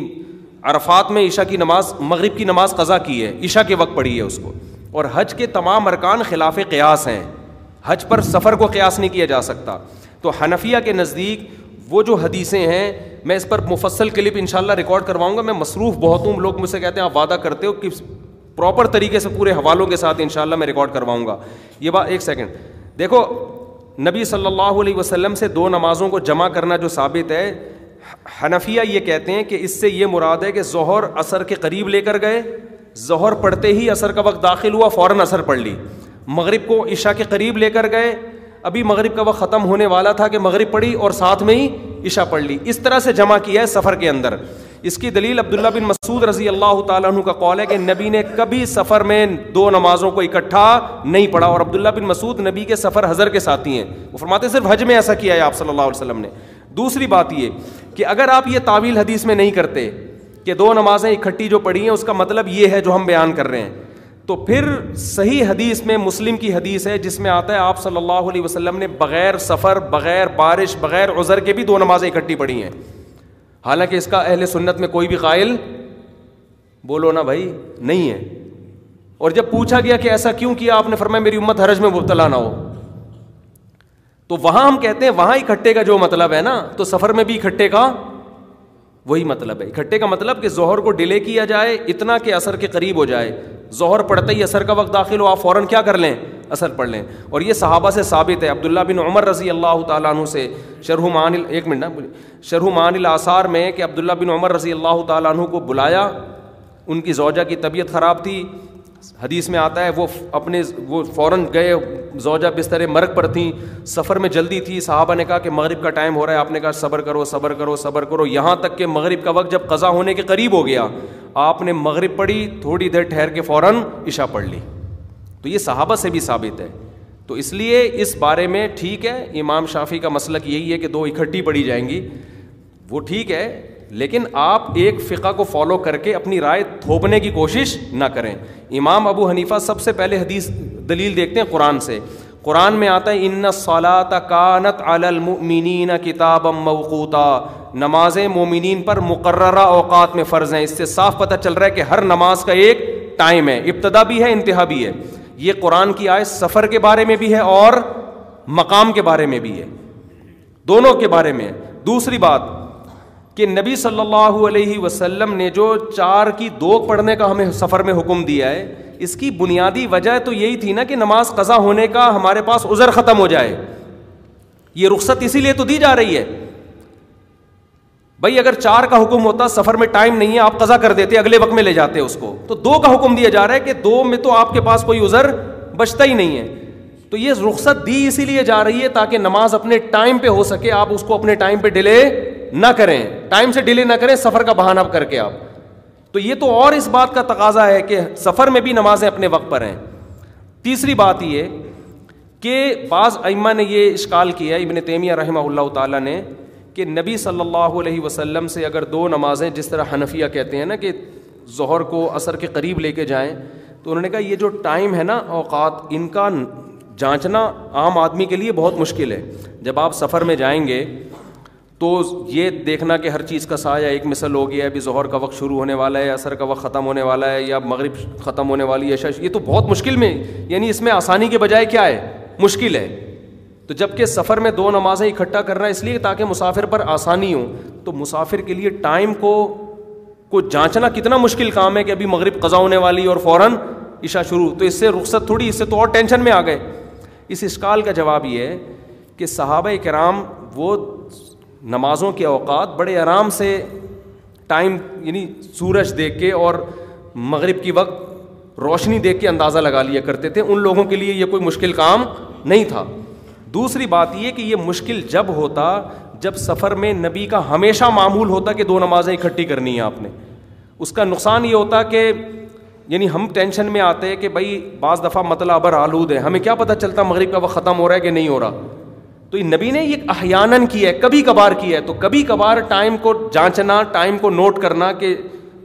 سرخی غائب ہو رہی ہے کہ نہیں ہو رہی یہ مسافر کے لیے بھی آسان ہے بلکہ مسافر کے لیے تو اور زیادہ آسان ہے تو صحراؤں میں سفر کر رہا ہے وہ تو بڑے آرام سے اندازہ لگا سکتا ہے کہ اثر کا وقت شروع ہو رہا ہے کہ نہیں ہو رہا ہمیشہ نبی نے جمع بین صلاطین کی بھی نہیں ہے کبھی کبھار احیانن اور یہ واجب حکم بھی نہیں ہے ابن قیم رحمہ اللہ نے یہ بات لکھی ہے کہ سفر میں نبی نے چار ہمیشہ دو پڑھی ہیں لیکن جمع بین سلاطین ہمیشہ نہیں کیا تو سفر میں بھی اصل حکم یہی ہے کہ ہر نماز اپنے وقت پر پڑھی جائے لیکن اگر آپ کو جلدی ہے یا قضا ہونے کا خطرہ ہے تو پھر آپ ایسے جمع کریں کہ ظہر کو ڈیلے کریں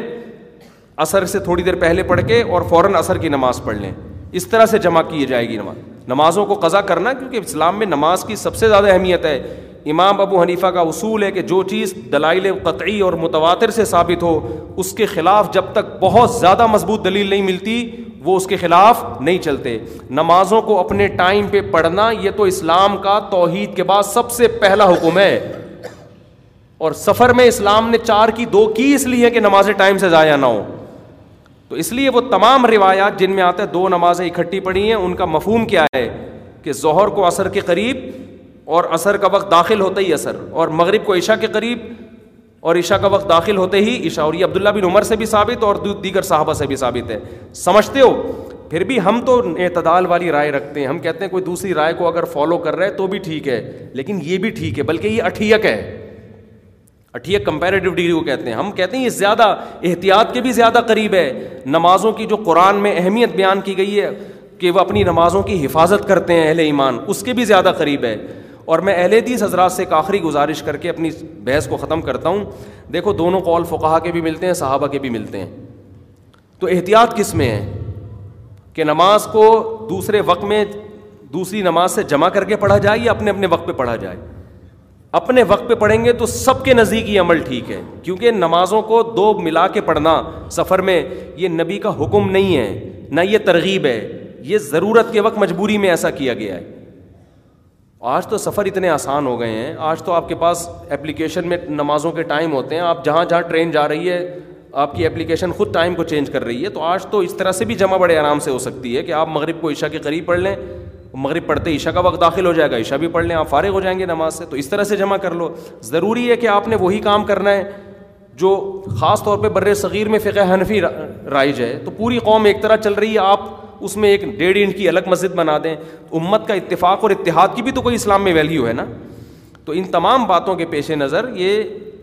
اس میں امام منیفا کا موقف کمزور نہیں ہے سمجھتے ہو بعض لوگ کہتے ہیں تو حنفی ہے نا تو اس لیے کہتے ہیں امام منیفا کا موقف ایسا ہے تو ہم کہیں گے آپ بھی حدیث ہیں اس لیے آپ کہتے ہیں حدیث کا موقف صحیح ہے تو یہ تو پھر ہندو کہے گا تم چونکہ مسلم ہو اس لیے کہتے ہو اسلام ٹھیک ہے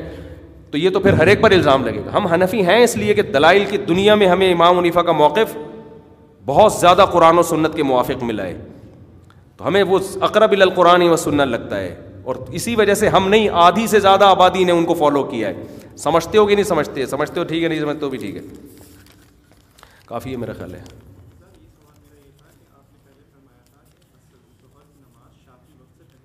ہاں ہاں بالکل بالکل ایسا ہو سکتا ہے کہ ظہر کی نماز آپ شافی وقت داخل ہونے کے فوراً بعد پڑھ لیں اثر بھی پہلے پڑھ لیں اثر جو ہے نا جب مس ظہر جو شافی وقت کے مطابق اثر کا وقت جب قضا ہوتا ہے نا اس قضا ہونے سے پہلے اثر پڑھیں سلام پھیرا آپ نے دو چار منٹ ٹھہر کے فوراً آپ نے ظہر پڑھ لی ہاں یہ یہ ٹھیک ہے امام شافی کے نزدیک جو ظہر کا وقت قضا ہوتا ہے نا تو جمہور کا بھی وہی مذہب ہے حنفیہ میں بھی جمہور کا وہی مذہب ہے تو اس لیے یہ تو ہم احتیاطاً اثر کی نماز دیر سے پڑھتے ہیں سمجھتے ہیں نہیں اذان ہونا شرط نہیں ہے اذان دے دیں آپ سفر میں خود اذان دیں نا اگر کہیں شہر میں نہیں ہے گاؤں میں نہیں ہے بس صحرا میں ہے تو خود اذان دینی چاہیے فرض نماز اذان دے کے ہی پڑھنی چاہیے حدیث میں تو بڑی ترغیب ہے کہ جو آدمی صحرا میں اذان دے کے نماز پڑھتا ہے اللہ فرشتوں پہ فخر کرتے ہیں اس پہ اور کوئی بات تو نہیں بھائی کسی نے پوچھنی دینا دے سکتے نہیں ہے دینا لازمی ہے جی جی جی جی جی, جی۔ دیکھیں بیٹی کا ایک اور بیٹوں کا دو وہ مرنے کے بعد ہوتا ہے نا وہ وراثت میں ہے زندگی میں اس کو وراثت نہیں کہیں گے گفٹ کہیں گے تو گفٹ میں آپ بیٹے بیٹیوں میں فرق کر سکتے ہیں کہ بیٹ سمجھ رہے ہیں کہ آپ بیٹے کے لیے دو سینڈل لے کر آ رہے ہیں بیٹی کے لیے عید پہ ایک سینڈل لے کر آ رہے ہیں کبھی ایسا ہوتا ہے بقر عید پہ آپ جناب بیٹے کو دو بکرے دے رہے ہیں بیٹی کو ایک بکرا دے رہے ہیں یا آپ بیٹی کو دو جوڑے بیٹے کو دو جوڑے بنا کے دے رہے ہیں بیٹی کو یا صبح پراٹھے آپ بیٹے کو دو کھلاتے ہیں بیٹی کو ایک تو تو اولاد ہونے میں سب برابر ہے نا مرنے کے بعد تو پھر آپ کی وراثت آپ کی رہی نہیں ہو تو اللہ نے اللہ جیسے کہے گا اللہ کا ایک نظام ہے لیکن دنیا میں آپ کو جب اپنے اختیار سے آپ کریں گے تو بیٹا اور بیٹی میں آپ نے فرق نہیں کرنا ہاں ضرورت کی بیس پہ کر سکتے ہیں بعض دفعہ بیٹی زیادہ غریب ہے بیٹا کروڑ پتی ہوتا ہے تو سارا اٹھا کے بیٹی کو دے دیں سمجھ رہے ہو نا یہ بھی اجازت ہے ضرورت کی بیس پہ آئیے نہیں مرنے کے بعد تو اس کا بھی نہیں ہے مرنے کے بعد تو کروڑ پتی کا بھی وراثت میں وہی حصہ ہوگا جو گولے گنڈے بیچنے والے کا ہوگا ویسے گولے گنڈے والے والے غریب نہیں ہوتے آج کل بہت بکتا ہے مارکیٹ میں گرمیاں آنے دیکھو گولے گنڈے والا آپ وہ زیادہ کما لیتا ہے پیسے تو رکشے والوں کے آپ دیکھو نا اسٹائل دیکھو نا یار رنڈا بورڈ جانا اتنے نہیں بھائی میں جا ہی نہیں رہا جا اس کا مطلب ماشاء اللہ ہے حساب کتاب چل رہا ہے ورنہ وہ چلا جاتا رکشے والا بھی لفٹ نہیں کراتا اتنے آرام سے آپ کو بولے میری مرضی کے پیسے نکل جا میں ایک دفعہ ایسا نباس ہے جامع تو رشید ٹیکسی کی میں نے ایک پیسے متعین کیے پتہ نہیں سو روپئے تھے ڈیڑھ سو روپئے تو ٹیکسی والوں نے وہاں ایک ہوا تھا کہ دو سو سے کم نہیں لینا کسی سے تو وہ ٹیکسی والا مان گیا اس نے بولا چلو سو روپئے دوسرے نے بولا میں اس وقت مشہور بھی نہیں تھا زیادہ وہ مجھے پہچانتا نہیں تھا ویسے ہی اس نے کہا چلو یار سو میں بھی دو منٹ کا تو فاصلہ تھا تو اس نے کہا کہ دوسرے نے کہا یہ غریبوں کی وجہ سے ہمارا بزنس جا رہا ہے یعنی ان کی سوچ غریب ہے سو روپئے میں یہاں سے وہاں لے گیا کہہ رہی یہ یہ غریب والی سوچ ہے ان کی تھکی ہوئی سوچ وہ ایکا کر لیتے ہیں نا کہ یار اس سے کم بھی نہیں کرنا تو غربت کی بیس پہ کسی کو دنیا میں زیادہ دے سکتے ہیں خدمت کی بیس پہ بھی دے سکتے ہیں ضرورت کی بیس پہ بھی دے سکتے ہیں اس میں بھی بیٹا بیٹی نہیں ضرورت اور خدمت لیکن مرنے کے بعد یہ نہیں ہے مرنے کے بعد تو جو اللہ نے متعین کر دیا وہ آپ کے باپ کو بھی دینا پڑے گا اس میں ضرورت نہیں رکھی اللہ نے اس کا ایک الگ قانون ہے وراثت کا کیا ہو گیا بھائی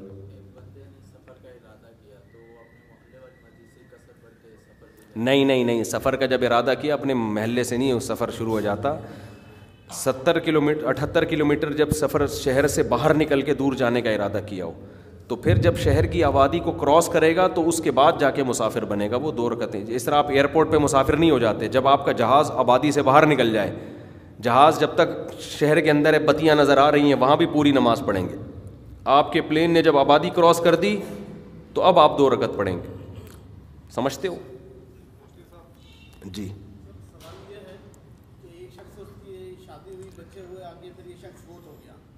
ایسا ہی ہوتا ہے پہلے شادی ہوتی ہے بچے ہوتے ہیں پھر بندہ فوت ہو جاتا ہے ہاں کیوں نہیں ملے گی پھر کس کو دینا چاہتے ہیں آپ ہاں ہاں شادی ہوئی کہہ رہے ہیں کی شادی ہوئی بچے ہوئے فوت ہو گیا ایک شخص نہیں تو سارے شخص اسی طرح گئے ہیں دنیا تو بچوں کو ملے گی بیوی کو بھی ملے گی بیوہ کو آپ کی قوم کون سی قوم ہے سلمان خیل کوئٹہ میں اچھا کہہ رہے ہیں بھائی مار کٹائی کرتے ہیں ہماری قوم میں لوگ اور جھگڑا کر کے پھر سلو کے لیے قرآن ہاتھ پہ لے جا کے کہتے ہیں چلو سلو کر تو اس نیت سے کسی پہ ظلم کرنا تو جائز نہیں ہے بھائی جان دیکھو وہاں کے علماء کی ذمہ داری ہے پہلی بات تو یہ کہ جرگے کا ذمہ دار عالم کو بنانا چاہیے کوئٹہ میں تو بہت علماء ہیں بڑے بڑے علماء ہیں کسی عالم کو بنایا جائے اور اس عالم پابند کرے کہ میں شریعت کے مطابق فیصلہ کروں گا تو عالم کو شریعت نے یہ آپشن دیا ہے کہ وہ یوں کہہ سکتا ہے بھائی تم دونوں اگر سلو پہ آتے ہو تو میں سلو والا فیصلہ کرتا ہوں اور اگر انتقام ہی لینا ہے تو شریعت میں یہ انتقام لے سکتے ہو جیسے کوئی قتل کر دیا کسی نے زید اور بک زید نے بکر کو قتل کر دیا تو اب جرگہ ایسے ہوگا کہ عالم زید سے کہے گا بکر کے وارثوں سے کہے گا بھائی زید نے تمہیں قتل کیا ہے تو اگر تم کہتے ہو کہ زید کو سے قصاص ہی لینا ہے قتل ہی بنتا ہے تو زید پکڑ کے ہم تمہارے حوالے کر دیں گے لیکن ترغیب ہم تمہیں دے رہے ہیں کہ معاف کر دو اور معافی کے اتنے پیسے لے لو اس میں زبردستی نہیں کی جا سکتی کہ تیرے باپ کو بھی معاف کرنا پڑے گا یہ قرآن ہاتھ میں رکھ اور معاف یہ نہیں ہے قرآن کے الفاظ ہیں فقط جالنا علی ولی یہ سلطان ہم نے مقتول کے وارثوں کو قدرت دی ہے کہ وہ قاتل سے قصاص لے سکتے ہیں اس پہ زبردستی نہیں کہہ سکتے آپ معافی میں ترغیب دی جا سکتی ہے وہ دینی چاہیے تو کوئی بھی عالم جرگے کا ذمہ دار بنے وہ فیصلے ایسے ہی کرے بھائی اس میں بدلہ لینا چاہتے ہو تو یہ بدلہ ہے تمہارا معاف کرو گے تو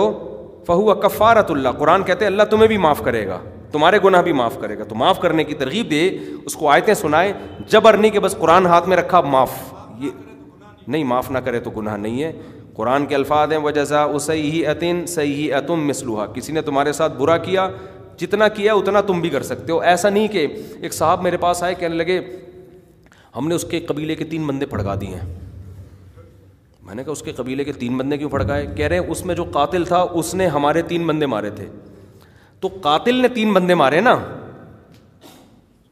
تو میں نے کہا کہ قاتل نے تین دفعہ مارا تو قاتل کو تین دفعہ کوٹ دیتے آپ اب وہ تین دفعہ مارنا ممکن نہیں ایک ہی دفعہ ماریں گے باقی اللہ آخرت میں انتقام لے گا کہہ رہے نہیں ہم لوگ یہ نہیں دیکھتے کہ قاتل نے ہمارے تین قاتل نے مارا ہے ہم یہ دیکھتے ہیں کہ ہمارے جب تین بندے گئے ہیں تو ان کے خاندان کے بھی تین بندے جائیں گے ابھی یہ تو ان کے خاندان کے وہ تو بے گناہ ہے وہ تھوڑی اس قاتل میں شریک ہیں اس کے ساتھ شریک ہو تو ایک بات ہے نا وہ تو شریک بھی نہیں ہے وہ کہہ رہے ہیں ہم اس پہ خوش نہیں ہیں اس نے غلط کیا تو اپنی روایات کو ایک طرف رکھنا چاہیے اسلام نے کہا ہے کہ قاتل کے علاوہ کسی اور سے انتقام نہیں لیا جا سکتا اور قاتل کو قتل کیا جا سکتا ہے صرف قاتل کو اور معاف بھی کیا جا سکتا ہے لیکن معاف کرنے سے تمہارے گناہ اللہ معاف کرے گا دیت لے کے چھوڑ دو اس میں ثواب زیادہ ہے اور اگر قتل کرو گے تو کوئی گناہ نہیں ہے تو یہ قصاص کا یہی مطلب ہے بھائی کی چیز پرمیشن کے بغیر یوز کرنا کیا بڑا بھائی چھوٹے بھائی کی کوئی چیز اس کی اجازت کے بغیر استعمال کر سکتا ہے مزمل محمد امریکہ سے کسی بھی کسی کی بھی کوئی چیز اس کی اجازت کے بغیر استعمال کرنا جائز نہیں ہے البتہ بعض دفعہ واضح طور پر اجازت لینا ضروری نہیں ہوتا اس لیے کہ اس کی طرف سے اجازت ہوتی ہے تو اگر ایسی چھوٹی موٹی چیز ہے جیسے کسی کا پین رکھا ہوا ہے آپ نے وہیں اٹھا کے یوز کر لیا آپ کو پتہ ہے اس کو ذرا بھی اس کو دل میں ناگواری نہیں گزرے گی یہ چھوٹی موٹی چیزوں سے کوئی منع کرتا بھی نہیں ہے تو پھر جائز ہے لیکن لوگ کیا کرتے ہیں کہ اس میں پھر اعتدال پہ رہتے نہیں ہیں قائم تو اس لیے اصول تو یہی ہے کہ کسی کی چیز بھی اس کی پرمیشن کے بغیر استعمال کرنا جائز نہیں ہے اگر آپ کو ذرہ برابر بھی یہ شبہ ہو کہ اس کو تکلیف ہوگی یا وہ ناراض ہوگا یا وہ بعض دفعہ انسان زبان سے نہیں کہہ پاتا دل میں محسوس کر رہا ہوتا ہے تو ذرا سا بھی آپ کو یہ خطرہ ہے تو یہ جائز نہیں ہے نبی صلی اللہ علیہ وسلم نے فرمایا لا مال امرئ مسلم الا بطیب نفس منہ کسی کا بھی مال اس کی مکمل اجازت کے بغیر اس کی مکمل دلی رضا کے بغیر استعمال کرنا جائز نہیں ہے بیماری کی وجہ سے آنسو نکلیں تو کیا وہ پاک ہوں گے بیماری کی وجہ سے اگر آنکھ سے آنسو نکلیں تو کیا وہ پاک ہیں یا ناپاک ہیں نیس انڈیا سے پاک ہیں ناپاک نہیں ہیں جی بادام کے ذرات نماز میں نگل لیں تو کیا نماز ٹوٹ جائے گی جب میں نماز پڑھتا ہوں تو میرے منہ میں بادام آتا ہے ہائیں کیا یار ایسی نماز ہم بھی بتاؤ ہمارے منہ میں بھی بادام آنا شروع ہو جائے تو میں اس کو نگل لیتا ہوں کیا اس سے میری نماز پر کوئی اثر پڑے گا انس صاحب کے پی کے سے یعنی بادام کھا کے نماز پڑھتے ہوں گے کچھ ذرات رہ جاتے ہیں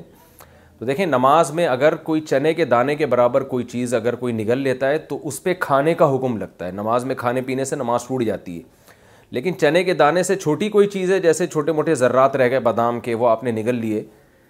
تو وہ اس سے نماز نہیں ٹوٹتی جیسے بعض لوگ چھالیاں کھاتے ہیں تو تھوڑی سی چھالی اٹکی رہ گئی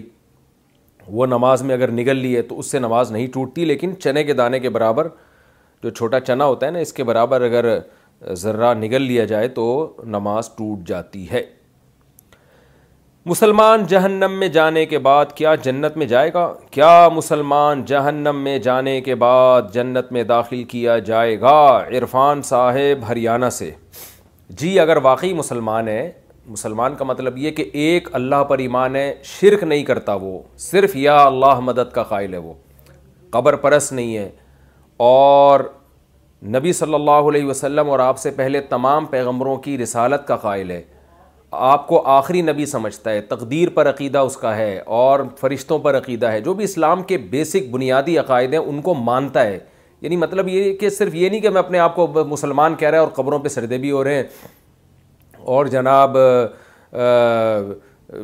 غیر اللہ سے مدد کا بھی قائل ہے وہ تو وہ پھر نام کا مسلمان ہے حقیقت میں تو پھر وہ ظاہر ہے یہ عمل شرک ہے تو اگر توحید پرست ہے ختم نبوت پر اس کا ایمان ہے تمام پیغمبروں پر نبی صلی اللہ علیہ وسلم اور آپ سے پہلے تمام پیغمبروں پر ایمان ہے تو وہ مومن ہے اور اگر اس سے بدعمالیاں ہوئی بھی ہیں تو وہ سزا کھانے کے بعد قرآن و سنت میں یہ مضمون بہت واضح ہے کہ ایک نہ ایک دن انشاءاللہ وہ اپنے ایمان کی برکت سے لازمی جنت میں جائے گا اس پہ بڑی بہت ساری احادیث ہیں رسول اللہ صلی اللہ علیہ وسلم نے فرمایا اللہ تعالیٰ آخری شخص کو جو جہنم سے نکالیں گے نا جو بالکل جس کے دل میں رائی کے دانے کے برابر ایمان ہوگا تو وہ آخری شخص جس نے کبھی کوئی زندگی میں نیکی نہیں کی ہوگی وہ آخری شخص جب جہنم سے نکلے گا تو آپ صلی اللہ علیہ وسلم نے فرمایا کہ وہ اللہ سے کہے گا میرا رخ اس جہنم سے پھیر کے جنت کی طرف کر دیا جائے اس کو نفرت ہوگی اس جہنم کی آگ سے تو اللہ اسے جو جنت دیں گے نا تو اس کو یقین نہیں آئے گا یہ اتنی خوبصورت اتنی بڑی جنت میرے لیے حالانکہ وہ سب سے کم درجے کی جنت ہوگی اس کے لیے تو وہ کہے گا اے اللہ تو اللہ ہو کے میرے ساتھ مذاق کر رہا ہے یعنی اس کو یقین نہیں آئے گا کہ اتنی خوبصورت جنت بھی اللہ میرے جیسے نالائق کو دے سکتا ہے وہ جو آخری جہنم ہی نکلے گا وہ کہے گا میرے جیسے نالائق کو اتنی خوبصورت جہنم سوری اتنی خوبصورت جنت تو اللہ تعالیٰ اس سے کہیں گے وہ یہ کہے گا کہ اللہ تو بندہ ہو کے مجھ سے مذاق کر رہا ہے تو اللہ تعالیٰ عبداللہ بن مسعود رضی اللہ تعالیٰ جب یہ حدیث سنا رہے تھے نا تو ہنس پڑے تو صحابہ نے پوچھا آپ جو آپ کے شاگر تھے تابعین انہوں نے پوچھا آپ کیوں ہنستے ہیں فرمایا کہ جب نبی صلی اللہ علیہ وسلم یہ حدیث سنا رہے تھے تو آپ صلی اللہ علیہ وسلم بھی ہنس پڑے تھے یعنی اس بندے کی جب آپ نے بات بتائی نا کہ بندہ اللہ سے کہے گا اللہ تو اللہ ہو کے مجھ سے مذاق کر رہا ہے تو آپ نے فرمایا کہ پوچھو میں کیوں ہنستا ہوں تو نبی صلی اللہ علیہ وسلم سے ہم نے پوچھا کہ یا رسول اللہ آپ کیوں مسکرا رہے ہیں تو آپ نے فرمایا کہ اللہ جب بندے کی یہ بات سنے گا نا تو اللہ بھی ہنس پڑے گا تو پھر اللہ اس سے کہیں گے کہ صرف ایک نہیں تیرے لیے اس جیسی دس گنا بڑی جنت میں نے تیرے لیے دی ہے تو یہ اللہ کی رحمت ہوگی ایمان کی برکت سے کیونکہ اللہ کو ماننے والے اور نہ ماننے والوں میں اللہ تعالیٰ بہرحال فرق رکھیں گے جس کی موت شرک پر واقع ہوئی وہ ہمیشہ جہنم کی آگ میں جلے گا جو ختم نبوت کے منکر ہیں وہ ہمیشہ جہنم کی آگ میں جلیں گے جو عقیدہ رسالت کے یا اسلام کے جو بیسک چیزیں ہیں بیسک عقائد ہیں ان کے اگر منکر ہیں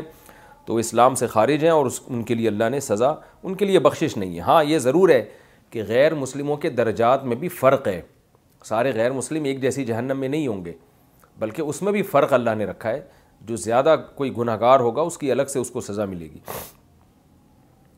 ہارٹ اٹیک سے مرنے والے کیا شہید ہیں جو لوگ ہارٹ اٹیک یا کینسر سے مر جاتے ہیں تو کیا وہ شہید ہیں کیا انہیں شہید کہا جائے گا عرفان ناصر بلوچستان سے دیکھیں حدیث میں ایسی کوئی بھی حادثاتی موت یا تکلیف دہ موت اس کو شہادت قرار دیا گیا جیسے آگ میں جلنے والا پانی میں ڈوبنے والا پیٹ کے در سے مرنے والا تو الگ سے ہارٹ اٹیک کے بارے میں یا کینسر کے بارے میں میرے علم میں ایسی کوئی روایت نہیں ہے لیکن اللہ کی رحمت سے امید کی جا سکتی ہے کہ یہ بھی ناگہانی موت ہے اور تو تکلیف دہ موت ہے تو شاید اللہ اس پہ بھی شہادت کا اجر دے دے لیکن خوب سمجھ لیں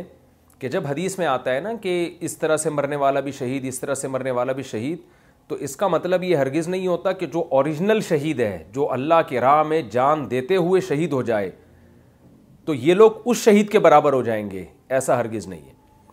اس شہید کے جو اللہ نے درجات رکھے ہیں اس پر قرآن میں بہت ساری آیتیں اور بہت ساری احادیث ہیں نبی صلی اللہ علیہ وسلم کی تو اس پر یہ ایسے ہی ہے جیسے حدیث میں آتا ہے نا کہ جو اشراق کے وقت تک بیٹھا رہے اللہ کا ذکر کرتا رہے اسے حج عمرے کا ثواب ملتا ہے اب آپ نے کہا چونکہ حج عمرے کا یہی مل رہا ہے تو اب حج کرنے کی کیا ضرورت ظاہر ہے جب آپ سچی مچی کا حج کریں گے تو اس کے الگ فضائل ہوں گے تو یہ تشبیہات مقصد ہوتی ہیں کہ اس کی مناسبت سے کچھ اجر تمہیں حج عمرے کا اللہ تعالیٰ اس میں بھی عطا کر دیں گے یہ مطلب نہیں ہوتا کہ جب حج کرو گے تو اور اشراک پڑھو گے تو دونوں کا ایک ہی جیسا عمل ہے بالکل سو فیصد ایسا ہے ایسا نہیں ہے تو اس لیے خوب سمجھ لیں کہ یہ سب شہادت کے درجات ہیں پیٹ سے عورت اگر پریگنینسی میں موت واقع ہو جاتی ہے وہ بھی شہید حدیث میں آتا ہے تو ہم اللہ کی رحمت سے امید لگا سکتے ہیں کہ ان کو شہیدوں والا اجر ملے گا لیکن جب آپ اللہ کی راہ میں میدان جہاد میں جان دیتے ہیں تو وہ تو بہت زیادہ اجر ہے اس کا حدیث میں آتا ہے شہید کا خون کا قطرہ زمین پہ گرنے سے پہلے اللہ اس کے گناہوں کو معاف کر دیتے ہیں اسے غسل نہیں دیا جاتا اسے کفن نہیں دیا جاتا تو بعض علماء کے نزدیک تو اس کی نماز جنازہ بھی نہیں ہے اگرچہ فقہ حنفی میں ہے نماز جنازہ لیکن بعض علماء کے نزدیک تو نماز جنازہ بھی نہیں ہے تو وہ والے احکام بہرحال اس شہید کے جاری نہیں ہوں گے لہٰذا ایسے لوگوں کے نام کے ساتھ شہید ایک لقب کے طور پہ نہیں لگانا چاہیے یعنی ایک لقب ہے نا ایک ایک وہ ہے یعنی ایک ہم کہتے ہیں نا کہ ایک خاص قسم کا ایک نشان دے دیتے ہیں کسی کو نام کا جز بنا دیتے ہیں جیسے فلاں شہید فلاں شہید تو جو اس طرح کی بیماریوں میں انتقال کر رہا ہو تو اس کے لقب کا حصہ نہیں ہونا چاہیے کیونکہ اس سے لوگ دھوکہ کھاتے ہیں اور سمجھتے ہیں شاید یہ میدان جنگ میں لڑتے ہوئے شہید ہوئے ہیں تو شہادت کی امید ہے اللہ سے امید لگانی چاہیے اللہ ہے ان کی مغفرت کرے گا لیکن یقینی طور پہ نہیں کہا جا سکتا اور وہ والی شہادت بہرحال نہیں ہے جو میدان جنگ میں لڑتے ہوئے ہوتی ہے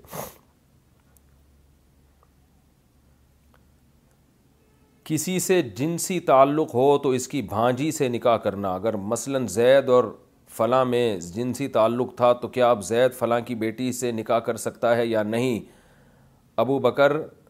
حیدرآباد حیدرآباد سے کسی سے جنسی تعلق قائم کرنا بہت بڑا گناہ ہے جرم ہے لیکن اگر کسی لڑکی سے ایسا ریلیشن ہو جائے تو اس کی بیٹی سے اور اس کی ماں سے نکاح نہیں کر سکتے اس کی بھانجی سے نکاح کر سکتے ہیں جمعے سے پہلے کتنی رکت پڑھنی چاہیے جمعے کے فرض سے پہلے کتنی رکتیں پڑھنی چاہیے چار سنت یا دو تحیت المسجد ہاشم شفیع کشمیر سے چار سنت جمعے سے پہلے ہیں چار سنت موقع جمعے کے بعد ہیں یعنی چار پہلے اور چار بعد میں اور دو سنت موقع جو جمعے کے بعد کہی جاتی ہیں وہ دونوں قول ہیں اس میں بعض علماء کے نزدیک یعنی جمعے کے بعد چھ سنتیں بعض کے نزدیک چار سنتیں ہمارا فتویٰ اسی پر ہے کہ چار سنت پہلے چار بعد میں دو اضافی کوئی پڑھ لے تو اچھی بات ہے تو یہ ہے جمعے سے پہلے اور اس میں پھر دلائل پہ میں بات کر چکا ہوں مزید کبھی موقع ملا تو اس پہ انشاءاللہ مزید تفصیل بتاؤں گا میں مونچھوں پر پانی لگ جائے تو وہ حرام ہو جاتا ہے جو لوگ کچھ لوگ کہتے ہیں کہ پانی پیتے وقت اگر مونچھوں پر لگ جائے تو پانی حرام ہو جاتا ہے کیا یہ بات صحیح ہے یا نہیں ابو بکر انڈیا سے بالکل غلط بات ہے مونچھیں حلال ہیں تو ان پہ لگنے والا پانی کہاں سے حرام ہو گیا البتہ مونچھیں اتنی بڑی رکھنا کہ اوپر کے ہونٹ کا کنارہ ڈھکا ہوا ہو یہ ناجائز ہے وجہ اس کی یہی ہے کہ اس سے آپ جب پانی وانی پیتے ہیں وہ بال اس کے اندر ڈوبتے ہیں یہ نظافت کے خلاف ہے اسلام میں تہارت ہے صفائی ہے یہ اس نظافت کے بہرحال خلاف ہے اس میں جرمس بھی ہیں آپ جب سانس لیتے ہیں نا تو کاربن ڈائی آکسائڈ جو آپ ناک سے نکالتے ہیں وہ مونچھوں میں اٹکتی ہے اس کے جرمس تو وہی پانی پیتے ہوئے پیٹ میں بھی جا رہے ہوتے ہیں تو اس لیے مونچھیں اتنی کاٹنا کہ ہونٹ کے اوپر کا کنارہ کھلا رہے یہ واجب ہے رکھ سکتے ہیں مونچھیں آپ بڑی بڑی لیکن سائڈوں سے رکھیں آپ ادھر سے جتنی چائے کھینچ لیں آپ اس کو ہونٹ کا کنارہ جو ہے وہ بہرحال کھلا رکھنا لازم ہے لاؤڈ اسپیکر میں کیا نماز مکرو ہے کیا نماز کے لیے لاؤڈ اسپیکر کا استعمال کرنا جائز ہے یا ناجائز جائز ہے بھائی کوئی گناہ نہیں ہے بلکہ ضروری ہے کیونکہ پیچھے لوگوں تک آواز پہنچ جائے تو کیا ہے اس میں کیا خرابی ہے بیک گراؤنڈ میوزک کا حکم یوٹیوب کی ویڈیوز میں جو بیک گراؤنڈ میوزک لگاتے ہیں کیا وہ لگانا جائز ہے یا نہیں اس کی جو ارننگ آئے گی وہ جائز ہوگی یا نہیں صدام حسین سندھ سے بیک گراؤنڈ میں میوزک اب کس ٹائپ کا ہے وہ تو میوزک دیکھ کے ہی بتانا پڑے گا بھاگ ارننگ کا تعلق ایڈورٹائز سے ہوتا ہے جائز پروڈکٹ کی ایڈورٹائز کی ارننگ جائز ہے جو ناجائز پروڈکٹ کی ایڈورٹائز ہے اس کی ارننگ ناجائز ہے میوزک کے بارے میں جب تک پتہ نہ چلے نا پیچھے چل کیا رہا ہے اس وقت تک نہیں فیصلہ سنے بغیر نہیں فیصلہ کیا جا سکتا مہر کی رقم کو جہیز میں استعمال کرنا کیا مہر نکاح سے پہلے ادا کیا جا سکتا ہے نیز کیا مہر کی رقم لڑکی والے جہیز کے لیے استعمال کر سکتے ہیں یا نہیں سلمان خان بلوچستان سے جی مہر کی رقم نکاح سے پہلے بھی ادا کی جا سکتی ہے پھر لڑکی کی مرضی جو مرضی کرے اس سے وہ اپنے لیے جہیز بنا لے تو بھی ٹھیک ہے بلکہ زیادہ اچھا طریقہ تو یہی ہے جو آج کل جہیز چل رہا ہے سارا خرچہ لڑکی اٹھاتی ہے اس سے تو بہتر یہ ہے کہ مرد پہلے مہر بھیج دے اس سے لڑکی اپنا سارا سامان وغیرہ تیار کر لے یہ زیادہ بہتر ہے فجر کے بعد اجتماعی تلاوت کا حکم ہر روز فجر کی نماز کے بعد اجتماعی طور پر سورہ اثر کی تلاوت کرنا کیسا ہے اس بارے میں رہنمائی فرما دیں ایاز احمد انڈیا سے یہ چیزیں آہستہ آہستہ بدعت بن جاتی ہیں اس لیے ان چیزوں کو ترک کر دینا چاہیے امام صاحب لوگوں کو ویسے ہی ترغیب دے دیں فجر کی نماز کے بعد تو ویسے بھی تسبیحات کا ٹائم ہوتا ہے تو امام صاحب لوگوں کو ترغیب دیں بھائی صبح و شام کی تسبیحات جو ہے اس میں صبح والی تسبیحات آپ لوگ ابھی پڑھ لیں تو وہیں بیٹھے بیٹھے لوگ تین سو دفعہ تیسرا کلمہ پڑھ لیں تو سبحان اللہ الحمد للہ اکبر ایسے پڑھ لیں یا چوتھا کلمہ پڑھ لیں یہ کر لینا چاہیے لیکن یہ بھی اجتماعی حیت ایک بن جاتی ہے یہ نہیں کہ لوگوں کو آپ جمع کریں میں تمام حضرات ذکر کے لیے اس وقت یہاں جمع ہو جائیں اس کے بجائے یہ کرنا چاہیے کہ فجر کی نماز کے بعد سب نمازی بیٹھیں تو امام صاحب ان سے کہیں بھائی یہ ذکر کا ٹائم ہے تو آپ سب لوگ سو سو دفعہ تسبیح پڑھ لیں تو اپنے طور پہ سب لوگ سو سو دفعہ پڑھ لیں جو پڑھتا چلا جائے اٹھ کے گھر جاتا چلا جائے یا اشراق پڑھ کے چلا جائے تو زیادہ اچھا ہے یہ جو آپ نے طریقہ بتایا اس کو ترک کر دینا چاہیے شادی میں دلہن کے سامنے نماز پڑھنے کی رسم شادی میں جو ایک رسم ہے کہ دلہن کو آگے بٹھا کر دولہا اس کے سامنے نماز پڑھتا ہے اس کی طرف رخ کر کے سجدہ کرتا ہے اس بارے میں کیا حکم ہے اس کے علاوہ ہم سندھیوں میں بھی بہت ساری رسمیں ہیں ان کے بارے میں کیا حکم ہے فہیم صاحب کراچی سے بھئی یہ والی رسم دلہن کو آگے بٹھا کے نماز پڑھنا یہ تو ٹھیک نہیں ہے اور اس کو سامنے سردہ کرنا یہ تو ٹھیک نہیں ہے تو دلہن کے لیے بھی ٹھیک نہیں ہے تو دولہا کے لیے بھی ٹھیک نہیں ہے یہ باقی ویسے دلہن سے ملاقات سے پہلے آدمی دو رکت نوافل پڑھ لے اللہ کے شکرانے کے طور پر اللہ سے دعا مانگ لے یہ تو اچھی بات ہے اور آپ نے جو کہا کہ اس کے علاوہ بھی سندھیوں میں بہت ساری رسمیں ہیں تو وہ کون سی رسمیں آپ بتائیں گے تو میں بتاؤں گا کہ کون سی ہر قوم میں ہوتی ہیں اچھی بھی بری بھی تو وہ آپ رسمیں ہائی لائٹ کریں گے تو میں بتاؤں گا کہ یہ والی رسم ٹھیک نہیں ہے یہ والی ٹھیک ہے تو جب تک وہ نہیں ہوگا فہیم بھائی میں کیسے بتا سکتا ہوں آپ خود سوچیں جب تک آپ ڈیٹیل نہیں بتائیں گے کہ کیچڑ کا حکم راستے کی کیچڑ کا کیا حکم ہے اس مسئلے میں شہر اور گاؤں میں کیا فرق پڑتا ہے دانیال صاحب کراچی سے راستے کی کیچڑ پاک ہوتی ہے جب تک واضح طور پر کوئی گوبر کا یا گندگی کا نشان آپ کو کپڑوں پہ جسم پہ نظر نہ آئے تو اس میں آپ ٹینشن نہ لیں بس جائیں اور نماز پڑھیں اور نکلیں پتلی گلی سے تو اس کو پاک ہی کہا جائے گا جمعہ کا خطبہ دوسری زبان میں دینا کیا جمعہ کا خطبہ عربی کے علاوہ اردو یا دیگر زبانوں میں دینا صحیح ہے یا نہیں ابو ناصر قاسمی کویت سے جائز نہیں ہے اس کی چند وجوہات ہیں سب سے پہلی بات یہ کہ قرآن مجید نے اس خطبے کو ذکر اللہ سے تعبیر کیا ہے یا یو الدین آمن ادانودیاتی یو مل من یوم فس او الا ذکر اللہ جب اللہ کے لیے جمعے کی جمعہ کے لیے ندا کی جائے تو اللہ کے ذکر کی طرف دوڑو اس ذکر میں جمعہ کا خطبہ بھی داخل ہے اور جمعہ کی نماز بھی داخل ہے اور ذکر اللہ کی جتنی بھی اقسام ہیں تو وہ اسی زبان میں ہوتی ہیں عربی زبان میں ہوتی ہیں جیسے ہم صبح و شام کی تسبیحات پڑھتے ہیں یا خود نماز پڑھتے ہیں وہ سب عربی میں ہیں تو اس کو ذکر اللہ کہا جا رہا ہے تو ذکر اللہ تو جو عربی زبان میں ہی ہوتا ہے اس سے بھی بڑھ کر دلیل یہ ہے آپ جت آپ بعض لوگ یہ کہتے ہیں کہ جی خطبے کا جو بنیادی مقصد ہے وہ تو نصیحت ہے اور نصیحت تو جب تک اسی زبان میں نہ ہو سمجھ میں نہیں آتی تو یہ لاجک جو ہے نا یہاں بھی پیش کی جا سکتی ہے کہ نماز میں جب ہم اللہ کی حمد و ثنا کرتے ہیں رکو کی تسبیحات پڑھتے ہیں تو اس کا اصل مقصد تعظیم ہے تو تعظیم تو جب تک آپ اپنی زبان میں نہیں کریں گے آپ کو پتہ کیا چلے گا میں کیا کیا تعظیم کے الفاظ کہہ رہا ہوں کتنے لوگ ہیں جن کو اتحیات اللہ وسلمات الطیبات السلام علیکہ یو النبی نبی اس پوری دعا کا مطلب معلوم ہے ظاہر ہے نائنٹی نائن پرسنٹ لوگوں کو تو اس کا ترجمہ معلوم نہیں ہے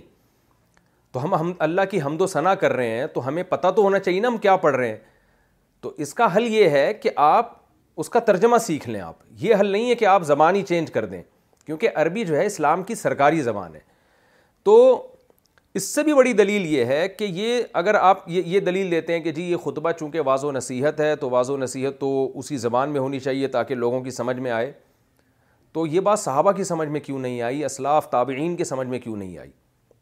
صحابہ کرام تابعین طبہ طابعین پوری دنیا میں جہاں بھی گئے ہیں صدیوں تک ہمیں خطبہ عربی میں ہی ملتا ہے حالانکہ وہ جن قوموں میں جا کے انہوں نے خطبہ دیا ان میں بہت سے فارسی بان تھے بہت سو کی زبان کوئی اور زبان تھی کہیں بھی نہیں ملتا کہ عربی کے علاوہ کسی اور زبان میں خطبہ دیا ہو آپ کہہ سکتے ہیں کہ صحابہ کی زبان تو عربی تھی ٹھیک ہے صحابہ کی عربی تھی لیکن تابعین تبا تابعین اور ان کے شاگردوں کی زبان تو عربی نہیں تھی بہت سے فارسی بولتے تھے امام بخاری کی زبان تو عربی نہیں تھی امام مسلم کی زبان تو عربی نہیں تھی امام ابو داؤد سجستانی کی زبان تو عربی نہیں تھی یہ سارے بڑے بڑے محدثین اور بڑے بڑے فقہا پوری دنیا میں جہاں بھی گئے ہیں خطبہ عربی زبان میں ہی دیا ہے یہ اب جا کے دوسری زبانوں میں عربی جمعے کا خطبہ شروع ہو گیا ایک اشتہاد کر کے لیکن یہ کیسا اشتہاد ہے جو اجماعی امت کے خلاف ہے تو اس لیے خطبے کو عربی ہی میں رکھنا چاہیے اور آپ کہہ سکتے ہیں اس میں حکمت کیا ہے حکمت یہ ہے کہ تاکہ عربی زبان سے بھی لوگوں کو مناسبت پیدا ہو عربی سے بھی لوگ سیکھنے کی کوشش کریں کہ امام صاحب ہمیں کیا نصیحت کر رہے ہیں خطبے میں تو وہ آہستہ آہستہ عربی بھی پروموٹ ہوتی ہے اس سے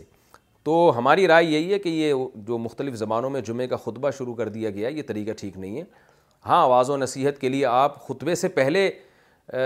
اردو میں تقریر کر سکتے ہیں یا جمعرات کے دن جمعے کے دن کوئی بھی دن آپ وہ تو اس کے لیے تو کوئی ٹائم متعین نہیں ہے بعض لوگ ہم سے یہ پوچھتے ہیں کہ یہ جو آپ لوگ جمعے کے خطبے سے پہلے اردو میں تقریریں کر رہے ہیں یہ تقریریں کہاں سے ثابت ہیں دیکھیں تقریر کا کوئی بھی ٹائم شریعت میں متعین نہیں ہے کسی بھی ٹائم پہ آپ تقریر کر سکتے ہیں اس کو سنت نہ سمجھا جائے یہ جو بر صغیر پاک و ہند میں جمعے کے خطبے سے پہلے اردو میں جو تقریر ہوتی ہے یہ اس پہ خطبے کے احکام جاری نہیں کیے جاتے اس کو شرعی خطبہ قرار نہیں دیا جاتا یہی وجہ ہے کہ اس کا اس طرح سے سننا اور اس میں شرکت کرنا پہلے سے آ کے بیٹھنا واجب نہیں ہے تو چونکہ یہ شرعی خطبہ نہیں ہے جو جمعے والا خطبہ ہوتا ہے لہذا ایک واض و نصیحت ہے تو یہ یہ جمعے کے خطبے سے پہلے بھی ہو سکتا ہے یہ جمعے کی نماز کے بعد بھی ہو سکتا ہے یا اثر کے بعد بھی ہو سکتا ہے تو اس کے ناجائز ہونے کی جب تک کوئی دلیل نہیں ہوگی تو جواز کی دلیل نہیں مانگی جائے گی اس لیے کہ واض و نصیحت کا کوئی ٹائم شریعت نے متعین نہیں کیا ہے تو چونکہ اس وقت لوگ بہت زیادہ ہوتے ہیں جمعے کے دن ایک مجمع ہوتا ہے تو اس لیے پہلے اردو میں لوگ ائمہ کرام تقریر کرتے ہیں اور اس پہ شرعی خطبے کا حکم جاری نہیں کرتے تو اس میں کوئی حرج نہیں ہے ہاں جب شرعی لحاظ سے خطبہ شروع ہوگا تو اسی انداز سے ہوگا جس انداز سے نبی صلی اللہ علیہ وسلم دیا کرتے تھے یہی وجہ ہے کہ دو خطبے ہوتے ہیں ایک دون اور دونوں کھڑے ہو کر ہوتے ہیں اردو میں جو خطبہ دیا جاتا ہے یہ تو بیٹھ کے دیا جاتا ہے تو اس پہ وہ حکام نہیں ہے جب آپ صلی اللہ علیہ وسلم کی سنت والا خطبہ جب آپ دیں گے جمعے سے پہلے جس کے شرعی حکام ہیں جس کے وقت بات چیت کرنا حرام ہو جاتا ہے جس میں آپ ایک تنکے سے کھیلنے پر بھی آپ پر پابندی ہے جس میں آپ کسی کو خاموش کرانے کے لیے بھی چپنی چپ کا لفظ استعمال نہیں کر سکتے خاموش کا لفظ استعمال نہیں کر سکتے جس کے لیے قرآن میں آتا ہے فص او الا ذکر اللہ تو یہ جو خطبہ ہے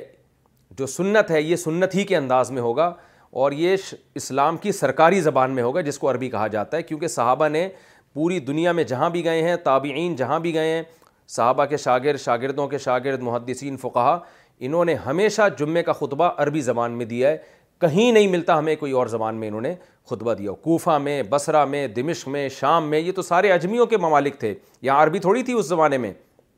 خطبہ ان سب میں عراق میں سب جگہ اردو میں خطبہ سوری عربی میں ہمیں خطبہ ملتا ہے عربی کے علاوہ کسی اور زبان میں اسلاف سے ہمیں خطبے کا ثبوت نہیں ملتا لہذا اس کا اہتمام کرنا چاہیے کہ خطبہ عربی میں ہی ہو یہ ہماری رائے ہے کوئی اختلاف کرے تو اس کا اپنا مسئلہ ہے ہمارے ذمے اپنے دلائل سامنے رکھ دینا اچھا بھائی نماز کے اوقات امام مقرر کرے یا مسجد کمیٹی اوقات اوقات نماز کی تعین امام کا حق ہے یا مسجد کمیٹی کا نیز امام کے اوقات متعین کرنے کا کیا اصول ہے ہشام صاحب انڈیا سے نیز نماز کے اوقات متعین کرنے کا کیا اصول ہے دیکھیں انتظامی چیزیں ساری مسجد کمیٹی کے حوالے ہوتی ہیں اگر مسجد میں کوئی مینجمنٹ ہے انتظامیہ ہے تو نمازوں کے اوقات کی تعین انتظامیہ کی ذمہ داری ہے وہ امام کی نہیں ہے بلکہ امام بھی انہی اوقات کا پابند ہے جو مسجد کمیٹی جو ہے وہ جو نمازوں کے ٹائم متعین کر کے دے اب مسجد کمیٹی ٹائم کیا متعین کرے گی تو وہ اس میں یہ ہے کہ فجر کی نماز ذرا دیر سے ہو تاکہ لوگ جلد پہنچ سکیں سب سب کے سب جماعت میں آ سکیں یعنی اتنا ہونا چاہیے کہ سلام پھیرنے کے بعد کم سے کم کم سے کم دس منٹ سورج طلوع ہونے میں باقی ہوں یہ ایک معیار ہونا چاہیے فجر کی نماز میں جب امام سلام پھیرے تو دس منٹ کا تاکہ کسی کی نماز نہ ہو تو اطمینان سے وہ وضو کر کے دو سنت پڑھ کے دو فرض پڑھ سکے اور ظہر میں اصول یہ ہے کہ سردیوں میں جلدی ہو ظہر کی نماز گرمیوں میں دیر سے ہو عصر میں جو فقہ حنفی کے مطابق اس پہ بہت سارے دلائل ہیں مثل ثانی پر جب سورج کی تپش ذرا کم ہو جاتی ہے اور اگر کوئی شافی مسلک کو فالو کرتا ہے تو وہ اول وقت میں بھی پڑھ سکتے ہیں تو اس میں جیسے ہی مثل ثانی کا ٹائم شروع ہوتا ہے جو جس کو عصر حنفی کہا جاتا ہے اس ٹائم پہ عصر کی نماز ہو مغرب سورج غروب ہوتے ہی ہو جائے اس میں اگر ایک دو منٹ کا وقفہ انتظامیہ دینا چاہے لوگوں کے پہنچنے میں آسانی کے لیے تو اس میں بھی کوئی حرج نہیں ہے اور عشاء میں اصل وقت تو یہ ہے کہ وہ ایک تہائی رات تک ہو لیکن چونکہ لوگوں پر یہ چیز بہت شاک گزرتی ہے تو اس لیے عشاء بھی اگر جلدی کرا لی جائے تو لوگوں کی آسانی کے لیے تو کوئی حرج نہیں ہے تو اصل تو یہ ٹائم ہے لیکن اگر پبلک کی اکثریت چاہتی ہے کہ اس کو دوسرے ٹائم میں زیادہ آسانی ہے جیسے فجر وہ پبلک کی اکثریت چاہ رہی ہے کہ نہیں جلدی ہو جایا کرے یا ظہر پبلک کی اکثریت چاہتی ہے کہ جلدی ہو جایا کرے گرمیوں میں بھی جلدی ہو چونکہ لوگوں کے لیے مشکلات ہوتی ہوں گی دیر سے پہنچنے میں تو پھر عوام کی اکثریت کو دیکھ کے کہ لوگوں کی سہولت کو دیکھ کے اس میں رد و بدل بھی کیا جا سکتا ہے رد و بدل کی جا سکتی ہے تو کمیٹی کو یہ ساری چیزیں دیکھ کر اصول بنانا چاہیے اور اگر امام کا بھی کی بھی رعایت کر لیں کہ تو بھی ٹھیک ہے اگر عوام کو اس پہ اعتراض نہ ہو زکوٰۃ کے پیسوں کا بہترین مصرف کیا ہے زکوٰۃ کے پیسے مدرسے میں دینا بہتر ہے یا کسی مستحق کو تلاش کر کے دینا بہتر ہے محمد حمزہ یو پی سے مستحق کو تلاش کر کے بھی دے سکتے ہیں مدرسے مدرسے کی انتظامیہ پہ سو فیصد اطمینان اگر ہو کہ یہ زکوٰۃ کو زکوٰۃ ہی کی جگہ پہ استعمال کریں گے تو پھر بالکل دینا جائز ہے بلکہ زیادہ ثواب ہے مستحق کو بھی دے سکتے ہیں تو یہ موقع کے لحاظ سے ہی کہا جا سکتا ہے اس وقت کہاں دینا ثواب ہے تو مدرسے میں دینے میں بھی ڈبل ثواب ہے کیونکہ دین کی اشاعت کا بھی موقع آپ کو تبلیغ کا بھی موقع ملے گا اس میں اور زکوٰۃ بھی ادا ہوگی زکوٰۃ کی ادائیگی غریب کی مدد اور دین کی اشاعت یہ تینوں ثواب مستحق کو دینے میں کیا ہے کہ اگر وہ رشتہ دار ہے تو اس میں بھی ثواب ہے کہ مستحق بھی ہے اور رشتہ دار صلی رحمی کا بھی ثواب ملے گا تو کہیں بھی دے سکتے ہیں بہتر یہ کہ کبھی ادھر دے دیں کبھی ادھر دے دیں دونوں طرف دینا چاہیے لیکن مدرسے میں اس بات کا بہت اہتمام ضروری ہے کہ پراپر شرعی مدرسہ ہو وہ بعض لوگ بہت افسوس کے ساتھ یہ کہنا پڑتا ہے لیکن ایک حقیقت ہے گراؤنڈ ریئلٹی اس کو اگر میں نہیں بیان کروں گا تو کیسے یہ بات آگے چلے گی بعض لوگ کیا کرتے ہیں کہ پیسہ کمانے کا ذریعہ بنایا ہوا ہے یتیم بچوں کو انہوں نے چار دیواری کھڑی کر دی کچھ یتیم بچے لا کے ڈال دی ان کے نام پہ کروڑوں روپے نوٹ چھاپ رہے ہیں وہ یتیم بچوں کو بھی کھلا رہے ہوتے ہیں اور ان کے نام پہ خود بھی توندے بھر رہے ہوتے ہیں اپنی بیٹھ کے یہ ایسا ہوتا ہے یہ گراؤنڈ ریئلٹی ہے اس سے ہمیں آنکھیں نہیں چرانی چاہیے تو ایسا ہی نہیں کوئی بھی داڑھی ٹوپی میں آ گیا اور مدرسے کی چار دیواری دکھا کے اور شیٹرنگ کا کام ہو رہا ہے جی کنسٹرکشن کا کام ہو رہا ہے چھت ڈلنے والی اور آپ سے پیسے لیتا رہا ہے اور بیس بیس لوگوں سے ایک ہی مد میں پیسے لے رہے ہوتے ہیں آپ نے یہ تھوڑی دیکھا ہے کہ یہ وہاں سے بھی لے ایک مد میں دس لوگوں سے پیسے لے رہا ہوتا ہے اور ہر آدمی نے پورے پورے پیسے دیے ہوئے ہوتے ہیں تو ایسے بھی لوگ معاشرے میں بہرحال موجود ہیں تو صرف داڑھی ٹوپی دیکھ کے پگڑی دیکھ کے یا مدرسے کی چار دیواری دیکھ کے نہیں تعاون کرنا چاہیے پورا اعتماد ہو آپ جائیں کوئی ریلائبل ادارہ ہو اور اس میں آڈٹ کا کوئی نظام ہو اس سے پہلے پوچھیں کہ آپ کا سسٹم کیا ہے جس مدرسے میں پیسوں کے خرچ کرنے کا کوئی سسٹم ہی نہیں ہے تو میرا خیال ہے اس زمانے میں بہت احتیاط کرنی چاہیے اس سے تعاون کرنے میں ان سے پوچھیں آپ کا آڈٹ کا سسٹم کیا ہے آپ یعنی کون اس کی نگرانی کر رہا ہے اور کرپشن اگر ہو تو پکڑ پکڑنے کا سسٹم کیا ہے آپ کے پاس کیوں لاکھوں کروڑوں روپے کی رقمیں آ رہی ہوتی ہیں پتہ ہی نہیں چل رہا ہوتا بعض لوگوں کو ہم نے دیکھا ہے وہ کروڑ پتی ہو گئے ہیں وہ اپنے ادھر ادھر زمینیں خرید رہے ہیں اور جناب وہ وہ یتیم بچے وہ رکھے ہوئے انہوں نے وہ بہترین وہ ایک ذریعہ ہے اس کا پیسے کمانے کا تو میں نہیں کہہ رہا کہ سارے مدارس ایسے ہوتے ہیں یا زیادہ تر ایسے ہوتے ہیں لیکن ایسے بھی ہوتے ہیں تو سوچ سمجھ کے تعاون کرنا چاہیے